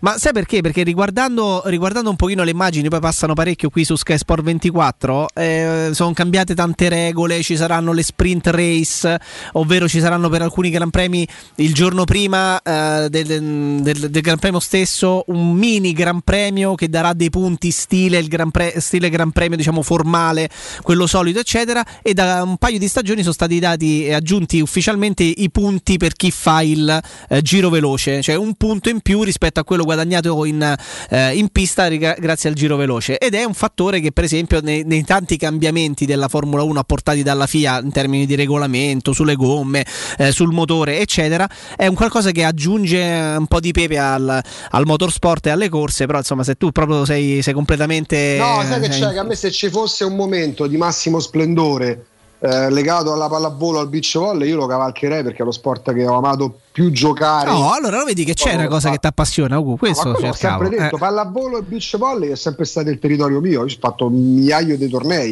mi divertivo da morire. Marcavi il territorio. Vabbè, sì, anzi, è The King of the Beach. Che scherzo, The King of the Beach is not dead. Giusto. Sì, bravissimo, ne parlano ancora per le sacre Augusto Ciardi che giocava a palla a beach volley. No, sicuramente è lo sport che mi ha divertito di più giocare, proprio partecipare, ecco. Calcio ci ho giocato come tutti, poi a un certo punto mi sono reso conto, ma ne parlavamo l'ultima volta che ci siamo visti pre-Covid, del fatto che poi a un certo punto ti ritrovi a 30 anni, 32 anni, 33 anni che tu giochi per divertirti pure una volta a settimana. Io giocavo una volta a settimana a calcetto, a calciotto, a parte le battute, scarso, perché mai negato di esserlo. Poi però vedevi amici tuoi con i quali sei cresciuto insieme che sembrava se stessero giocando la finale di Coppa del Mondo e ti facevano delle entrate che tu dici: sto a giocare a pallone e devo stare 3 mesi col braccio al collo perché mi ha spezzato un braccio o perché mi ha distrutto un ginocchio. A quel punto giocate voi, cioè sfogare la frustrazione quotidiana nella partita che si fa il giovedì a calcetto. Quella è terribile. No, poi vedi, le passioni ti portano a fare delle cose, no? Io sono stato in Australia diversi anni fa e sono talmente pazzo della Formula 1. Peraltro il prossimo appuntamento è il 10 di aprile proprio in Australia, proprio sul circuito di Albert Park, che nonostante l'albergo fosse piuttosto lontano, ecco, dalla zona del circuito su cui si corre poi la Formula 1, ho affittato la bicicletta e sono arrivato pedalando a fare tutto il percorso di Albert Park, capisci? Cioè, questa è la follia. Tu hai fatto con la bicicletta il percorso che loro fanno con la macchina. Certo, sono impazzito. Hai visto quelli che vanno a camminare e vanno nel Principato di Monaco, no? E si fanno le foto nella curvetta, nella curva delle piscine, la curva del casino, no? Tutte queste cose qui. Ed è quasi analogo ad Albert Park in Australia, a Melbourne. No, credimi, non ho mai visto un gran premio dal vivo ed è una cosa che mi piacerebbe da impazzire. Allora, amici di Twitch, facciamo qualcosa, mandiamo Jacopo Palizzi a un gran premio. Tanto è iniziato adesso, quanti sono? 12, 14 tappe? No, sono 20, se non di più. 20 addirittura, sì. Addirittura 20? Sì. Ne hanno fatte 2? Ne hanno già corse 2, sì, esatto. Ne mancano 18. Ci riusciamo a mandare Jacopo? Facciamo qualcosa? Ma che c'è? La raccolta fondi. Sapete, un amico in un paddock che può rimediare un pass a Jacopo Palizzi. Facciamo sta cosa da qua. Quando finisce? A novembre, ottobre? Quando finisce? Sì, finisce intorno a novembre, sì. Dai, ce la facciamo. Io so che se si scatena il popolo di Twitch, mandiamo Palizzi al GP, facciamo l'hashtag, forse a lungo, Palizzi al GP. Esatto. Palizzi in Formula 1. Inviato. Palizzi in Formula 1. Qual è il più grosso? Te sei esperto, chiaramente conosci benissimo pure i protagonisti mediatici, no? Quali sono i tuoi preferiti tra i giornalisti, tra chi sta nel paddock? Si chiama paddock? Sì, nel paddock. Vabbè, a me piacciono moltissimo. A me piacciono moltissimo quelli di Sky. A me piace moltissimo Sky, Leo Turrini di Sky, Matteo Bobbi, insomma, mi piacciono moltissimo, ma io impazzirei anche solamente a guardare all'interno del paddock quello che succede. Sono addirittura 23 le date, comunque. Addirittura, quindi a voglia sono 23 le date. Chiamano ancora GP, sì. Sì, vabbè, almeno quello. Cioè, adesso io capisco tutto, c'è il tuo disinteresse, però porca miseria. Però ci abbiamo avuto in diretta parecchi protagonisti, ci abbiamo avuto Fisichella, ci abbiamo avuto Patrese, ci abbiamo avuto Gianalesi. Te pare che qualcuno ci può dare una mano per portarti al GP? Guarda, adesso che mi ci fai ripensare, finita la trasmissione, facciamo una whatsappata a Fisichella, vediamo che si può fare. Abbiamo avuto Nicola Larini, cioè abbiamo avuto parecchi protagonisti. Poi era stato così carino, così gentile nei nostri confronti Giancarlo Fisichella, che insomma forse mandargli un audio non sarebbe neanche, no? Non sarebbe proprio di disturbo. Con lui giustamente lui te lo dice, ma non mi fate parlare troppo dell'attualità, perché ci sono pure degli obblighi contrattuali chiaramente suoi, visto che comunque è parte attiva ancora. Parte della Ferrari poi peraltro, quindi. Il Circus, appunto. Però insomma diceva, cioè, sto ragazzo ci ha avuto un passato un po' difficile, un po' bravo, sì, inventiamoci qualcosa, vorrebbe avere una rivalsa sulla vita grazie a... facendo cosa? Andando a Monza a seguire la Ferrari. Che bella suite a Monte Carlo, terrazzatissima, e lui che ti risponde, ma non è un problema, ma ti ospito io nella mia villa di Monte Carlo, che là stanno tutti là dentro, stanno una terrazzatissima suite, esatto, luoghi in cui si può passare, esatto. Quindi luoghi ideali per crescere le famiglie leggermente ritoccate dal filler, si incontrano di impresa Augusto, col pantalone stretto. Augusto, torneranno quei momenti. Per il momento ti devo salutare invece, perché siamo molto in obbligo, siamo in termini in momento di obbligo, quindi ti ringrazio, grazie davvero, ti mando un abbraccio forte, l'appuntamento è per domani. Dai, dopo una settimana sono tornato a farmi 4 ore, mi fa piacere, piano piano si ritorna alla normalità. No, stai una bomba. Un abbraccio, grazie ad Augusto Ciardi. Prima di fermarci vi parlo di Ara Bracis e di Roberto, insomma veramente un posto straordinario. Se ami la carne adorerai Ara Bracis, steakhouse e American barbecue, golosi hamburger di scottona o black angus, barbecue con New York pastrami, ribs e tante altre specialità con la cottura low and slow, un'accuratissima selezione di carne di altissima qualità da tutto il mondo, primi romani fatti in casa, ma non solo, aggiungo io anche i dolci, anche una location straordinaria, nuovissima, veramente un luogo che consiglio vivamente a tutti. Ara Bracis, via Cassia 1837, info allo 06 80 07 1142, via Cassia 1837, segnate il numero 0680 07, 1142, a Rabracis, il Tempio della Carne a Roma. E poi c'è Ziscreen. Quale altro ascoltatore vuole approfittare dei saldi di fine stagione delle zanzariere Ziscreen e usufruire delle detrazioni fiscali al 50%? Fino a fine mese, oltre all'offerta dedicata agli ascoltatori saldi zanzariere, anche un buono da €70 per la tua Ziscreen con la garanzia soddisfatto o rimborsato, e non solo, potrai recuperare il 50% della somma investita in 10 anni grazie alle detrazioni fiscali. Quindi chiama l'800 196 866, ve lo ripeto, 800 196 866, oppure visita il sito www.zanzaroma.it lasciando i tuoi contatti e verrai immediatamente ricontattato. Ziscreen, la super zanzariera con un super servizio e una super garanzia. Senti, non vanno più via. E non c'è sta più. Grazie a Veronica in regia video, grazie a Matteo Bonello in regia audio, grazie in redazione a Lorenzo Pes e anche a Micaela Del Monte, che vedo già scatenatissima al di là del vetro, così come scatenatissimi sono Guglielmo Timpano, Stefano Petrucci, Roberto Infascelli, Mimo Ferretti, tutti coloro i quali prenderanno parte e contribuiranno alle prossime 3 ore di trasmissione in diretta. Il palinsesto di Teleradio Stereo continua rigorosamente in diretta e ci ritroverete domani a partire proprio dalle 10, quindi grazie ad Alessandro Austini, grazie a Tommaso Giuntella che è intervenuto oggi, giornalista di Agorà, e grazie come sempre a Mister Serse Cosmi. Un abbraccio a Riccardo Galopera, che ritroveremo prestissimo, e ad Augusto Ciardi. Appuntamento appunto con noi domani a partire dalle 10. Buona giornata e forza Roma, ciao! Che sa che non può tornare indietro e non può cambiare, perché il tempo che è stato non torna, ma c'è un desiderio che se un giorno uscisse da casa te possa incontrare.